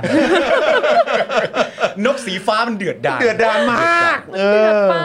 แล้วก็ ครับผม คือเอาจริง ๆ แล้วอะค่ะอย่างเอ่อถ้าเราตีควตามคำจำจำกัดความมันเลยนะคะ คือมันก็คงจะเป็นเอ่อมันจะคุยกันได้ไม่ยากอย่างที่พี่บอกนั่นแหละ อย่างเช่นคำว่าประชาธิปไตยที่เหมาะสมอย่างเงี้ย อืม มันคงตีความไปเป็นอย่างอื่นไม่ได้นอกจากอะไรประชาธิปไตยที่เหมาะสมกับประชาชนถูกไหมคะ อืม ซึ่งหมายความว่ามันก็ต้องเป็นประชาธิปไตยที่ประชาประชาชนมีอำนาจสูงสุด อืม มันจะเป็นประชาธิปไตยแบบอื่นไปได้ยังไงอีกล่ะ ใช่ เหมาะสมกับใครไปนอกจากประชาชนได้อีกล่ะ มัน อ่า คงไม่ได้ใช่ไหมคะ เพราะอำนาจสูงสุดต้องเป็นของประชาชน ถูกต้องถูกต้องโอเค แต่ว่าอย่างการที่บอกว่าเอ่อก้าวไกลเอ็กซ์ตรีมอย่างเงี้ยโอเคอ่ะอันเนี้ยอาจจะดิสคัตกันได้ว่า การมองว่าเอ็กซ์ตรีมนั้นอะไรล่ะที่บอกเอ็กซ์ตรีม อืม อ่า การแสดงออกในสภาหรอ อืม หรือว่าการนำเสนอนโยบาย อืม หรือว่าการเอ่อเขาเรียกว่าไงนะ การแอคชั่นของตัวผู้สมัครแต่ละคนหรออที่ทำให้รู้สึกเหมือนเอ็กซ์ตรีมแล้วเอ็กซ์ตรีมนั้นมันเอ็กซ์ตรีมต่ออะไร อืม เอ็กซ์ตรีมแล้วมันส่งผลกระทบต่อประชาชนยังไง อืม เอออมันมันต้องวิเคราะห์กันในมุมนี้มากกว่า อืม มากกว่าการที่จะแบบแค่นี้แล้วก็เนี่ยมันก็เลยเป็นสาเหตุให้ให้รถทัวร์มาไง เออแต่โอเค อย่างคำว่าประชาธิปไตยเหมาะสมอะหนูคิดว่ามันยังช่วยกันตีความได้ ถ้าหากจะใช้คำนี้ อืม มันก็ต้องเหมาะสมเพื่อประชาชนจริง อืม อืม อืม เออ เออน่าสนใจนะ ก็น่าสนใจ อืม แต่เขาคงคิดอย่างนั้นแหละ ก็ผมแต่แต่ผม แต่ก็ คิด อ ว่า ย่างที่บอกกันเสียดายว่าไม่ได้อธิบายเพิ่มอ่ะ ใช่ใช่เอออันนั้นอันนั้นหนึ่งก็คือ เออ เสียดายว่าไม่ได้อธิบายเพิ่มแต่สองเนี่ยสิ่งที่สำคัญที่สุดก็คือท้ายที่สุดแล้วครับ เมื่อคุณได้รับฟังสารตรงจุดนี้ไปแล้วเนี่ย เออ แล้วท้ายที่สุดก็ก็มองย้อนกลับมาที่ความต้องการของเราเอง อืม นะครับว่าเราอยากจะเอ่อสนับสนุน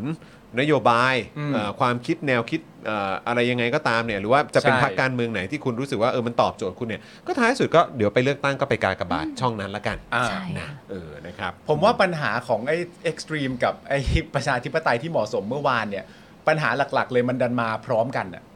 ถ้าสมมติว่ามันพูดประเด็นใดประเด็นหนึ่งก็พูดกันไปใช่ไหมแต่มันมาพร้อมกันมันเลยเหมือนแบบอ๋อนี่คือการตั้งข้อเปรียบเทียบใช่ไหมอะไรอย่างเงี้ยมันคือมันดันมาในประโยคที่ต่อกันพอดีอ่ะมันก็เลยแบบว่าอ้าวนี่หมายความว่าอย่างนี้ใช่หรือไม่อะไรอย่างเงี้ยคุยได้ครับคุยได้ไม่เป็นไร มีคนบอกว่าแม่ ๆ ในม็อบก็ไม่ได้เท่ากับชาวทวีตนะ เออ ใช่ไหม ครับผนะฮะก็เลยเนี่ยแหละก็เราพยายามจะถามหลาย ๆ คน เพราะเราเราเราก็ไม่อยากฟันธงไป ใช่ เองไงใช่ไหมครับ เราพยายามจะถามหลาย ๆ ท่านเหมือนกันว่า เออคุณคุณคิดว่า คิดว่าแบบในโซเชียลกับในโลกแบบเนี่ยออนกราวเนี่ยเป็นคำอธิบายที่ดีมากออนกราวเนี่ยคือเขามีความคิดเห็นที่แตกต่างกันขนาดนั้นเลยเหรอแล้วก็แบบโอ้โหแบบว่า จริง ๆ มา เหมือน อ่ะ อย่างกับเป็นสงครามเลยนะเนี่ยเออ จริงๆมายเป็นคนที่แบบว่าทำงานกับผู้ชุมนุมเป็นปกติอยู่แล้วอะซึ่ง ค่ะ ผู้ชุมนุมหรือที่ออกมาเรียกร้องประชาธิปไตยอยู่นะตอนนี้ในประเด็นต่างๆนานาเนี่ยแน่นอนว่าเขาไม่ได้เป็นแฟนคลับของพรรคเดียวอยู่แล้วอะ ใช่ มันจะต้อง ค่ เป็นการรวมตัวกันจากแฟนคลับ จากหลาย ๆ พักที่มารวมกันในการชุมนุมหนึ่งครั้งกี่จำนวนคนก็ว่าไปเนี่ยซึ่งเขาไม่ได้มาอยู่ในการร่วมชุมนุมแล้วเขามาซัดกันกลางวงชุมนุมจะไหนไม่มีใช่ไหมฮะ ไม่มี ใช่ไหมอ๋อ ค่ะ โอเ ไม่มีค่ะ แล้วส่วนใหญ่ก็คือเอ่อตอนเนี้ยค่ะ ต้องบอกว่าวัฒนธรรมทางการเมืองมันค่อนข้างเปลี่ยนไปพอสมควรด้วยเหมือนกัน คือเราตัวประชาชนที่ออกมาใช้สิทธิเสรีภาพของตัวเองอะเราก็ไม่ได้เชื่อมั่นพรรคการเมืองขนาดนั้นนะคะ หมายความว่าไม่ว่าพักไหนจะเป็นพักที่มีนโยบายตรงใจหรือเปล่าแต่ถ้าหากเขาทำอะไรที่มันไม่ถูกต้องตามหลักการอะ อืม เราก็พร้อมด่าเหมือนกัน ใช่ และผู้ชุมนุมในใน มันก็ การ ควร ชุม จะ นุ เป็น ม อย่างนั้น ก็เป็นแบบนั้น ใช่ใช่ ซึ่ง ใช่ หมายความว่ามันไม่ได้เกี่ยวแล้วค่ะว่าเราจะเป็นแฟนคลับพักไหน เพราะคำว่าแฟนคลับมันไม่ได้ทำให้เราได้ความเป็นประชาธิปไตยจริง ๆ แต่มันอยู่ที่ว่าเราต่างหากที่เราจะมั่นใจในสิทธิ์ของตัวเองในการเลือกมากน้อยแค่ไหนกันล่ะเอออ แล้วอีกอย่างคือจะเป็นประชาธิปไตยหรือไม่อย่างไรก็ตามมันไม่ได้จบแค่ตรงการเลือกตั้งเท่านั้น ถูกต้อง เรา ค่ะ ต้องขับเคลื่อนมันไปตลอดเวลาอยู่แล้ว ใช่ ครับ แล้วค่ะ นรับอืมนะฮะอ่ะโอเค คุณผู้ชมจริง ๆ แล้วมันก็ยังมีประเด็นอื่นด้วยนะ แต่ผมคิดว่าไอ้ประเด็นเมื่อสักครู่เนี้ยน่าจะเป็นประเด็นที่มันร้อนแรงที่สุดในโลกโซเชียลแล้วแหละ เออประเด็นตัว คบ ๆเนี่ย นะจริงๆมันก็จะมีประเด็นตรงที่เขาบอกว่าโอ้ยอะไรที่บอกว่าจะไปเพื่อไทยไม่มีอุดมการณ์จะไปจับมือพลังประชารัฐเนี่ยมันเป็นเรื่องไร้สาระไร้สาระมากปัน อันนี้เนี่ยเป็นเรื่องธรรมชาติของคนไม่มีงานทำ อ่า อะไรแบ ครับ บ นี้ ผม ก็จะมีประเด็นเหล่านี้ด้วยนะครับ ก็ดีครับก็ดีครับ อ่ะโอเค เอาเป็นว่าก็ก็ตรงประเด็นของคุณโทนี่ก็ประมาณนี้แล้วกันเนาะ อ่า เออนะครับนะฮะเอิ่มมาต่อกันดี กว่า อันนี้ผมว่าน่าสนใจ ใช่ ก็คือประเด็นการยกเลิกระเบียบทรงผมนักเรียนครับ ตรีนุช ตรีนุช ตรีนุช นะครับ ให้อำนาจโรงเรียนเป็นคนกำหนดเอง ครับ แถมอีกประเด็นหนึ่งที่ อ่า เกี่ยวกับการศึกษาด้วยก็คือ สพททำ MOU กับกอรมนครับ อ่า นะฮะหน่วยงานทางด้านความมั่นคงอะเนาะ ครับ ขนทัพนักแสดงเรื่องพระนเรศวรครับ สอนประวัติศาสตร์ไทยในโรงเรียนครับ นี่จะได้เข้าถึงจะได้เข้าถึงนะครับผม อ่ะเดี๋ยวเราไปทีละประเด็นก่อน ได้ครับเอาเอาประเด็น ทรงผมก่อ เอ่ น อ ทรงผมก่อน ทรงผมก่อน ท ท ร รง ง ผ ผม ม ก่อน ทรงผมเรื่องใหญ่ ท ท ร รผง งผม ม ก่อน เรื่องใหญ่ ยังไงดีเราเราเราเราจะเข้าตรงไหนดี เอ่อเข้าเลยเข้าตั้งแต่หัวเลย อ่ะ ประเด็นนี้เรามีเวลาอยู่แล้ว ครับผม นะครับผมเพราะว่าเราได้ขยี้กันนานแน่นอน ครับ ปะเด็นนี้คือเมื่อวานนี้นะครับกลุ่มนักเรียนเลวนะครับได้ไปยื่นข้อเรียกร้องนะครับให้แก้ไขสภาวะศูนยากาศทางกฎห หมายจากการยกเลิกกฎกระทรวงศึกษาธิการนะครับ ว่าด้วยการไว้ทรงผมของนักเรียน พศ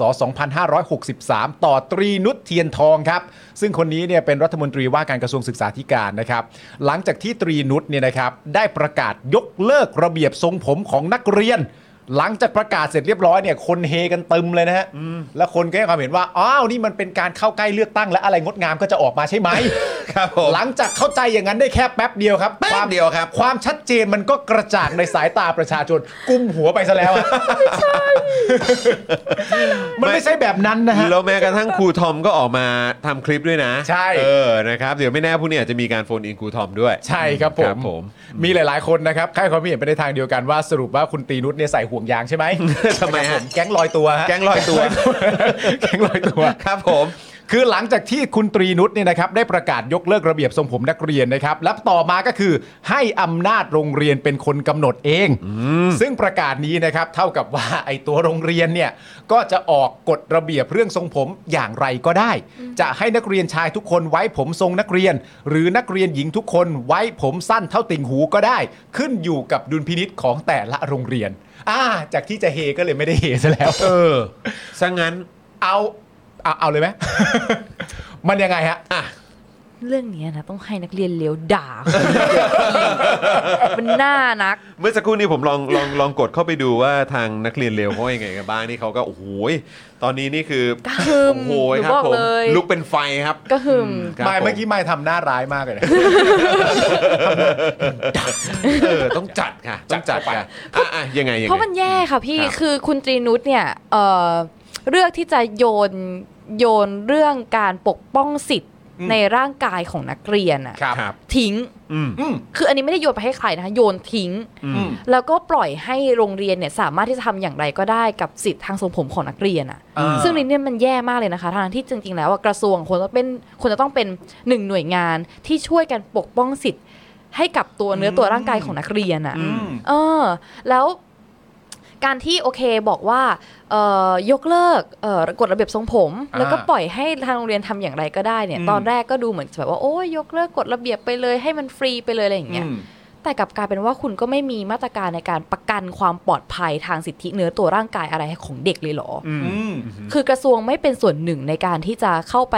เอ่อช่วยเหลือเด็กเหรอถ้าหากเด็กที่อยู่ในโรงเรียนนั้นๆ เนี่ยถูกกล้อนผม อ่า อืม ถูกตัดผม อืม เพราะว่ากฎโรงเรียนจะออกแบบไหนอย่างไรก็ได้ อืม แล้วคุณก็จะลอยตัวเหนือเออการถูก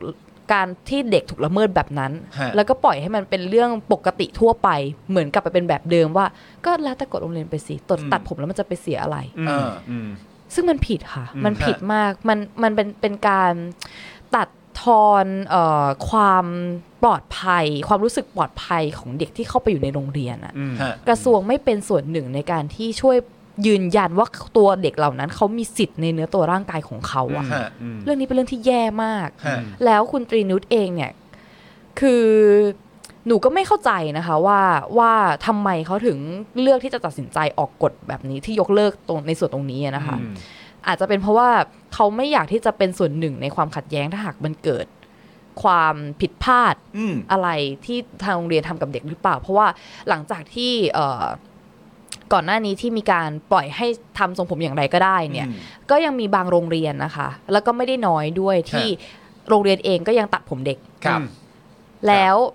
เด็กก็ร้องเรียนไปที่กระทรวงใช่ไหมคะ ครับ มันก็เลยจะเป็นเรื่องกลับไปที่กระทรวงว่ากระทรว ก็ งเอ วน ง กลับมาอยู่ดี ใช่ต้องเป็นส่วนหนึ่งในการเข้าไปจัดการสิถ้าหากเอ่อผอโรงเรียนเหล่านั้นเนี่ยไม่ยอมรับผิดชอบ อืม ว่าครูเนี่ยมาละเมิดเนื้อตัวเด็กใช่ไหมคะ ครับ ทีนี้คุณตรีนุชเขาก็ปล่อยลอยเลย อื อะ่ะ ม ทีนี้กลายพอยกเลิกเสร็จปุ๊บเขาปล่อยลอยเหนือ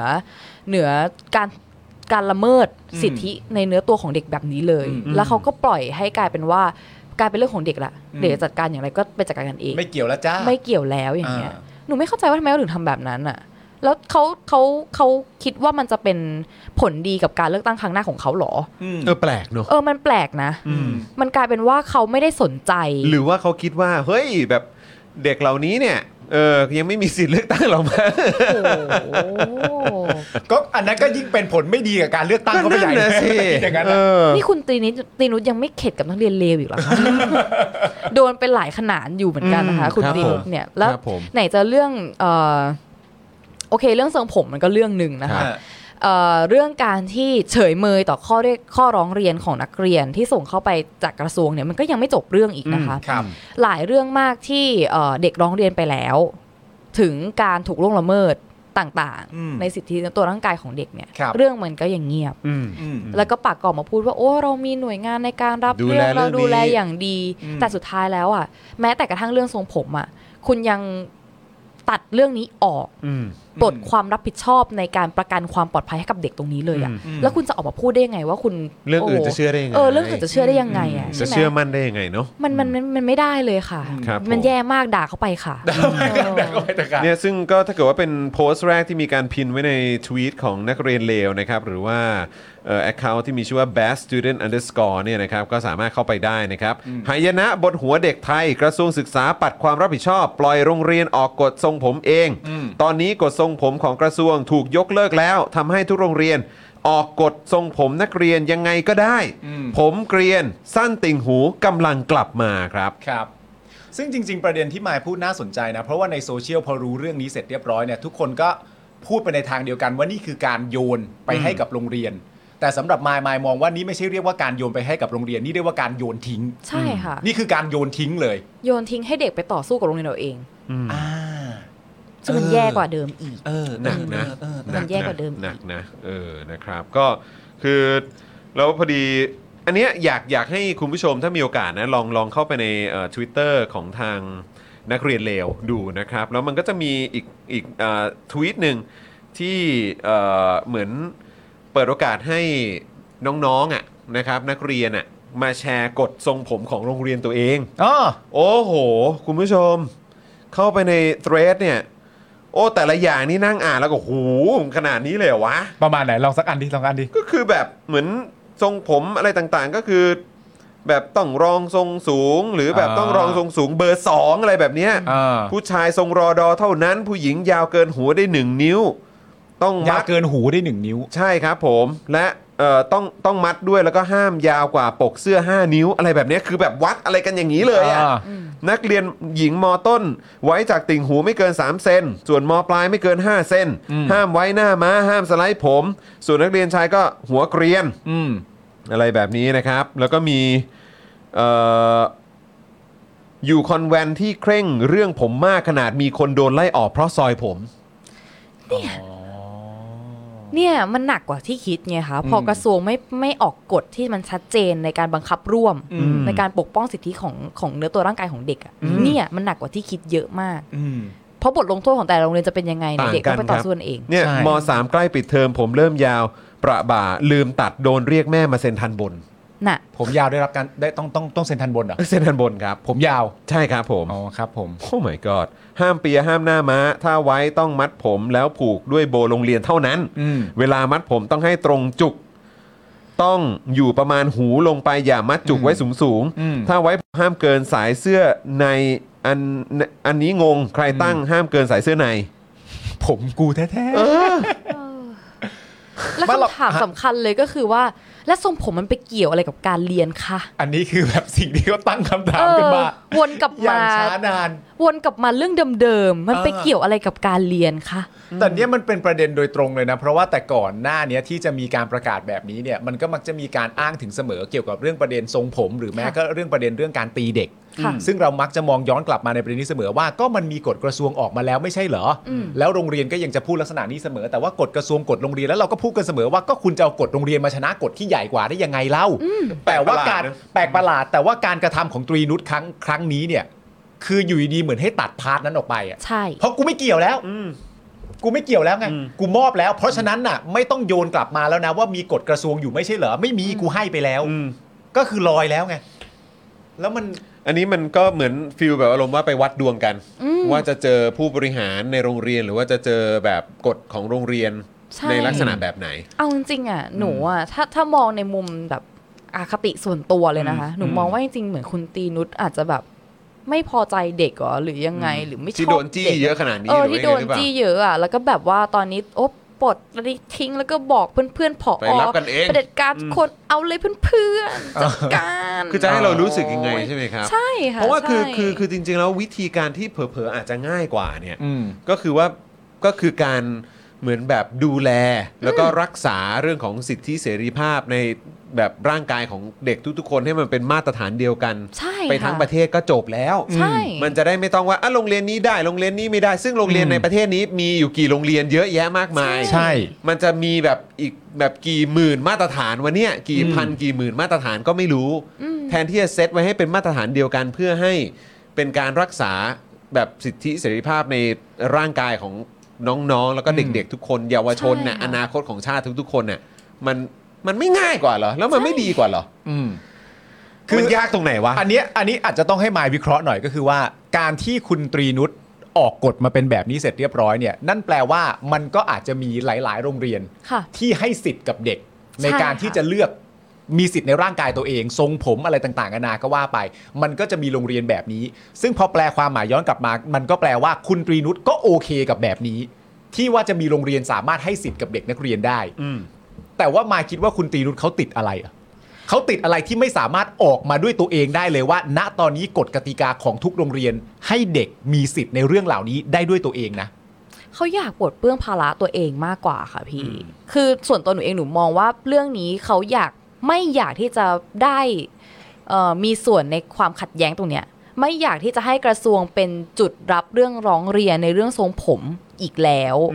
ไม่อยากให้เอ่อ ไม่อยากให้กระทรวงต้องมารับเรื่องนี้ใช่ไหมฮะ ใช่แล้วก็ไม่อยากให้กระทรวงจะต้องเป็นหนึ่งในหน่วยงานที่ต้องเข้าไปเอ่อจัดการกับโรงเรียนที่ละเมิดเรื่องสิทธิทรงผมของเด็ก เออ คือปล่อยลอยไปเลยอะ่ะ อืม ปล่อยจอยจากการคุ้มครองเด็กอะ่ะ แต่ หนูว่ามันเป็นเรื่องนั้นมากกว่า แต่ผมมองอีกมองต่อเนื่องไปนะ อืม จากกรณีเนี้ย อืม ผมว่ามันจะยิ่งแบบเหมือนเป็นเชื้อเพลิงอะ มันหนักกว่าเดิม ในการในการที่จะทำให้เด็กรุ่นใหม่อะ เออ ในการที่จะทำให้เด็กรุ่นใหม่ที่ถูกปฏิบัติในเอ่อในโรงเรียนอะต่อ ค่ะ ไปนับจากนี้นะ อืม เออที่จะเจอแบบโรงเรียนที่มีกฎกติกาที่มันแบบ เฮ้ยอะไรวะเนี่ยนี่มันละเมิดสิทธิ อืม อะไรต่างๆ ของเราขนาดนี้เลยเหรอคืออ ม ผมรู้สึกว่า คุณตีนุชคุณตีนุชอาจจะรู้สึกว่ามันเป็นการการแบบเหมือนลอยตัว อืม ขง ปล่อยจอย ของตัวเองหรืออะไรก็ตามแล้วก็อ่ะกระทรวงก็ไม่ต้องรับและโรงเรียนก็ไปจัดการกันเองแล้วกันนะคะอะไรอย่างเงี้ยแต่คือแบบท้ายสุดมันจะย้อนกลับมานะ ใช่ ย้อนกลับมาจนทำให้แบบเด็กที่ต้องเผชิญอยู่ในสภาวะแบบนี้ในยุคสมัยนี้เนี่ย อืม มันจะจำไปอีกยาวขนาดยุคเราอะ่ะ ยุคเราอะ่ะที่ที่มีแบบกฎกระทรวงอยู่ระดับหนึ่ง อืม ตรงเนี้ย อ่า แล้วไอ้ที่เราโดนๆกันอยู่เนี่ยเราก็ยังไม่พอใจกันเลยอะ อ่า แล้วถ้าคราวเนี้ยอย่างที่อ่ะใช้คำนี้ปล่อยจอยเลย อืม เออคือโรงเรียนแต่โรงเรียนจะมีมาตรฐานแบบไหนก็แล้ว แต่เลยน้องกลุ่มไหนอะไรยังไงเจอความซวยแบบไหนขึ้นมาเนี่ยก็ก็รับกันไปเองนะ แล้วผมว่ามันจะมันจะเป็นเชื้อเพลิงที่ทำให้เด็กๆเหล่านี้ย้อนกลับมาสู้อย่างหนักนะ ใช่ ย้อนกลับมาหา ใน ต้น เรื่อง ต่ ที่ให ญ่ที่ที่ใหญ่เพิ่มเติมเข้าไปอีกด้วยซ้ำอ่ะ ใช่ ใช่ ในประเด็นที่มันกว้างมากขึ้นในประเด็น อืม ที่มันเป็นระดับประเทศด้วยซ้ำอ่ะ เออ ใช่ หนูเห็นด้วยกับพี่จอนนะ เนอะ เพราะว่าตอนเนี้ยเด็กรู้สึกว่าไร้ซึ่งการถูกปกป้องแล้ว อืม และเขาต้องหาวิธีการใดก็ได้ในการปกป้องตัวเอง เออ เออ ซึ่งเรื่องเนี้ยมันเป็นจุดเริ่มต้นเล็กๆ แต่ว่า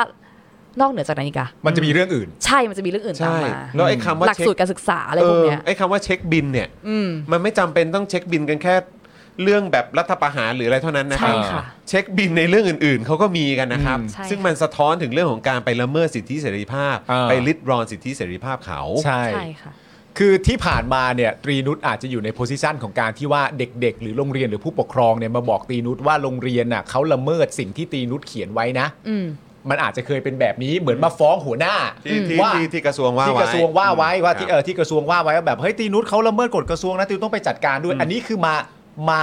ร้องขอความช่วยเหลือนะ อืม แต่ว่าหลังจากนี้ไปมันจะเปลี่ยนเป็นแบบตีนุชคุณทำไม่ถูก เออคุณซึ่งอันนี้อันนี้คุณปล่อยเอง อันนี้ นะ คุณปล่อยเอง ซึ่งหลังจากนี้ไปตีนุชจะอ่าความเข้ม ที่ผ่านมาถ้าตีนุชมีความรู้สึกว่าเข้มข้นแล้วเนี่ย อืม หลังจากนี้ไปตีนุชจะประมาณแบบเจอแบบชงครึ่งแก้วอะฮะมันจะเข้มข้นมากอะ เข้มข้นมากแล้วคือถ้าย้อนกลับไปตรงไอ้คำที่เราคุยกันเรื่องของเจเนอเรชันเนี่ย ค่ะ อืม อ่าโอเคเราไม่เราเราเราไม่เหมารวมเจเนอเรชันก็ได้ ค่ะ แต่กลุ่มคนที่แบบอาจจะมีความคิดเห็นที่สนับสนุน เรื่องของอำนาจนิยม เรื่องของอำนาจเผด็จการ เรื่องของความไม่เป็นประชาธิปไตยเรื่องของของการลิดรอน หรือว่าไปไอ้ตัดเรื่องของสิทธิเสรีภาพของคนอื่นเขาเนี่ย ค่ะ คือคุณเนี่ยจะเจอมวลมวลชนอีกรุ่นใหม่ที่จะแบบขึ้นมาอีก เออ ที่รังเกียจการกดขี่อะ ใช่ เพิ่มขึ้นมาอีกนะ นั่นแหละ แล้วมันประเด็นเขาโดยตรงนะ ประเด็นการ ใช่ ศึกษาเนี่ยชีวิตเขาเลยนะ ใช่ คือถ้าเกิดว่าเอ่อเหล่าพวกคุณเนี่ยจะมองหาแบบว่า ใครต้องรับผิดชอบเรื่องนี้เนี่ยเอ่อก็เอ่อลองไปถามคุณตรีนุชได้นะครับ ล็อกเป้ามั นมันอาจจะไม่ได้เห็นชัดภายในปี 2 ปีนี้หรอก เออ แต่คือระยะยาวอ่ะเขามาแน่ ใช่ค่ะ แล้วคืออันนี้คือเหมือนเด็กๆ ก็จะตาสว่างกันไวขึ้นนะ ใช่ ไม่ประเด็นมันตลกมากเลยนะ ตรงที่สมมติว่าเราอ่าอ่าจากของคุณตรีนุชเนี่ยเราแบ่งได้ทั้งหมด 2 ประเด็น เออ ซึ่งพอแบ่งไป 2 ประเด็นไอ้คำเดิมมันตามมา คือ คำว่าเหมาะสม ครับ คำว่าเหมาะสมมันมาอีกแล้วครับ คือประเด็นที่หนึ่งเนี่ยนะครับก็คือนักเรียนสามารถไว้ผมสั้นหรือยาวก็ได้ โดยขึ้นอยู่กับความเหมาะสม นั่นไง ของแต่ละโรงเรียน นั่นไง ยากเลยไหมฮะ ทำไมถึงไม่เหมาะสมกับตัวเด็ก ไปเหมาะสมกับโรงเรียนทำไมวะหนูไม่เข้าใจ มันเกี่ยวกับเรื่องของสภาพภูมิประเทศอะไรหรือเปล่าฮะ ก็บ้านเรามันก็อา อยู่ กาศ ที่ เดี รา ยว บ กัน สูงแล้วก็แบบว่าโอ้โหอันนี้ต้องแบบไว้สั้นนะครับ อะไรอย่างงี้หรือเปล่า ไม่ รู้ ว่าจะอยู่ในอากาศไหนอะพี่มันก็ต้องเหมาะสมกับตัวเด็ก คือถ้าคิด ภาพถ้า คื คิ อ ด นี่ ภาพ อยู่อยู่อยู่แบบว่าติดริมทะเลอะไรอย่างเงี้ยเออต้องแบบว่าเกรียนเท่านั้น ไม่ถ้ามึงคิดภาพเป็นลักษณะเนี้ยที่มึงเห็นก็คือภาคไหนภาคนั้นเลยนะ ใช่ ภาค ใช่ ไหนภาคนั้นก็ต้องเป็นอย่างนั้นนะ ใช่ใช่ กรุงเทพคืออย่างนี้ เออ แล้วถ้าสมมติว่าขึ้นไปเหนือที่อากาศจะค่อนข้างหนาวหน่อย เออ ก็อาจจะผมยาวกว่ามาได้หน่อย เออ สามารถ เออ ทำนั่นนู่นนี่ เอาไว้กัน PM เอ อ อย่างนี้สมมติเป็นนักเรียนอยู่ที่ลอนดอนอังกฤษอย่างเงี้ย เออ ซึ่งฝนตกบ่อยมันก็ไม่โกนหัวกันหมดเล ยเหรอ มันจะยังไงอ่ะ เดี๋ยวอับชื้นค่ะ เดี๋ยวอับชื้น แต่ว่าคำถามประเด็นสำคัญของมายก็คือว่ามันจะไปเหมาะสมกับโรงเรียนทำไม เออ ใช่ ทำไมสิทธิ์ของตัวเด็กสิทธิ์ในร่างกายตัวเอง มันไม่ให้เหมาะสมกับพวกเขาเหล่านั้น ใช่ เออ ค่ะ ความต้องการของเขาก็ได้ เออ ใช่ไหมอะ แต่น้องมายครับ ประเด็นที่2เนี่ยก็คือว่าที่เขาออกกฎมาแบบเนี้ยเขาก็ไม่ได้นิ่งดูดายนะครับน้องมายครับ ฮะ เขาก็บอกว่าโรงเรียนเนี่ยนะครับ ควรจัดให้มีการรับฟังความคิดเห็นของนักเรียน ผู้ปกครองชุมชน และก็คณะกรรมการบริหารสถานศึกษา ก่อนที่จะมีการประกาศใช้ระเบียบทรงผมของแต่ละสถานศึกษา โดยคุณตรีนุชเนี่ยนะครับ ให้เหตุผลว่าการปลดล็อกครั้งนี้เนี่ยมีเป้าหมายและเจตนาคือไม่อยากให้เรื่องของทรงผมเป็นกรอบในการพัฒนาเยาวชน ไม่อยากให้เป็นกรอบในการเรียนรู้ และจำกัดความสุขของเด็ก ที่จะถามมายก็คือว่าไอ้ที่พี่อ่านไปเมื่อกี้มันแปลว่าอะไรฮะ หนูก็ไม่เข้าใจเขาค่ะ ก็คุ้มครองสิคะ มันก็ไม่ง่ายกว่าวะ เออ แล้วนี่ก็ต้องโรงเรียนก็ต้องมาเสียเวลาในการเปิดรับฟังนู่นนั่นนี่อีก แล้ว ซึ่ง ก็ จริงๆคือมึงก็ไม่ต้องไปฟังผู้ปกครองชุมชน หรือคณะกรรมการบริหารสถานศึกษาก็ได้นะ เออ จริงๆอะถ้าเกิดว่ามึงจะมาเวนี้อะมึงฟังแค่นักเรียนก็พอ ถ้าจะฟังแล้ว ถ้า นะ มึงจะฟังนะ และกระทรวงทำอะไรคะมอมแบบวางหลักสูตรมอมเมาเด็กอย่างเดียวเหรอคะ หรืออะไรคะ ไม่เข้าใจ งง เอ ฮะ อ ไม่แล้วถ้าไปถามผู้ปกครองเนี่ย ครับ มันจะมีผู้ปกครองไหมที่แบบว่าเฮ้ยอย่าเอาติ่งหูออกไปจากลูกสาวฉันนะ เฮ้ยมี มีเหรอ มี มีมีประมาณว่ายังไงช ก็ อบ มีก็มีแบบชอบให้ตัดเกรียมไปเลย ตัดสั้นไปเลยมี เหรอ มีเคยเคยเคยมีในข่าว เคยมีการอ๋ทำ อเหรอ สำรวจอะไรอย่างเงี้ยในบางพื้นที่ในบางโรงเรียน ผู้ปกครองบางคน อ่า ก็มีความเห็นว่า ตัดเกรียมไปเลย เหรอ ตัดสั้นไปเลย เห็นด้วยมากกว่าถ้านักเรียน จะได้ระเบียบ โงน เรียบร้อยอะไรอย่างเงี้ย อ๋อเหรอ เออ ซึ่ ซึ่ ง งพ่อคุณแม่ของ ผมก็ น้งๆ แค่ย้อนะ กลับไปว่าโอ้โหนี่ขนาดลูกๆตัวเองนะเนี่ย เออ หรือว่ามันเป็นเหมือนแบบอารมณ์เหมือนแบบเวลารับน้องอะว่ากูโดนมาแล้วมึงก็ต้องโดนด้วย เออ ใช่ กูโดนมาแล้วกูยังทนได้เลยทำไมพวกมึงทนไม่ได้ฮะ อืม ะไร เขา ย่ง ม งี้ย องว่ามันเป็นเรื่องปกติในยุคเขา อะไรอย่างเงี้ย ใช่ มันไม่เห็นจะลำบากยากแค้นอะไรตรงไหนเลยก็ผมสั้นเท่านั้นเอง เออ ใช่ผมสั้นมาอะไรนักหนา เอออ อะไรอย่างเงี้ย หรือแบบพ่อแม่บางคนก็คือแบบครูว่ายังไงก็ตามนั้นเลย ก็ ค่ะ ตามนั้นแหละลูกอะไรอย่างเงี้ยออ และประเด็นนี้มาจะอธิบายไง ผมสั้นอย่างเดียว ผมสั้นแค่นั้นเองจะอะไรกันนักหนา มีอะไรอธิบายไหม ไม่ต้องไปตัดสินแทนเขา ก็ให้เด็กเขาตัดสินเอง เออ พ่อแม่ก็ต้องสนับสนุนให้เด็กรู้จักที่จะปกป้องเนื้อตัวร่างกายของตัวเองด้วยสิเออ เออมันสำคัญกว่าไหมน่ะประเด็นนั้น ใช่ น่ะ มันสำคัญ เออ มันสำคัญกว่า เข้าใจยากตรงไหน นะคุณจูนบอกว่าฉันยังผ่ามาได้เลยทำไมพวกเธอจะผ่าไม่ได้ ฝึกความอดทนสิคะแบบ นี่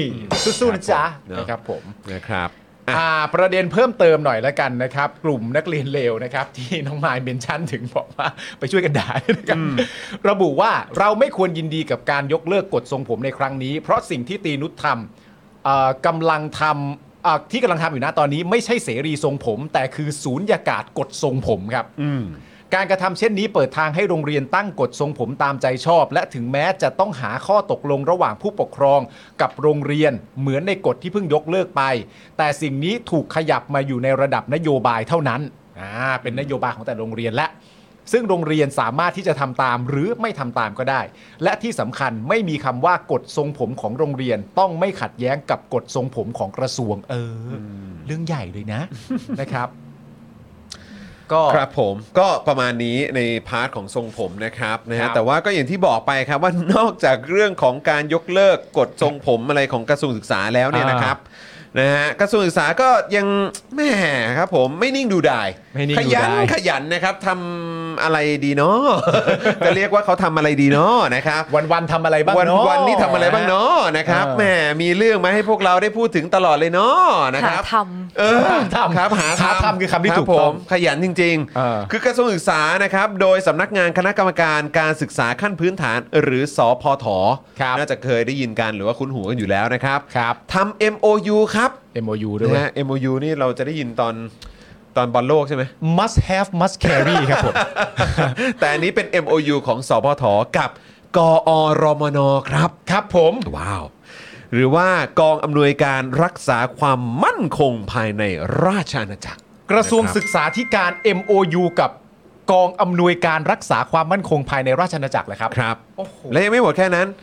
รวมถึงสถาบันอาชีวะด้วยนะครับ เอ้าเหรอครับ เพื่อขับเคลื่อนการเรียนการสอนวิชาประวัติศาสตร์ ตั้งแต่ระดับประถมศึกษา อ่ามั มัธยมศึกษาในเชิงสร้างสรรค์ครับอ่า ครับ เขาบอกในเชิงสร้างสรรค์ แล้วก็ไม่ใช่เชิงสร้างสรรค์แบบธรรมดานะครับ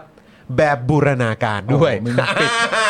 มึง อ่า มึงติดคำประยุทธ์มาอี ค ก รั แล้ บผวม นะครับนะฮะในเชิงสร้างสรรค์แบบบูรณาการ อ่า ไม่ชี้น ไม่ชี้นำด้วยเหรอ ำบูลลี่ ไม่บูลลี่ หรือใส่อคติด้านลบครับ โดยจะมีการนำนักแสดงจากภาพยนตร์เรื่อง ตำนานสมเด็จพระนเรศวรมหาราช ครับ เข้าไปพูดคุยเรื่องประวัติศาสตร์ในโรงเรียนด้วยอ่ะโอเค เราฟังกันก่อน เราเราฟังกันก่อน เราฟังให้จบก่อนโอเคฮึบฮึบกันไว้ก่อน ฮึบไว้ก่อน ฮึบกันไว้ก่อนคุณผู้ชม แป๊บเดียวแป๊บเดียวเดี๋ยวมา คาด แป๊บเดียว ชม แป๊บเดียวแป๊บเดียวแป๊บเดียว เออทุกคนฮึบฮึบไปก่อน ใจเย็นๆ นะครับนะฮะไม่ไม่เราเราฮึบไปก่อนแป๊บหนึ่งนะนะ ใจเย็นคุณผู้ชมมันมีอีก หายใจลึกๆ หายใจลึก มัๆนเป็น นะ ไง ครับ ต่อฮะ เออถ้าเกิดไม่ไหวก็กำหมัดไว้ก่อนนะครับ ทั้งนี้ครับกระทรวงศึกษาระบุว่าเพื่อไม่ให้วิชาประวัติศาสตร์ มุ่งเน้นแค่เพียงการสู้รบของประเทศไทยในอดีตอ๋อประเทศไทยในอดีตนะครับ ในอดีตในอดีต นะฮะ อ๋อ ก็น่าจะตั้งแต่สุโขทัยเลยนะครับ ใช่ใช่ เพราะมองว่าการเรียนประวัติศาสตร์เนี่ยมีหลากหลาย อืม ไม่ว่าจะเป็นประวัติศาสตร์ท้องถิ่น จ้ะ ประวัติศาสตร์โลก ครับ ซึ่งการเรียนประวัติศาสตร์แบบท่องจำเหมือนที่ผ่านมาเนี่ยอาจไม่ใช่คำตอบที่ทำให้เด็กและเยาวชนไทย มีความภาคภูมิใจในความเป็นชาติเท่าที่ควรครับ อ๋อนี่สุดท้ายก็ย้อนมาว่าทั้งหมดนี้ก็คือจุดประสงค์นี้ใช่ไหม ก็อารมณ์ว่าเออตอนนี้เนี่ยแบบว่าเด็กอาจจะยังไม่มีความภาคภูมิใจในชาติ เท่าที่ควร เท่าเท่าที่เขามองว่ามันควรจะเป็นน่ะ เออมันควรจะเยอะกว่านี้ ส่วนที่กอรมนเข้ามามีส่วนร่วมนะครับ เนื่องจากทำงานด้านความมั่นคงในหลายมิติ อืมก็คงอารมณ์แบบนะทหารต้องมาบริหารประเทศแหละครับ อ๋อ นะฮะเขา ครับ เขาทำอะไรในหลายมิติ ครับผม นะครับ ซึ่งกอรมนเนี่ยนะครับเอ่อจะทำหน้าที่เพียงสนับสนุนสถานที่เพื่อจัดการเรียนการสอนนอกห้องเรียนเท่านั้น ครับ ส่วนการสอนนั้นก็ต้องเป็นบทบาทของสพทและอาชีวะสำหรับการลงพื้นที่จะเริ่มได้ประมาณเดือนมีนานะฮะเดือนมีนาคมนะครับใน 7 จังหวัดนำร่องอ่ะเตรียมตัวครับ อ่าใครอยู่ที่ไหน พวกคุณอยู่จังหวัดไหนกันบ้างครับ ใช่ อยู่จังหวัดไหนกันบ้างเตรียมตัวนะครับ ว่าลอตเตอรี่ไปออกที่คุณหรือเปล่านะฮะ มายเกิดจังหวัดอะไรครับ สระบุรี สระบุรี เป็นเป็นคนสระบุรีค่ะ อ้าว เป็นคนสระบุรี โอเคมีไหม โอ้ไม่ มีไหมดูดูดูดูดู มายไม่มีโอกาสได้นำร่องกับเขาพี่เสียใจ โอ้โห แทนมาย อยุธยา อยุธยา อยุธยาครับใครอยู่อยุธยายกมือขึ้น อยุธยาแสดงตัวครับ ใคร คุณจะเป็นจังหวัดนำร่องด้านนี้นะครับ ใครใครอยู่อยุธยากด 9 ครับ อยุธยากเอดอใคร เก้า ใครอยู่ในจังหวัดเหล่านี้เนี่ยกด 9 มา อ่า อยุธยา ครับ เชียงใหม่ เอาแล้วไปเหนือเลย นครพนม โอ้โห ไปดูพระธาตุพนม สุโขทัย สุดยอด กาญจนบุรี ครับผม นครศรีธรรมราช และ ปัตตานีครับ โอ้ย เอา นี่จะขาดได้ไงแล้ว ไม่ได้ ปัตตานีเนี่ย ไม่ โอ้ ได้ไม่ได้ โหเขาต้องลงอยู่แล้วใช่ไหมครับ คุณผู้ชมอยุธยาเชียงใหม่นครพนมสุขโขทัยกาญจนบุรี นครศรีธรรมราชและปัตตานีใครอยู่แถวนี้กดก้าวมาครับ ครับผมนะฮะแล้วเขาบอกว่าแล้วจึงค่อยๆ ขยายไปจนครอบคลุมครับ เพราะฉะนั้นสระบุรีของหนู ครับ ก็ ผม ไม่ใช่ว่าจะรอดนะครับ ครับผม ไปถึงนะครับไมาย ครับผมนะฮะ ไม่เล่า ไม่รอดไม่รอด ก็ แน่ เอ่อรออีกนิดรออีกนิดเดี๋ยว รออีกนิด เดี๋ยวทั่วถึงแน่นอนนะครับ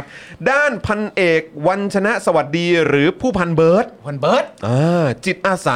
904 พันเรศวรนี่แหละ ในฐานะผู้รับบทสมเด็จพระนเรศวรนะครับ อ่า ก็บอกว่า เออที่มีการดึงเอ่อผู้พันเบิร์ดเข้าไปเป็นส่วนหนึ่งของโครงการนี้เนี่ยก็เพราะว่าตนเนี่ยมีประสบการณ์ได้เล่นภาพยนตร์ที่มีเนื้อหาเกี่ยวข้องกับประวัติศาสตร์ มีการนำพงศาวดารมาผสมผสานกับเรื่องเล่า อืม คือผู้พันเบิร์ดก็เซตอิดออแล้วไง ว่าเนื้อหาเนี่ยมาจากพงศาวดารกับเรื่องเล่า เออ แต่ว่าก็เนี่ยกรมนกับสพทเขาจะมาพูดเรื่องประวัติศาสตร์ ประวัติศาสตร์นะครับ เออ บางส่วนก็แต่งขึ้นมาใหม่อ่ะซึ่งตนเนี่ยสามารถนำประสบการณ์ตรงนี้มาเป็นหัวข้อในการถกแถลง เพื่อเสริมการสอนแบบบูรณาการ มาอีกแล้วบูรณาการอีกแล้วเว้ย ให้เด็ก ให้เด็กมีความคิดในมุมมองใหม่ อ่า ๆนะครับ ไม่ได้สอนว่าต้องรักชาติ หรือต้องรู้จักบุญคุณของประเทศชาติ และไม่ใช่การล้างสมอง ยัดเยียดข้อมูล แต่เป็นการสร้างองค์ความรู้และสร้างวิธีกะวิธีสื่อสารการเรียนการสอนแบบบูรณาการใหม่ ให้เด็กรู้จักคิดกลั่นกรองในเรื่องที่รับข้อมูลมา ตลอดจนถึงการแนะนำในเรื่องกิจกรรมที่ครูเนี่ยจะต้องนำไปใช้ ด้วย พอโดนถามว่าแล้วถ้าเกิดเจอเด็กชู 3 นิ้ว เออ หรือกลุ่มนักเรียนเลว นี่แหละ อ่า ไงอ่ะ จะทำยังไง เออ ผู้พันเบิร์ดก็บอกว่า อืม เราไม่ได้มองว่าเด็กอยู่กลุ่มไหนเป็นฝ่ายใด เออ แต่มองว่าเป็นเยาวชนของชาติทั้งหมด อืม ที่เราจะต้องรับฟังและแลกเปลี่ยนความคิด และจากการศึกษาประวัติศาสตร์ สิ่งที่เด็กแสดงออกบางครั้ง เป็นอคติที่อยู่ในใจ โอ้ บอกว่าเป็นอคตินะครับ อาจเกิดจากการได้รับการปฏิบัติในแบบที่เขาไม่ชอบ หรือในแบบที่เขารู้สึกว่ามันน่าจะมีวิธีแบบใหม่ ที่ดีกว่านี้ เพราะฉะนั้นต้องมานั่งคุยกัน ต้องมานั่งคุยกันอีกแล้ว ผู้พันเบิร์ดทิ้งท้ายนะครับว่า ตนเนี่ยจะยกทีมนักแสดงในภาพยนตร์ตำนานสมเด็จพระนเรศวรไปเป็นวิทยากรด้วย เช่น แอปทักษะออนนะครับพันเอกวินไทยสุวารีนะครับนะฮะส่วนละครสีอโยธยา เช่นมาริโอเมาเลอร์อนันดาเอเวอริงแฮมเนี่ยนะครับตนก็ได้ทาบทามไปแล้วด้วยอ้าว โอ้ พี่จอย อ้าวงานงานงานไปถึงพี่โอแล้วกับพี่จอยแล้วเออครับผม ก็แสดงว่าเกินเกินเรื่องสมเด็จพระนเรศวรไปแล้วนะค ไป รับ สีอโยธยาด้วยครับ ยาแล้วนะครับ ครับ ก็ ผม คุณมาริโอกับคุณอนันดา ก็ท้าบทามไปแล้วแต่ก็ไม่ไม่รู้มาหรือเปล่านะ อ่ะคุณผู้ชมผมเอ่ออนุญาตให้ปล่อยฮึบได้แล้วครับ ปล่อยฮึบฮะ นะฮะอยากใส่อะไรใส่มาเลยครับ ใส่เลยฮะ ใส่ใส่มาเลยครับ เพราะเดี๋ยวเรากำลังจะไปทางชาวเน็ตของเราแล้วนะครับเนี่ยเนี่ยเนี่ยเนี่ยไปไปทางท่านนี้แล้วนะครับนะฮะ คุณผู้ ว่า ชม ว่า คุณผู้ชมเอาตูมใหญ่ๆมาก่อนทีนึง อ่ะอ่ะ ตูคุมณ มา ผู้ช ตู ม ม มา มา เลยเป็นเป็นเป็นคลื่นคอมเมนต์เลยก็ได้ครับ อ่า อืมนะครับผม มีคนถามว่าเออคุณซายเจริญบุระไปหรือเปล่า มีคนถามเลอขินอยู่ไหน เลอขิน เลอขินไปไหนฮะ เลอขินไปไหน เลอขินนี่ต้องเอามาบูรณาการด้วยนะ เออ อนี่คุณคุณเอ็มบอกว่าเออขอก้านกล้วยมาสอนแทนได้ไหมคะเออครับผม นี่คนมา ผมทีมการกล้วยกันมาคุณผู้ชม อ่ะอ่ะ มาให้มันเต็ม แล้วครับ ที่ มาแล้วครับ โอ้โหโอ้โห เพราะเดี๋ยวเราจะให้ชาวเน็ตน้องมายของเราเนี่ยใส่ยาวๆแล้วคุณผู้ชมคุณ โอ้โหโอ้ยโอ้ยโอ้ยโอ้ยโอ้ยโอ้ยโอ้ยโอ้ยโอ้ย คุณผู้ชมไอ้ไอ้ อ่าน ตั ไม่ ว ทันแล้ว อ่านไม่ทันแล้ว โอ้ย คุณผู้ชมไอ้ตัวแป้นพิมพ์มันพังหรือเปล่าคุณผู้ชม ครับ พิพ์ ผมทำไมมันค้างอยู่แค่ตัวอักษรเดียวครับ ผมไม่เข้าใจ คุณผู้ชมพิมพ์คอควายเข้ามาทำไมอะ เอ้ยโอ้ยเอ้ยโอ้ย จนเย็นเย็น โอ้โห ยับยับเลย ยับยับเลย ไม่รวยคุณผู้ชมพวกเราไม่ได้รวยฮะก็ฐานะปกติฮะไม่ได้รวยฮะสบายๆครับ คุณผู้ชมจนเย็นเย็น อ่ะโอเคโอเคโอเค โอเคคุณผู้ชมพอแล้ว อ่าโอเคงั้นเราเรากลับมานะครับที่ที่ในในพาร์ทของเอ่อชาวเน็ตของเราก่อนละกันอ่ะเอ่อพี่ไม้ครับพี่ไม้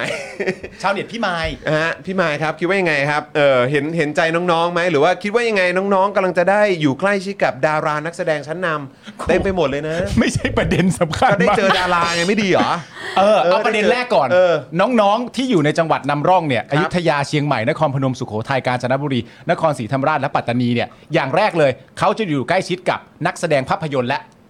อืม ได้เจอ เป็ ผู้ นพัยังไง น ครับ เบิร์ดครับได้เจอผู้พันเบิร์ดได้ และอาจจะมีคนอื่นด้วย อ่า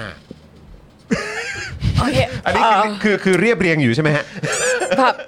ขั้นตอนนี้ เลย คือเอาอย่างนี้ก่อน เอา โอเค เด็ก โอเค ๆ เวลามาเรียนที่โรงเรียนมาเจอดารามายไม่ดีใจเหรอ เออ ตื่นเต้น โอเค ตื่นเต้น เห็นไหมเห็นไหม แต่จุดประสงค์ของการที่สพท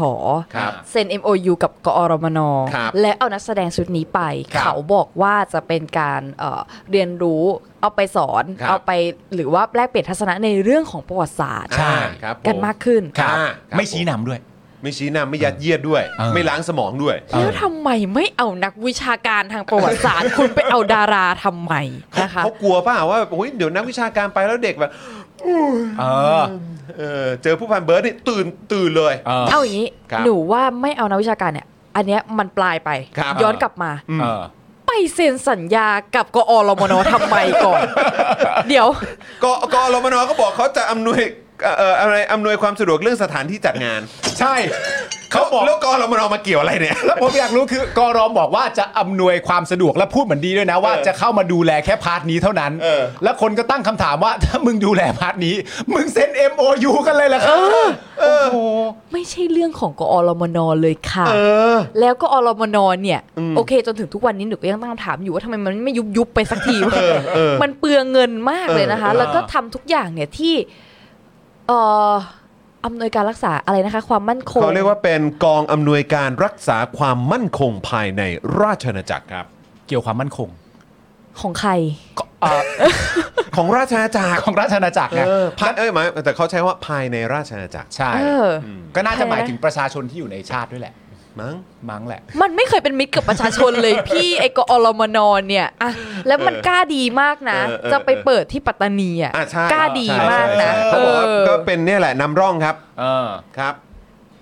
กล้าพูดถึงสิ่งที่ตัวเองเคยทำหรือเปล่า เออ ใน อืม พื้นที่ กล้าสั่งเคอประวัติศาสตร์ให้ถึงแก่นหรือเปล่า อืม คุณจะไปพูดถึงประวัติศาสตร์อ่ะ คุณจะไปครอบเขาให้เขาตีกรอบให้เขาพูดแค่นี้ อืม หรือคุณกล้าหาญมากที่จะไปสั่งเคราะห์สิ่งที่ตัวเองเคยทำ อืม อืม อืมอืม หนูว่ามันไม่กล้าที่จะพูดถึงความจริงหรอก อืม เอออื ม แล้วจุดประสงค์อะที่ชอบใช้คำว่าบูรณาการไอ้ที่มันเข้าใจยากอืๆเนี่ย มอืม แล้วบอกไม่มอมเมา อืมอืม ไม่ชักนำ ไม่ชี้นำไม่บูลลี่ด้ไม่ว ชี้ ย นำไม่บูลลี่ อืม แต่บูรณาการ อ่ะครับผม อะไรของ มัน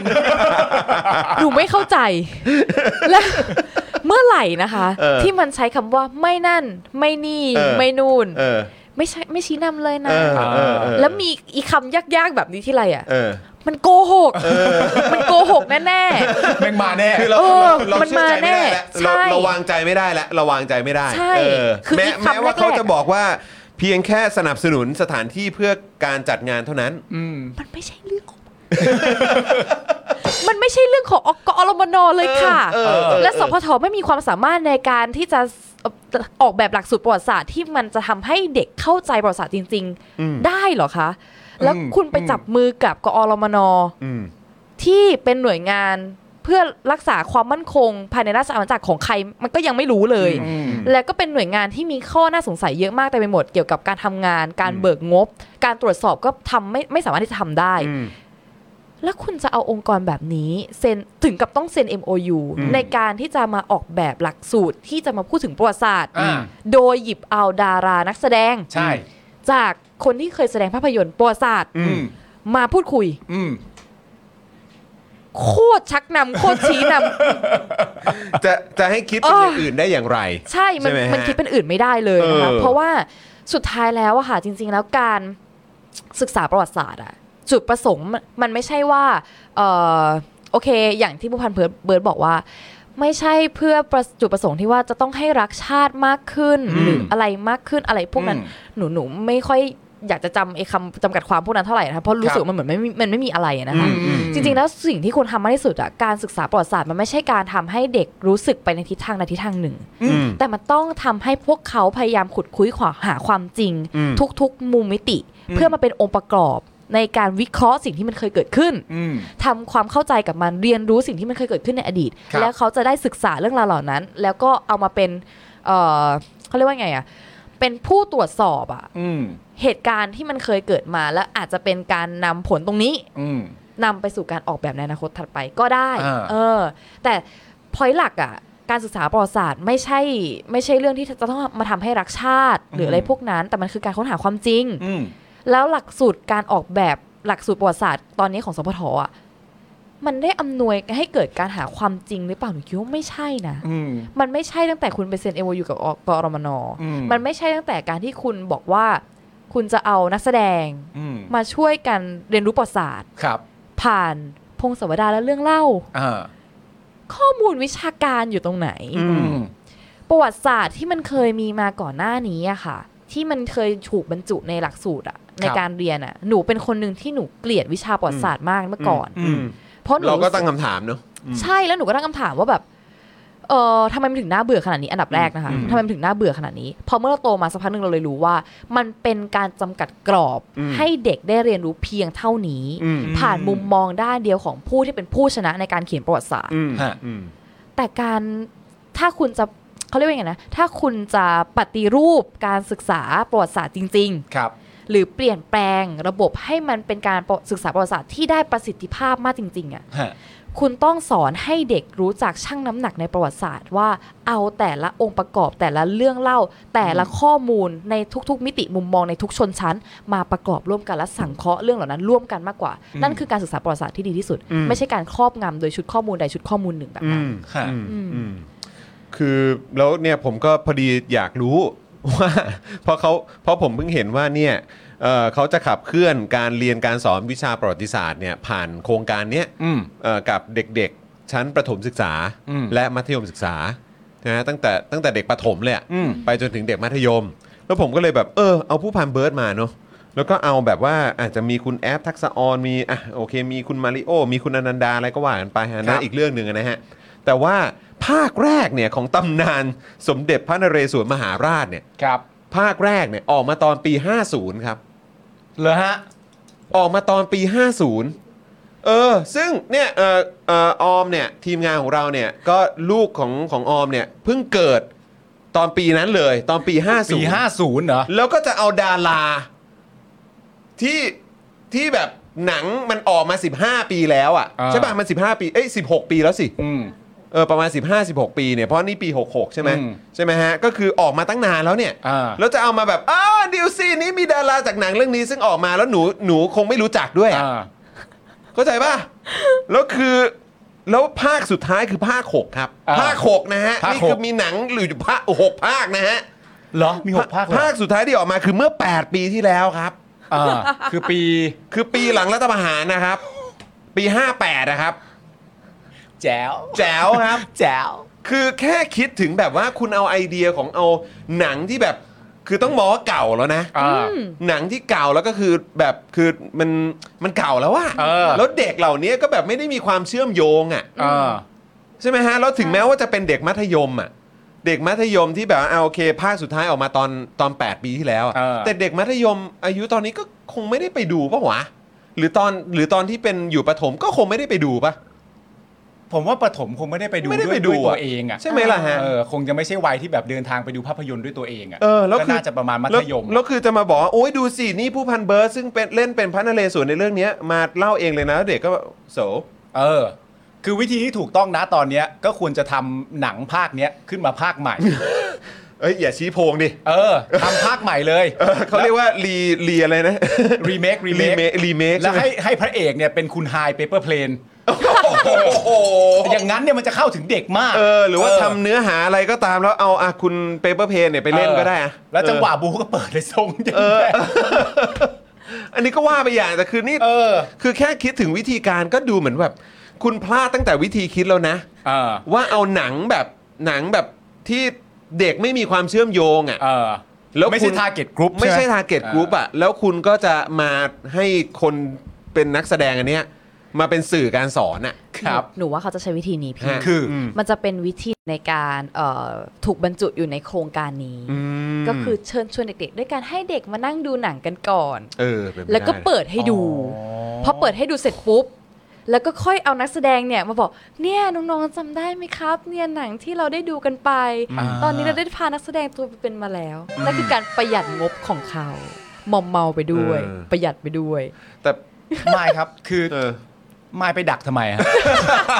อยู่อยู่ดีๆไม่ไปเอ๊ะไปดักเขาทำไม ไม่แล้วผมแล้ว แล้วเขาอาจจะเปิดโครงงานอุ้ย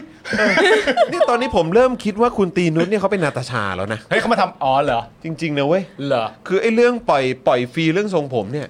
อันนี้คือกำลังสร้างสร้างสร้างสร้างแนวร่วมให้ฝ่ายประชาธิปไตย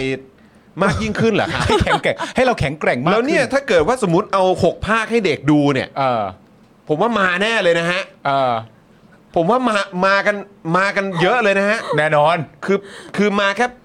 แค่ภาคแรกภาคเดียว ผมว่าก็ก็น่าจะมากันเยอะแล้ว ถ้าเกิดว่าให้ดูครบ 6 ภาคเนี่ย ยังไงก็มา ใช่ คือมันเป็นหนูว่ามันพลาดตรงที่มัน เอ่อแผนแบบเนี้ยมันถูกคิดด้วยคนที่ยังหลงมัวเมาอยู่ในอำนาจ อืม ที่ใช้วิธีแบบเหมือนยุคสงครามเย็นนะ เอ พี่ อเออออ แล้วเขาก็เคยชินกับวิธีการแบบนี้ อืม ในยุคที่ยังไม่มีโซเชียลแล้วมันได้ผลแน่นอนอยู่แล้วไงคะ อืม ในการให้ข้อมูลทางเดียวถูกไหม อืม แต่เด็กเดี๋ยวนี้มันไม่ใช่ อืม และเด็กก็ไม่ได้เชื่อมั่นข้อมูลในทิศทางเดียวด้วย อืม เขามีแต่การแบบมองดูแล้วและเกิดความสงสัย แล้วเมื่อสงสัยเขาไม่จำเป็นต้องถามใครเขาเสิร์ชมือถือ หา ได้ เลย ใช่ ใช่ แล้วมันก็ยิ่งทำให้พวกเขาเหล่านั้นได้เรียนรู้ด้วยตัวเองมากกันขึ้นไปอีก เพราะฉะนั้นแล้วเนี่ย ไม่น่า ไม่น่า เล เวิร์ ย ก นะคะ ไม่น่าเวิร์กนะฮะ ระวังนะคะ ใช่ นัก ซึ่ง เรียนเลวเนี่ยเปรี้ยวนะคะ จ้องอยู่นะครั ใช่ บ แล้วผมไม่อยากเชื่อเลยพอเมื่อกี้พูดถึงว่าเอ่อใช้วิธีคิดหรือว่าวิธีการแบบแบบวิธีคิดแบบสงครามเย็นน่ะยุคสงครามเย็นน่ะผมก็เลยเออเออมันจบไปกี่ปีแล้วเนอะ เออ สามสิบสองปีเนอะ สามสองปี แล้ แล้ว วเหร ผ อ มก็ไม่อยากเชื่อเลยนะ ว่าไอ้แต่แต่ไม่เชื่อต้องเชื่ออ ม ก็คือไอ้แนวคิดหรือวิธีการที่มันตกค้างมาตั้งแต่ยุคสงครามเย็นน่ะ อ่า ผ่านมาสามสามทศวรรษแล้วอ่ะแม่งยังเหลืออยู่เนอะ ใช่ยังเหลืออยู่เลยค่ะ ยังคงใช้ต่อไป ยังมีความพยายามที่จะใช้กันต่อไป แต่ว่าคือจริง ๆ ก็อยากจะฝากนักเรียนเลวนะ คือแบบไม่แน่คุณตีนุชเขาอาจจะเป็นนาตาชาก็ได้นะ เออ ถ้าแบบตรวจสอบแล้วรู้เขาเป็นนาตาชาก็เบาๆกับ เขาหน่อย ถ้าตรวจสอบแล้วนะฮะ เพราะว่าดูแล้วจาก 2 ประเด็นนี้ทั้งเรื่องประเด็น MOU ประวัติศาสตร์ทั้งเรื่องทรงผมนี่รู้สึกว่า เหมือนต้องการทำให้เราแกร่งขึ้นนะ นั่นนะดิ ปล่อยไก่อยู่นะ ทำอะไร ปล่อยไก่นะ ทำอะไร เออ นะฮะ ซึ่งประเด็นเนี้ยเป็นประเด็นที่น่าตลกมากเลยนะประเด็น ที่ผู้พันเบิร์ดเนี่ย สามารถจะบอกได้ว่า มันเป็นจะเป็นสื่อการเรียนการสอนแบบบูรณาการใหม่ ให้เด็กรู้จักคิดกลันกรองในเรื่องที่รับข้อมูลมาตลอดถึงการแนะนำไม่ใช่การล้างสมอง ไม่ใช่การยัดเยียดข้อมูล อืม แต่พอย้อนกลับไปอ่านเนี่ยกระทรวงศึกษาระบุว่า แบบท่องจำที่ผ่านมาอาจไม่ใช่คำตอบให้เด็กและเยาวชนไทยมีความภาคภูมิใจในความเป็นชาติเท่าที่ควรผู้พันเบิร์ดผู้พันเบิร์ดได้อ่านโปรโพโซลป่ะครับผม นั่นนะเนี่ยงงเลยฮะ โอ้โห งงจริง อ่ะรอดูต่อไป ครับ นะ ผม นำร่องอยุธยาเชียงใหม่นครพนมสุโขทัยกาญจนบุรีนครศรีธรรมราชปัตตานีนะฮะรอดูต่อไป ๆ ครับผม นะครับผม นะฮะ อ่ะ อ่ะ คุณผู้ชมครับ จริง ๆ แล้วก็มีอีกประเด็นก็คือเรื่องป้ายสถานีกลางบางซื่อนะฮะ แต่ประเด็นนี้มี ก็ หอ จริง ๆ ก็ก็เอ่ออัปเดตแค่ว่าคือเขาบอกว่าเขาไปตั้งคณะกรรมการตรวจสอบกันแล้วนะ อืม แล้วก็ไม่พบทุจริตนะครับ นะครับ แล้วก็แนะให้ทบทวนวิธีการจัดซื้อจัดจ้างใหม่ อืม นะครับผมประมาณนั้นนะครัอุ๊ยบะฮะ พยักหน้าเลย พยักหน้าก็อืม นี่ขนาดไม่พบนะเนี่ย อืมไม่รู้เขาใช้วิธีการเอ่อตรวจสอบแบบบูรณาการหรือเปล่านะฮะผใช่มก็ไม่แน่ใจ ซึ่งประเด็นเนี้ยก็เป็นประเด็นที่น่าตลกมาก เพราะว่าคำตอบแบบเนี้ยก็ตรงกับที่คุณวิโรธลักษณะดีสอนเดา อืม ไว้ในรายการเราเป๊ะ ครับ ก็คือการบอกว่าเชื่อไหมครับ ไปตรวจสอบก็ไม่พบความผิดปกติหรอกครับ โอ้โหนี่ เป๊ะเลย คุณวิโรจน์หรือว่านอสตราดามุส เออ ครับ ดูจากการใส่แว่นแล้วเหลี่ยมข้างหนึง กลมข้างหนึง ไม่รู้จะแม่นขนาดนี้ด้วย เก่งจริง ผมไม่ธรรมดา ถ่ายว้แล้ว ไม่ธรรมดา แต่ว่าคุณวิโรจน์อะ เ บอกไว้ว่าในความเป็นจริงตั้งแต่แรกไอ้การไปตรวจสอบประเด็นเรื่องแบบ มันคุ้มราคาไหมนั่นนู่นนี่เนี่ย มันก็ไม่ใช่ประเด็นที่ประชาชนถามตั้งแต่แรกอยู่แล้ว ประชาชนถามหาความจำเป็น ไม่ได้ถามว่าฟอนต์ตัวอักษรเหมาะกับราคาไหมการลื้อกระจกเหมาะกับราคาไหม อืม แล้วก็แน่นอนก็ตรงเปว่าพอคุณตั้งใจว่าเดี๋ยวตรวจสอบกันก่อนนะ เอาออกไปก่อนแล้วคุณก็ตรวจสอบแค่ว่าเงินมันผิดปกติไหมมันก็จบว่าไม่มีไง อืม แต่ว่ากูไม่ได้ถามเรื่องนั้นนะ เออ คือแบบว่า มันมีเหตุผลอะไรที่ต้องไปเปลี่ยน มึงเคลียงคนละประเด็นอีกแล้วเนอะ ใช่ เออนะครับผมนะฮะอ่ะโอเค แต่ว่าคุณผู้ชมครับมาถึงเอ่อช่วงท้ายเนี่ย อันนี้ก็เป็นประเด็นสำคัญนะค ครั รับ บ แล้วก็อยากจะเอ่อให้เอ่อมายเนี่ยได้พูดอะไรเกี่ยวกับประเด็นนี้ด้วยนะครับ แต่เราขออัปเดตให้คุณผู้ชมติดตามก่อนละกัน แต่คุณจอนไปเลยนะครับ นะครับสำหรับประเด็นของนักกิจกรรมที่ถูกดำเนินคดีนะครับ วันนี้นะครับเข้าสู่วันที่ 8 แล้วนะครับสำหรับการอดอาหารแล้วก็น้ำของแบมแล้วก็ตะวันนะครับ เพื่อข้อเรียกร้อง 3 ข้อก็คือ 1. ปฏิรูปกระบวนการยุติธรรม 2. ยุติการดำเนินคดีทางการเมือง 3. ทุกพักการเมืองต้องเสนอนโยบายยกเลิกม .112 และม .116 นะครับ ครับ โดยศูนย์ทนายความเพื่อสิทธิมนุษยชนนะครับรายงานอาการของทั้งคู่นะครับว่า อ่อนเพลียมาก เคยหมดสติมาแล้วทั้งคู่ อืม ปากแห้งซีด นอนไม่หลับ ครับ หน้าแดงตัวร้อน เวียนหัวผะอืดผะอม หัวใจเต้นเร็วกว่าปกติ ตะวันน้ำหนักลดไป 5 กิโลกรัมนะครับ แบมน้ำหนักลดไป 6 กิโลกรัม โดยตอนนี้นะครับทั้งคู่อยู่ที่โรงพยาบาลธรรมศาสตร์นะครับ ครับ วันนี้เนี่ยมีกิจกรรมคาร์ม็อบ for freedom ด้วย นะครับซึ่งจัดโดย 4 กลุ่มด้วยกัน ครับ นะครับก็คือกลุ่มทะลุวัง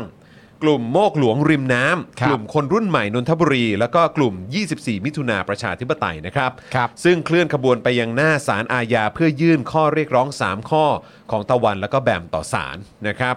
ขณะที่ยืนหยุดขังที่หน้าหอศิลป์นะครับ จะครบ 112 ชั่วโมงในวันพรุ่งนี้เวลา 5 โมง 12 นาทีนะครับ 17นาฬิกา12 นาทีนั่นเอง ครับ โดยในพาร์ทคดีความประจำวันนะครับ คืออันนี้เราต้องอัปเดตคดีความประจำวันกันด้วยนะครับคุณผู้ชม มีคดีความ มัน ประจำ มีกันทุก ครับ วันนะครับ ศูนย์ทนายความเพื่อสิทธิมนุษยชนนะครับ รายงานว่าวันนี้ศาลจังหวัดนะครับ พัทยาเนี่ยนะครับ พิพากษายกฟ้อง สนธยาในคดีพรบคอม จากการทวีตภาพถ่ายรูปรัชกาลที่ 10 ที่ถูกพ่นสีสเปรย์เป็นข้อความอยู่ใต้ฐาน พร้อมข้อความประกอบว่าพัทยากลางค่ะ ในปี 63 นะครับ อืม โดยสารชี้ว่ารูปภาพและข้อความที่ปรากฏเป็นเหตุการณ์จริง ไม่ได้ถูกตัดต่อโดยจำเลย จึงไม่เป็นการนำเข้าข้อมูลเท็จ สู่ระบบคอมพิวเตอร์สารจึงพิพากษายกฟ้องนะครับ ขณะที่วันนี้ครับสารจังหวัดสมุทรปราการยกฟ้องคดีม .112 ของนคร กรณีแชร์เพจคนไทย UK โดยพิเคราะห์แล้วเห็นว่าน้ำหนักหลักฐานพยานโจทย์ไม่น่าเชื่อถืออพิสูจน์ไม่ได้ว่าจำเลยเป็นผู้แชร์โพสต์ จึงต้องยกประโยชน์ความสงสัยให้จำเลย พิพากษายกฟ้องนะครับ ครับ โดยเมื่อวานนี้นะครับสารอาญายกคำร้องขอถอนประกัน ยาใจทะลุฟ้า หลังอายการยื่นขอให้ศาลถอนประกันในคดีสาดสีหน้าพักประชาธิปัตย์โดยอ้างเหตุชู 3 นิ้วในพิธีรับปริญญา โดยสารเนี่ยชี้ว่าจำเลยไม่ได้ใช้ความรุนแรง ไม่ผิดเงื่อนไขประกัน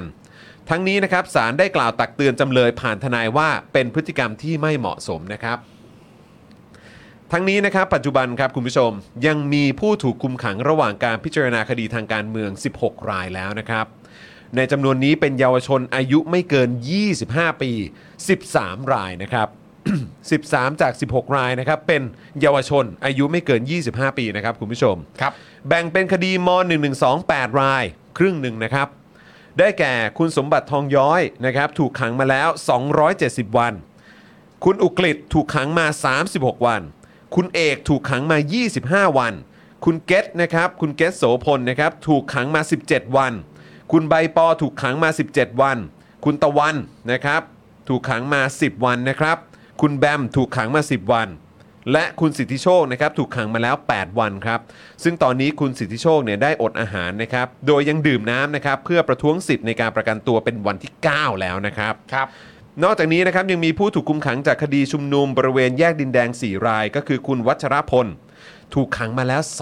225 วันครับคุณผู้ชม ครับ คุณจตุพลถูกขังมา 224 วัน คุณพระพลถูกขังมา 222 วัน คุณนัทพลถูกขังมา 222 วันครับ และผู้ที่ถูกคุมขังจากคดีการเมืองอื่นๆอีก 4 รายนะครับ ก็คือคุณคทาทรถูกขังมาแล้ว 290 วัน คุณคงเพชรถูกขังมา 290 วัน คุณพรพศถูกขังมา 289 วัน และคุณทัดพงศ์นะครับถูกขังมา 58 วันครับ ครับผม เอาละครับ อันนี้ก็เป็นสิ่งที่เราอัปเดตให้กับคุณผู้ชมได้ทราบกันทุกๆวัน ครับ นะครับกับทุกๆวันที่มีผู้ที่ถูกจองจำนะครับจากกรณีเรื่องของเออกิจกรรมทางการเมืองด้วยนะค ครั รับบ ซึ่งประเทศนี้บอกว่าเป็นประเทศประชาธิปไตยครับ แต่ อืม มีนักโทษการเมืองเนาะ ครับ ใช่ นะครับอ่ะน้องไมค์คิดว่ายังไงครับ เอ่อเป็นเรื่องที่เราจำเป็นต้องพูดถึงกันอยู่ตลอดนะคะ เพราะว่าอย่างเอ่อหลาย ๆ คนที่ติดเกือบปีแล้วเนี่ย มันยาวนานมาก ๆ จริง ๆ นะคะสำหรับการที่พวกเขาถูกขังอยู่ในนั้น ครับ แล้วก็ มันชอบมีคำพูดที่ว่าเมื่อเขาอยู่ข้างใน เดี๋ยวเขาก็ถูกลืมเลือนไป ครับ นั่นเลยเป็นเหตุผลที่ว่าทำไมเราถึงต้องพูดถึงเขาอยู่ตลอด ครับ เพื่อไม่ให้เรื่องนี้มันกลายเป็นเรื่องที่เป็นถูกทำให้ชินและชา อืม ครับ เพราะมันไม่ใช่เรื่องปกติค่ะ อืม มันไม่ควรเป็นเรื่องปกติในสังคมประชาธิปไตย ในสังคมประชาธิปไตยไม่ควรที่ต้องมีใครมาถูกจับขัง ทั้งทที่ยังไม่ได้ถูกพิพากษาว่าผิด อืม ในคดีทางความคิดแบบนี้ ครับ คดีการเมืองแบบนี้ อืม รัฐควรจะต้องเป็นคนอำนวยความสะดวกในการใช้เสรีภาพของเรา ครับ ไม่ใช่เป็นคนมาคอยตรวจจับ อืม ว่าการใช้เสรีภาพของเรานั้น มันไปกระเทือนต่อรัฐบาลนั้นๆแบบไหนอย่างไร อืม ครับ ซึ่งเรื่องนี้เป็นสิ่งที่เรายังจำเป็นต้องยืนยันกันต่อไปค่ะ อืม แล้วก็ เอ่ออย่างกรณีของคุณสิทธิโชคที่ตั้งใจที่จะอดอาหารประท้วงอยู่ใน อืม เรือนจำนั่นก็เป็นอีกหนึ่งบุคคลที่ชี้ให้เห็นด้วยเหมือนกัน นอกจากแบมรัตะวันอะนะคะว่า มันไม่ได้เป็นมันไม่ได้เป็นการต่อสู้ที่พวกเขาทำไปอย่างนั้นอะ อืม อืม แต่เขายอมที่จะแลกด้วยชีวิตของพวกเขา อืม เพื่อยืนยันถึงหลักการ แล้วก็เป็น เป็นมันคงเป็นสิ่งเดียวที่เขาจะใช้ชีวิตของพวกเขาในการบอกกับทุกคนด้วยว่า ณตอนนี้สังคมมันไม่ได้เป็นประชาธิปไตยจริง อืม ครับ ๆ กระบวนการยุติธรรมมันไม่ได้ยุติธรรมจริง ๆ มันยังมีความอายุติธรรม ที่คอยกลั่นแกล้งเราที่คอยริดรอนอำนาจไปจากเราที่เป็นประชาชนอยู่ ครับ แล้วพวกเขาเหล่านั้นก็พยายามส่งเสียงให้ถึงด้วยทรัพยากรทุกอย่างที่พวกเขามีนั่นก็คือชีวิตของพวกเขาเอง อืม ในการบอกกับทุกคนว่า มันถึงเวลาที่ต้องหันกลับมามองการเมืองกันอย่างจริงจังแล้วหรือยัง ครับ แล้วมันถึงเวลาแล้วหรือยังที่เราจะไม่ปล่อยให้เอ่อรัฐบาลหรือหรือกลุ่มชนชั้นนำหรือกระบวนการที่มันไม่ยุติธรรมแบบนี้ ยังคงกัดกินชีวิต เสรีภาพ ความเป็นอยู่ของพวกเราแบบนี้ต่อไปเรื่อย อืม ๆ มันถึงเวลาที่จะต้องต้องหยุดกระบวนการพวกนี้แล้วหรือยัง ครับ อืมซึ่งก็ยังไงก็ต้องฝากทุกคนจริง ๆ ค่ะ มัน ครับ ยังจำเป็นต้องพูดถึงกันต่อไปเรื่อยๆ และอย่างเอ่อกรณีของแบมกับตะวันเนี่ย ค่อนข้างที่จะวิกฤตมากนะคะ เพราะว่าน้องอดน้ำด้วย ครับ นะคะเอ่อด้วยสภาพร่างกายแล้วเนี่ย เราไม่มั่นใจเลยว่าน้องจะน็อกเมื่อไหร่ยังไง แต่ว่าโอเคในเมื่อน้องตัดสินใจที่จะเอาชีวิตมาเป็นประกันในการยืนยันถึงหลักการตรงนี้ เราก็มีความจำเป็นที่ต้องพูดถึงและเห็นความสำคัญในการในการเสียสละชีวิตของพวกเขาอะค่ะในการเสียสละการในการต่อสู้ในลักษณะนี้ของพวกเขาเห็นความสำคัญที่พวกเขายอมแลก ครับ ด้วยเรื่องนี้ด้วย ครับ นะคะ อืม ก็เอ่อสำหรับวันนี้เองจริง ๆ กิจกรรมยืนหยุดขัง ที่หน้าหอศิลป์ก็ยังดำเนินไปนะคะจนถึงพรุ่งนี้ตอน5้าโมงครึ่ง ใช่ครับ นะคะจะครบ 112 ชั่วโมงเนาะ ครับ ซึ่งเออนอกจากจะมีกิจกรรมยืนหยุดขังแล้วเนี่ยก็จะมีป้ายผ้าที่ให้ทุกคนได้เข้าไปเขียนแสดงความรู้สึกให้กำลังใจเอ่อคนที่ยังอยู่ในเรือนจำด้วย ครับ นะคะ แล้วก็มีข้อมูลสถิติในการดำเนินคดีมาตรา 112 เยอะแยะมากมาย ครับ รวมถึงเอ่อถ้าหากใครที่อยากจะไปหาข้อมูลเพิ่มเติมเกี่ยวกับมุมมองทางการเมือง ทางทีมทะลุฟ้าเองเนี่ยก็มีหนังสือให้ให้ได้หยิบยืมอ่านกันนะตรงนั้น ระหว่างที่เรายืนหยุดขังกันด้วย ครับ เพื่อที่จะให้เอ่อหลักการการปกป้องสิทธิ์ของเรา มันแข็งแกร่งไปมากขึ้นกว่านี้ ครับ แล้วก็จะได้เข้าใจว่าทำไมพวกเขาถึงต้องเสียสละมากขนาดนั้นนะคะ ครับผม แล้วก็เอ่ออีกส่วนหนึ่งค่ะ แน่นอนว่าเอ่อการเลือกตั้งอาจจะใกล้เข้ามา อาจจะถึงหรืออาจจะยังไม่ถึงเนาะแต่มันก็เป็นเป็นการเลือกตั้งที่ใครหลายคนก็คาดหวังค่ะว่ามันจะเป็นจุดเปลี่ยนทางการเมืองอย่างหนึ่งที่ทำให้เราคาดหวังถึงสังคมที่ดีกว่านี้ได้จริง ๆ ครับ เพราะฉะนั้นแล้วเนี่ยมันก็เลยสำคัญมากที่เราไม่ใช่แค่ไปใช้สิทธิ์ ครับ แต่มันจะต้อง protect our vote หลังจากนั้นด้วย อืม จับตาการเลือกตั้งด้วย ครับ ว่าเสียงโหวตของเรานั้นไม่ได้ถูกนำไปนับคะแนนจริง ๆ หรือเปล่า การเลือกตั้งในครั้งนี้มันจะไม่เพไม่เป็นเพียงการชุบตัวของพวกอำนาจเผด็จการอีกหรือเปล่า ครับ เราจำเป็นต้องเอ่อปกป้องสิทธิ์ทั้งช่วงก่อนเลือกตั้ง ระหว่างการเลือกตั้ง แล้วก็หลังการเลือกตั้งไม่ว่าผลมันจะออกมาเป็นอย่างไรก็ตาม ฮะ ก็เอ่อจริงๆจะมีโปรเจกต์ Protect Our Vote ค่ะ ครับ เอ่อที่เปิดตัวไปแล้วนะคะ เมื่อวันที่ 11 มกราคมที่ผ่านมานะคะ แล้วก็เอ่อมีกิจกรรมที่อยากให้ทุกคนช่วยกันจับตาดูเนาะก็คือเรื่องของการจับตาการเลือกตั้ง ครับ ในไม่ว่าจะเป็นการออกกฎของกกตเองก็ตามนะคะ ที่จะเอื้อพักการเมืองไหนเป็นพิเศษหรือเปล่า หรือว่าจะบังคับใช้กฎเกณฑ์กันอย่างโปร่งใสจริง ๆ หรือเปล่านะคะ แล้วก็เอ่อการแบ่งเขตก็ดีนะคะ หรือว่าการนับคะแนนเนี่ยจะเป็นไปอย่างถูกต้องและเป็นธรรมหรือเปล่านะคะ แล้วก็รวมถึงว่าวันที่เอ่อมีการเลือกตั้งเนี่ย ครับ มันเป็นหน้าที่ของพวกเราทุกคนค่ะที่ที่นอกจากจะไปกาเลือกตั้งในคูหาแล้ว ก็จำเป็นต้องจับตาดูการนับคะแนน ฮะ อืม การนับบัตรสด แทบ ๆ จะ ตร ทุ ง ก นั้ ขั้น น ตอนเลยเนาะ ใช่ค่ะ เออใช่ ทุกขั้นตอนเลย ระวังใจไม่ได้ครับ เราวางใจไม่ได้เลยค่ะ ครั้งนี้จะต้องเป็นการตรวจสอบจากฝั่งภาคประชาชนที่มันยิ่งใหญ่มากที่สุดครั้งหนึ่ง ครับ เพราะว่าไม่เชื่อมั่นว่าประชาชนหลายคนคาดหวังจริงๆกับการเลือกตั้งในครั้งนี้ ครับ ว่าอยากให้มันเป็นการเลือกตั้งที่เราสามารถที่จะ เปลี่ยนแปล กำ ง หนด เนอะ ใช่กำหนดทิศทางในประเทศนี้ได้จริงๆค่ะ ก็ถ้าหากใครสนใจอยากจะมาเป็นอาสาสมัครในการจับตาการเลือกตั้งด้วยกัน ก็สามารถที่จะแอดไลน์ ครับ เอ่อโหวต62 ไว้ได้ ครับผม นะคะ แล้วก็เอ่อสามารถติดตามได้เพิ่มเติมในเพจของทางไอรอนะคะ ครับ เพื่อที่จะให้เราพลิกขั้วอำนาจทางการเมืองกลับมาเป็นของฝั่งภาคประชาชน อืม แล้ว ไมค์ก็เชื่อมั่นอย่างหนึ่งว่าถ้าหากมันเปลี่ยนขั้วนั้นได้จริง ๆ มันก็จะส่งผลถึงเรื่องสิทธิการประกันตัวของเพื่อนเราที่อยู่ในเรือนจำด้วย ครับ ว่าพวกเขาจะได้รับความยุติธรรมมากกว่านี้ถ้าหากระเอ่อถ้าหากกระบวนการยุติธรรมไม่ได้ถูกปกป้อง อืม ด้วยรัฐบาลที่มันเป็นเผด็จการนะะ ครับผม ค่ะก็อยากฝากทุกคนไว้ทั้งสองเรื่องเลยค่ะ แล้วก็อย่าลืมจริงค่ะคนทุกคนที่ยังอยู่ในเรือนจำเขาก็ออกมาสู้ด้วยอุดมการณ์แล้วเขาก็ยังคงต่อสู้อย่างต่อเนื่องเขาไม่เคยหยุดเลยแม้แต่วันเดียวค่ะ ครับผม นะฮะเนี่ยที่ขึ้นอยู่นะครับไลน์เนี่ยก็แอดไปได้เลยนะ ค่ะ โบส62 นั่นเอง ถ้าใครสนใจอยากจะเข้าร่วมเป็นอาสาสมัครนะครับ ค่ะ นะก็มามาช่วยกันมาเป็นส่วนหนึ่งในการจับตามองนะครับ แล้วก็เพื่อรักษาเขาเรียกว่าสิทธิ์แล้วก็เสียงของเราด้วย ใช่ นะค ค่ะ รับนะฮะ ครับ ก็เอออีกอีกเอออีกอย่างหนึ่งเนี่ยที่อยากจะฟังความเห็นจากมายเนี่ยคือคิดว่า แน่นอนมันอาจจะไม่ได้เหมือนตอนปี 63 ค่ะ ที่มีประชาชนออกมาแบบเยอะแยะมากมาย ใช่ไหมครับ เป็นหลักแสนคนเนี่ยนะครับ ค่ะ บนท้องถนนหรือว่าในในการชุมนุมต่างๆ ตามจุดต่างๆ ในกรุงเทพมหานครหรือว่าทั่วประเทศด้วยแหละนะครับ วันนี้เนี่ยที่เรากังวลแล้วก็เป็นห่วงกันมากๆ ก็คือแน่นอนคนที่ถูกคุมขังไว้โดยไม่ได้รับการประกันตัว แล้วก็กรณีของแบมแล้วก็ตะวัน ครับ นะครับ คือคิดว่าแม้ว่าคนอาจจะไม่ได้ออกมาเอ่อได้เห็นแบบตัวเป็นๆกันอะบนท้องถนนเหมือนกับตอนปี 63อะแต่คิดว่าเนี่ยการเคลื่อนไหว การแสดงออกเชิงสัญลักษณ์ตั้งแต่วันที่น้องเขาเอ่อแบบราดน้ำแบบสีแดงเปรียบเสมือนเลือดเนี่ยแล้วมาจนถึงตอนนี้เขาก็อดอาหารอดน้ำอยู่เนี่ยคิดว่ามันมันมันส่งแรงแบบสะท้อนแรงกระเพื่อมเนี่ยไปในสังคมเรามากแค่ไหนครับ เอ่อก็ต้องยอมรับตามตรงว่ามันไม่ได้มีกระแสรองรับเหมือนตอน 63 นะคะ ครับ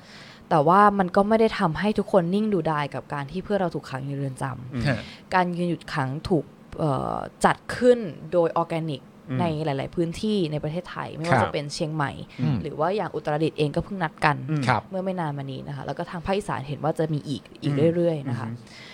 เอ่อมันทำให้ หลาย ๆ กลุ่มต้องกลับมาขยับ อืม อันนี้เราต้องยอมรับตามตรง ฮะ กลับมาขยับ มันดึงดูดความสนใจ ที่มันที่ที่ทุกคนเห็นความเป็นมนุษย์เป็นหลักอะ ครับ ่ะให้กลับมาสนใจเรื่องนี้ อืมอืม มันทำให้สังคมเกิดการพูดคุยถกเถียง ฮะ ไม่ว่าจะเป็นไปในทิศทางไหนก็ตามว่าการกระทำแบบนี้มันตรงกับสถานการณ์ไหมเหมาะสมหรือไม่ อืม หรือหรือเอ่อมันก็เป็นผลพลอยได้อย่างหนึ่งด้วยเหมือนกันว่าทำให้เรื่องนี้ถูกพูดถึงอยู่เรื่อย ครับ ๆนะคะมันมันมันสร้างผลกระทบในรูปแบบหนึ่งอาจจะไม่ได้เปรี้ยงป้างเหมือนเมื่อก่อน อืม แต่มันก็ไม่ได้ทำให้เรื่องนี้เงียบหายไป อืม แล้วก็ต้องยอมรับตามตรงว่ามันทำให้ทุกคนยังคงพูดถึงคนที่อยู่ในเรือนจำอยู่ อืม ด้วยเหมือนกัน อืม ทีนี้กลายเป็นว่าข้อเรียกร้องของตะวันและแบมอะค่ะ มันก็จะไปตกอยู่ที่พรรคการเมือง อืม ครับ เป็นหลัก อืม คนจะเริ่มสนใจแล้วว่าพรรคการเมืองจะมีท่าทีอย่างไร อืม กับทั้งมาตรา112 และ 116 ครับ เพราะว่าคุณก็บอกว่าคุณจะมาเป็นตัวแทนประชาชน ถูกต้องค่ะ และเมื่อมีคนเดือดร้อนมากขนาดนี้ แล้วก็ใช้ชีวิตตัวเองเข้าแลกในการยื่นข้อเสนอข้อเรียกร้องแบบนี้ แล้วแต่ละพรรคการเมืองจะมองเห็นความสำคัญตรงนี้หรือไม่ อืม มองเห็นความเห็นความสำคัญของชีวิตของเยาวชนหรือไม่ ครับ นะคะซึ่งมายคิดว่าเรื่องนี้ก็จะเป็นเรื่องหนึ่งที่จุดประเด็นให้แต่ละพรรคการเมืองต้องออกมาพูดออกมาขยับ อืม อย่า ครั ง บ ที่เราได้เห็นกันก่อนหน้านี้ด้วยเหมือนกัน ครับผม แสดงความชัดเจนเนาะ ใช่ครับ อันนี้สำคัญมากๆเลยนะครับ แล้วก็ใกล้เข้ามาทุกทีแล้วนะครับนะฮะกับการเลือกตั้ง ใช่ นะครับก็ต้องเดี๋ยวต้องรอดูกันนะครับ อย่างที่เอ่ออย่างที่ที่ที่มายบอกมานะครับ ก็คือว่าเออมันก็ต้องแบบเดี๋ยวก็ต้องติดตามว่าเอ๊ะจะจะมาแบบใกล้หรือว่าจะอะไรยังไง เดี๋ยวเราก็ต้องติดตามกันต่อด้วย ใช่ แต่ว่าเราจะจับตาดูทุกกระบวนการ ถูกต้องครับถูกต้องครับ ต้นกลางและท้ายนะครับ ค่ะ ไว้ใจไม่ได้จริงๆอะ ถูกต้องครับ จำไม่ได้เลย ถูกต้องคค่ะรับนะฮะ ฮะ แล้วในพาร์ทของมายเองล่ะ มีแบบว่าคือเราเราจะมีช่วงของการเขาเรียกว่าอะไรนะ เหมือน ฝาก แบบ ร้าน ฝากร้านด้วย เมื่อสักครู่นี้ฝากในพาร์ทของโหวต ค่ะ 62 ไปแล้วมีมีแบบเอ่อกิจกรรม หรือมีเอ่อช่องทางไหนเรื่องอะไรที่อยากจะฝากเอ่อคุณผู้ชมของเราอีกไหมครับ สามารถประชาสัมพันธ์ได้เต็มที่เลย ค่ะก็ตอนนี้แน่นอนว่าเดี๋ยวจะมีกิจกรรมออกมาเรื่อยๆนะ ครั คะ บ ในเรื่อคงรับ ของการจับตาการเลือกตั้งด้วคยรับ นะคะ อืม เพราะว่าเราเพิ่งมีการเปิดตัวเครือข่ายกันไปเนาะ อืม ทั้งเอ่อทางไอรอเองก็ตามนะคะ ก็สามารถที่จะเข้าไปติดตามข้อมูลข่าวสารได้ แล้วก็ อืม เดี๋ยวจะมีการทำข้อมูลออกมาอีก ครับ หลังจากนี้นะคะว่าเอ่อถ้าเอ่อเราต้องเพิ่มเติมเรื่องไหนรู้เรื่องไหนกันอีกบ้างนะคะ อืม จะไปเลือกตั้งจะต้องเตรียมอะไรกันยังไง จะเลือกตั้งล่วงหน้าต้องไปกันวันไหนยังไง อืม ระยะทะเบียนบ้านกันต้องล่วงหน้ากี่วัน เอออ อะไรพวกเนี้ยนะคะ ใช่ใช่ใช่ เราจำเป็นต้องรู้เพื่อที่เราจะได้ไม่ เอ่อ ไม่พลาดนะ ไม่พลาดใน อืม การใช้สิทธิ์ของตัวเองนะคะ อืมครับ แล้วก็อีกส่วนหนึ่งที่สำคัญเลยคือทางศูนย์ทนายความเพื่อสิทธิมนุษยชน ยังมีการอัปเดตคดีความอยู่ตลอดนะ ครั คะ บ ก็อยากให้ทุกคนเข้าไปติดตามกัน อืม อย่างเช่นวันนี้เนี่ยก็มีสดๆร้อนๆเลยนะคะ เมื่อตอนบ่ายที่ผ่านมา ครูใหญ่อัธพลบัวพัฒน์เองเขาก็ถูกเพิ่มคดีมาตรา 112 ในคดีเมื่อปี 63 นะคะ ฮะ ซึ่งอันนี้ก็เป็นข้อน่าสงสัยอยู่เหมือนกันว่าทำไมถึงมาถูกเพิ่ม เอาตอนปี 66 นี้ ทั้งที่มันเป็นคดีเมื่อ 63อะนะคะ ครับ ซึ่งก็อยากให้ทุกคนเอออย่าลืมไปค่ะว่ามาตรา 112 มันยังถูกบังคับใช้อยู่ ครับ อย่างอย่างอย่างซ่อนเงื่อนซ่อนงำง งงๆ แล้วก็ ครับ ยิ่งเอ่อในทางออนไลน์เนี่ยเอ่อทางดีเองก็เหมือนมีตำรวจไซเบอร์เลยค่ะ อืม ในการที่คอยสแกนนะคะ จับ เรื่อ ตาง พวก ดู นี้ ใช่เรื่องพวกนี้อยู่ตลอด แล้วก็มีมีคนโดนอยู่ตลอดค่ะในการแจ้งข้อกล่าวหา พรบคอมพร้อมพ่วงกับ1นึงสองค่ะ อืม ก็อยากที่จะเอ่อให้ทุกคนช่วยกันติดตามดูผ่านทางศูนย์ทนายความเพื่อสิทธิมนุษยชนก็ได้ค่ะ เพราะว่าเขาจะอัปเดตคดีความต่างๆ อยู่ตลอดเวลาค่ะ ครับ นะ ผ ฮะ ม นี่ไงโพสต์นี้นะครับเพิ่งโพสต์ไปเมื่อหนึ่งชั่วโมงที่แล้วนะครับ ผ่านไป 2 ปีเศษครูใหญ่อัธพลบัวพัฒน์นะครับ ถูกตำรวจย้อนแจ้งข้อหามาตรา 112 เพิ่มอีกคดี เหตุจากปารินาไกรคุปต์ครับ ไปกล่าวหาจากคำปราศัยตั้งแต่ปี 2563 ค่ะ นะครับ ใช่ นะซึ่งก่อนหน้านี้ศาลศาลเพิ่งพิพากษาว่าคุณปารินาเนี่ยมีความผิดในคดีหมิ่นประมาทนะครับครูใหญ่นะครับ ครับ อืมนะครับก็มาเรื่องนี้จนได้นะครับ หนึ่งหนึ่งสอง ม นะครับ อ่ะเอ่อแล้วก็แน่นอนครับ ขออีกนิดเดียวครับคุณไมายครับแหมวันนี้เรารบกวนคุณไมายมาตั้งแต่เอ่อหกโมงนะเอ่อ อุ๊ย จริงๆ ตั้งแต่5้าโมงครึ่งแล้วด้วยนะครับ จะสองทุ่มครึ่งแล้วเหรอ ใช่ ครับ ใช่เอ่ออีกนิดเดียวครับ เราทำแบบนี้อีกแล้วเหรอค ค รั รั บบ ผมถูกต้องครับ โอ้โห ครับโอเคใกล้ โอเค แล้ว ใกล้แล้ว ออม ใกล้แล้ว ออมออมหมายมามอ อ๋อ นี่ เออจบแล้ว เรา จบแล้ จะ ว เรา จบแล้ จะ ว ให้เขาอยู่นานกว่านี้ไม่ได้แล้วนะ จบแล้วจบแล้วจบแล้ว เออครับ แป๊บ ผม เดียว นิดเดียว ออม นิดเดียวนิดเดียวนิดเดียว แป๊บเดียว ตามตามครับผมครับผมตาม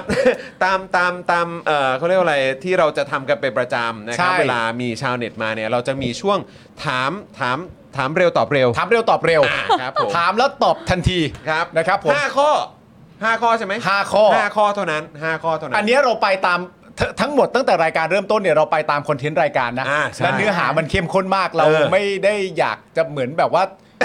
ตั้งใจแบบ เออ ให้มายอยู่นานเป็นพิเศษอะไรเงี้ยไม่มีนะ ใช่ปะ ยื้อเหรอฮะ ยื้ ไม่ อ เราไม่ต้องการจะยื้อใดๆเลยนะ อ่า เพราะว่าแต่ว่าเราไปตามคอนเทนต์จริงๆ ตามเนื้อหา ะค จ รับผ ริงๆนะครับคุณ เนื้อ ผู้ หา ชม มีเท่านี้นี่จริง ๆ เราพลาดไปตั้งอีกข่าวหนึ่งนะฮะไม่ได้มี นี่ ไม่ครับ นี่ถ้าอีกข่าวต้องอยู่ถึงสี่ทุ่มแล้วแหละ ใช่ มันจะนานเกินไปนะครับ เอ ผม เ นะฮะ อันนี้มัน ค ก็ รับผ เป็นเป็นช่วยไม่ได้ ขอโทษ รบ ขอโทษหมายด้วย รบกวนอีกอีกอีกสั้นๆแป๊บเดียว สั้นๆเดียวนะครับผม อืมนะฮะ อ่ะ อ่ะนะฮะ มา ห้าข้อถามไวตอบไวอัน ถา นี้ มไวตอบไวนะครับ ต้อง มายค ต้อ รับ งมาดูกันว่าคำตอบจากคุณมายเนี่ยจะเป็นยังไง ใช่ครับผม มายครับคำถามแรกนะครับ อะไรที่เด็กๆ คิดว่าเท่แล้วพอโตมาก็มาคิดว่า เฮ้ย มันไม่ได้เท่นี่หว่า เออเออโอ้ยถามไว้ตอบไว้ว่า เร็วๆเร็วๆเร็วๆเร็วๆเร็ว เออคิดว่าเท่ แล้วโตมามันก็ไม่ไม่ได้เท่ เออ เอาไข่มุกดีดใส่เพื่อนมั้ง เอา เอาเอา เป่าไข่มุกใส่ ๆเป่า เพื่อนอะ ไข่มุกใส่เพื่อนเดี๋ยวก่อนมันคือเม็ดแมงลักป่ะ หรือเปล่าแบบ เออ อย่าง ยุค นั้น ยุค ป่ะ หนูเป็นเม็ดไข่มุก โอ้ไม่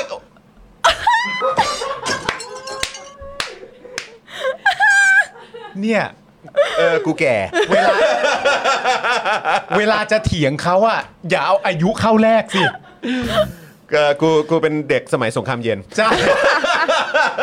สมัยมายนี่มันไข่มุกเหมือนประมาณชาไข่มุกนั่นแหละ ใช่ค่ะ แล้ แล้ว ว ก็ ก็เป็นหลอดอันใหญ่ๆ แล้ว อ่า เราก็จะใช้ความพยายามใน ครับ การจุ๊บมันขึ้นมา ครับ แล้วก็ ผม เป่า แล้วก็ ใส่ เป่าใส่เพื่อน เพื่อน ใช่ แล้วเด็กๆ เราคิดว่าอันนี้มันเป็นการแบบเล่นกับเพื่อนที่เท่มาก ใช่ก็เหมือนเป็นยิงปืนกันไงพี่แบบ อ๋อ ปิ้วปิ้วปิ้วใช่ใช่ใช่ อ๋อมึงไม่รู้หรอกมึงเม็ดแมงลักมึงไม่ต้อง มึงไม่ต้องเม็ดแมงลัก ไม่แล้วผมจะบอกให้นะครับ ว่าไอ้คนที่ชอบเป่าเม็ดแมงลักใส่ชาวบ้านเขาเนี่ยนะครับ นั่งอยู่ข้างๆผมเนี่ยแหละครับผม ก็มายบอกก็ยิงปืนปิ้วปิ้วปิ้วปิ้ว เออครับผม ปิ้วปิ้วปิ้ว แล้วเวยอ๋อแต่ว่าเม็ดไข่มุกก็ยังดีนะ ใช่ คือเม็ดแมงลักนี่เวลาติดเสื้อโคตรแบบ เสื้อไม่เท่าไหร่ครับคุณจอนนะครับ ผม เวลาผมเป่าผมเล็งผมนะฮะเล็งผมนะฮะ โอ้จิตใจมึงทำด้วยอะไร ครับผม แม่งสุดยอด เป่า ออ ไข่มุกใส่เพื่อนนะ เป่าไข่มุกใส่ เพื่อนโอเคครับผมได้ครับ คำถามต่อไปครับ ครับ ภาพยนตร์เรื่องโปรดครับ แฮร์รี่พอตเตอร์ค่ะ แฮร์รี่ โอ้ พอตเตอร์มีภาคไหนเป็นพิเศษไหมครับ หรือ ครับ ชอบรวมๆทั้งหมด ภาคแรกค่ะ ภาคแรกด้วย ใช่ โอ้โหแฮร์รี่พอตเตอร์ภาคหนึ่งนะครับ ภาหง ผม นะอ่ะ นักแสดงหรือนักร้องที่เคยตกหลุมรักตอนเด็กๆ ครับ เออ โอ้ยตกหลุมรักตอนเด็กๆเหรอ ใช่ หนูพูดได้ปะ ได้สิ ได้ดิทำไม นไม่ได้อะได้สิ ปื้มไงปื้มเขาอ่ะเออ ปลื้มเขา ฮะ หนูเคยชอบพี่ตูนบอดี้สแลมมาก โอ้ ก็ต้องพูดได้อยู่แล้ว ได้ ครับ สิเออ ก็ต้องพูดได้อยู่แล้วครับ ชื่นชอบเอ่องานเพลงเขาใช่ไหมฮะ ครับผม เออครับผม ไม่ โอเคพูดได้ พูดได้พูดได้ เออครับผม ไม่รู้จักเพลงงมงายไหมฮะ ก็เข้าใจไหมครับ อ่ะ ผม พี่ตูนบอดี้สแล เนื้อ ม เพลงฟิลลิ่ง ฟิลลิ่งฟิลลิ่ง เออ นะครับ ในยุ ผ ค ม นั้นใครๆก็ต้อง ใช่ใช่ใช่ เออ ทางของฉันฝันของเธอเนาะนะครับผม ครับผม อ่ะดี ครับ คำถามต่อไปครับคำแนะนำที่ดีที่สุดที่เคยได้ในชีวิตครับ เออ เออ คำแนะนำที่ดีที่สุดที่เคยได้ในชีวิต อืม มั่นใจในตัวเอง อืม แบบนี้แหละดีแล้ว มั่นใจในตัวเองแบบนี้ละดีแล้ว โอเคครับผม ดีครับ คำถามสุดท้ายครับ ข้อ 5 ข้อสุดท้ายแล้วรู้สึกอย่างไรกับการทำรัฐประหารครับ เกลียดมันค่ะ หนูโกรธค่ะ แล้วหนูก็รู้สึกว่านี่เป็นการกระทำที่ไม่ในชีวิตนี้จะไม่มีการให้อภัยอีกเลย และจะทำทุกวิถีทางในการป้องกันไม่ให้มันเกิดขึ้นอีกค่ะ จบ สวยงาม สวยงามครับ สวยงามครับผม ไม่ไม่กลับบ้านได้ แล้วนะครับ มันหมดแล้วครับไม่ครับ หมดแล้วครับ นี่ไง เออ ก็จบปิดท้ายอย่างงดงามด้วย ครับ ถาม ผม เร็วตอบเร็วนั่นเอง ครับ นะ ผม ผมโอ้โห โอ้ยแต่มีคนมายืนยันหลายคนนะเรื่อ ค ง รับ ประเด็นพี่ตูนแบบนี้ผมก็ซื้อเทปเหมือนกัน เออ นั่นนู่นนี่อะไรอย่างเงี้ย อันนี้เขา ซื้อเทปนี่นี่เออ สมัยไม้นี่ซื้อเทปหรือเปล่า ส ส มั มั ย ย ไม้ พี่นี่ยังเป็นแม็กมังลักอยู่เลยนะ เฮ้ยอย่าไปเจ็บสิเดี๋ยวมึงเจ็บแล้วมึงก็งอแงอะ หนูซื้อหนูซื้อ เทป เหรอ ใช่ใช่หนูซื้อ CD เทป อ่าเทป ใช่ ด้วยอ่า ใช่ เฮ้ยยังทันอยู่เว้ย เออสุดยอด เโอเคโอเคโอเคโอเค แม่จะมีเครื่องเล่นเซาเบา ครับผม อ่าว อล์กแมนนะวอล์กแมนนะ Walkman เออ ก็แบบแล้วก็กดตึ๊บ แล้วก็ฟัง นี่ ปึ๊บน่าจะตั้งแต่อัลบั้มแรกเลยแหละเนาะ ใช่ ใช่ไหม ใช่ อ่าโอ้โห เทปจะตายพี่ตูนบริ เอ ส อ แล เออมเออเออเออ นะครับ ที่เป็นนี่ป่ะเออที่อ่านี่โอ้โหยคุณเกียร์บอกว่าไปไป คุณเกียร์ถามว่าไปส่งน้องเปล่า แต่ว่านี่ครับไทนี่เคน้องไม้น่ารักเห็นไหมเออนี่ เอ๊ะทำไมมีเสียงมีเสียงหัวเราะออกมาจากหลังเอ่อเอ่อฝั่งคอนโทรลของเราด้วยฮะ อ่าอ่าถ้าถ้าโมเมนต์นี้ ฮะ มึงยังไม่แก้สถานการณ์ เดี๋ยว ครับ เป็นโมเมนต์มึงกูก็ไม่ ทำนะบอกไว้ก่อนมึงทำอะไรมึงต้องทำแล้วนะตอนเนี้ยเออ ก็ อ่ะเอามึงต้องเอาดิมึงกี่เรื่องแล้ว มึงกี่เรื่องแล้วเอาเอา กูก็กำลังจะอ่านคอมเมนต์ต่อซาวเบาใช่ครับ สมัยนั้นซาวเบาครับ อ่ะ ผม โดดไปซาวเบ้าเลยพี่ อ่านะครับนะฮะปาล์มเช็ดเหงื่อก่อนไหมมีคนถาม เออครับไม่เป็นไรครับ คุณผู้ชมไม่มีอะไรแย่ไปกว่าไม่แมงลักผมแล้วแหละเชื่อผมเถอะเออเทปเนี้ยจริง ๆโหแม่งกู หมายถึงเม็ดแมงลักหรือเปล่าครับ ไม่ค่ะสมัยหนูมันคือเออไข่ ส มุก มัยหนูด้วยนะ สมัยหนูด้วยนะ เออครับค่ะ ก็แต่ว่ายังดีที่น้องเขายังรู้จักเออครับเม็ดแมงลักคืออะไร ครับ เออ ผม นะครับผมนะฮะอ่ะโอเค คุณผู้ชมครับวันนี้ขอบคุณมายมากจริงๆเลย ค่ะ นะครับ ครับอยู่กับเรามาตั้งแต่ต้นรายการเลยนะครับ แล้วก็พูดคุยกันในหลากหลายประเด็น แล้วก็รู้สึกว่าโอ้โหมันมันดีมากเลยนะเพราะว่าได้ได้ฟังความเห็นของเรา แล้วก็ ใช่ เป็นความเห็นของคนรุ่นใหม่ แล้วก็ ครับ เป็นความเห็นของคนที่เขาเรียกว่าอะไรคือเป็นตัวแทนของคนรุ่นใหม่ได้จริงๆอ่ะ ใช่ นะครับนะก็ขอบคุณมากๆเลยนะครับ แล้วก็ติดตามในสิ่งที่มายเนี่ยได้ประชาสัมพันธ์เอาไว้ด้วยไม่ว่าจะเป็นเรื่องของการเอ่อเขาเรียกว่าโหวต62 ด้วยนะครับนะแล้วก็ติดตามเรื่องของคดีความต่างๆ ของนักกิจกรรมทุก ๆ คนด้วย อันนี้สำคัญมากๆเลยนะครับช่วยกัน ครับ ส่ง เสียงให้กับพวกเขาทุกคนด้วยนะครับ วันนี้ ครับ ขอบคุณมายมากเลยนะครับ ขอบคุณนะครับไมค์ครับ เช่นกันะ ขอบคุณนะครับผขอณากเลมยค่ะ นะฮะแล้วก็ถ้ามีโอกาสหวังว่าเราจะได้พูดคุยกันอีกอัปเดตกันอีก แล้วถ้ามีอะไรนะครับที่อยากจะให้พวกเรามาแบบเมื่อช่วยกันส่งต่อบอกต่อก็เรียนเชิญที่รายการเราด้วยนะครับ ขอบคุณมาก ผม เลยค่ะ รับ ยิน ผ ดี ม ค่ะ นะครับอ่ะคุณผู้ชมครับฮะคุณเบคุณเบคือไงฮะคุณเบริเฟอร์มาเหรอฮะสวัสดีนะครับเฮ้ยเดี๋ยวก่อนขอดูคอมเมนต์เมื่อกี้หน่อยขอดูคอมเมนต์เมื่อกี้หน่อยที่เป็นซูเปอร์แชท 100 บาทปิดรายการรอบหน้าลองชวน อ๋อ คุณเบริเฟอร์น่าจะสนุกด้วยอ่า ครับ โอ ผ เค ม นี่มีการชี้เป้าให้ด้วยนะครับ มีการชี้เป้าชาวเน็ตคนต่อไปของเราด้วย ครับผม ขอบคุณมากเลยนะครับ มีคนบอกว่าทำไมคุณปาล์มหน้าเปลี่ยนสีไม่เปลี่ยนนะ คุณปาล์มหน้าเปลี่ยนสีเลยใช่ไหมฮะ เออ นะครับ อ่ะ คุณผู้ชมครับ วันนี้ขอบคุณคุณผู้ชมมาก ๆ นี่กำลังจะสองทุ่มครึ่งแล้ว เดี๋ยวต้องให้น้องไมค์กลับบ้านแล้ว เออทำไมนะไม่ครับ ให้น้องไมค์กลับอ่ะ ก็ถามเร็วตอบเร็วอยู่ไง เออ เม็ดแมังลักอยู่เนี่ยเออ ใช่ นะครับผมนะ ครับ วันนี้ ผม หมดเวลาแล้วคุณผู้ชมครับ นะครับผมจอห์นวินยูนะครับแล้วก็เอ่อคุณปาล์มนะ ครั ค บ รับนะพี่บิววันนี้ก็โอ้โหดูแลการไลฟ์ของเราพี่ออมมาดูแลเอ่อชาวเน็ตของเราด้วยนะครับแล้วก็ที่สำคัญที่สุดชาวเน็ตของเราวันนี้น้องมายนะครับขอบคุณมากๆอีกครั้งหนึ่งนะครับ ขอบคุณนะครับ ขอบคุณคุณผู้ชมที่อยู่กับเราตั้งแต่ต้นจนจบรายการนะครับแล้วก็พรุ่งนี้นะครับมาเจอกันได้กับ Daily Topics แต่ว่าบ่ายโมงนะ เป็นบ่ายโมงนะค บ่า รั ย บ โมงถึงบ่ายสามนะครับ เดี๋ยวมาเจอกับพวกเราได้นะครับ วันนี้หมดเวลาแล้วนะครับ พวกเราลากันไปก่อนนะครับ สวัสดีครับ สวัสดีครับ Daily t o p i c กกับจอห์นวินยู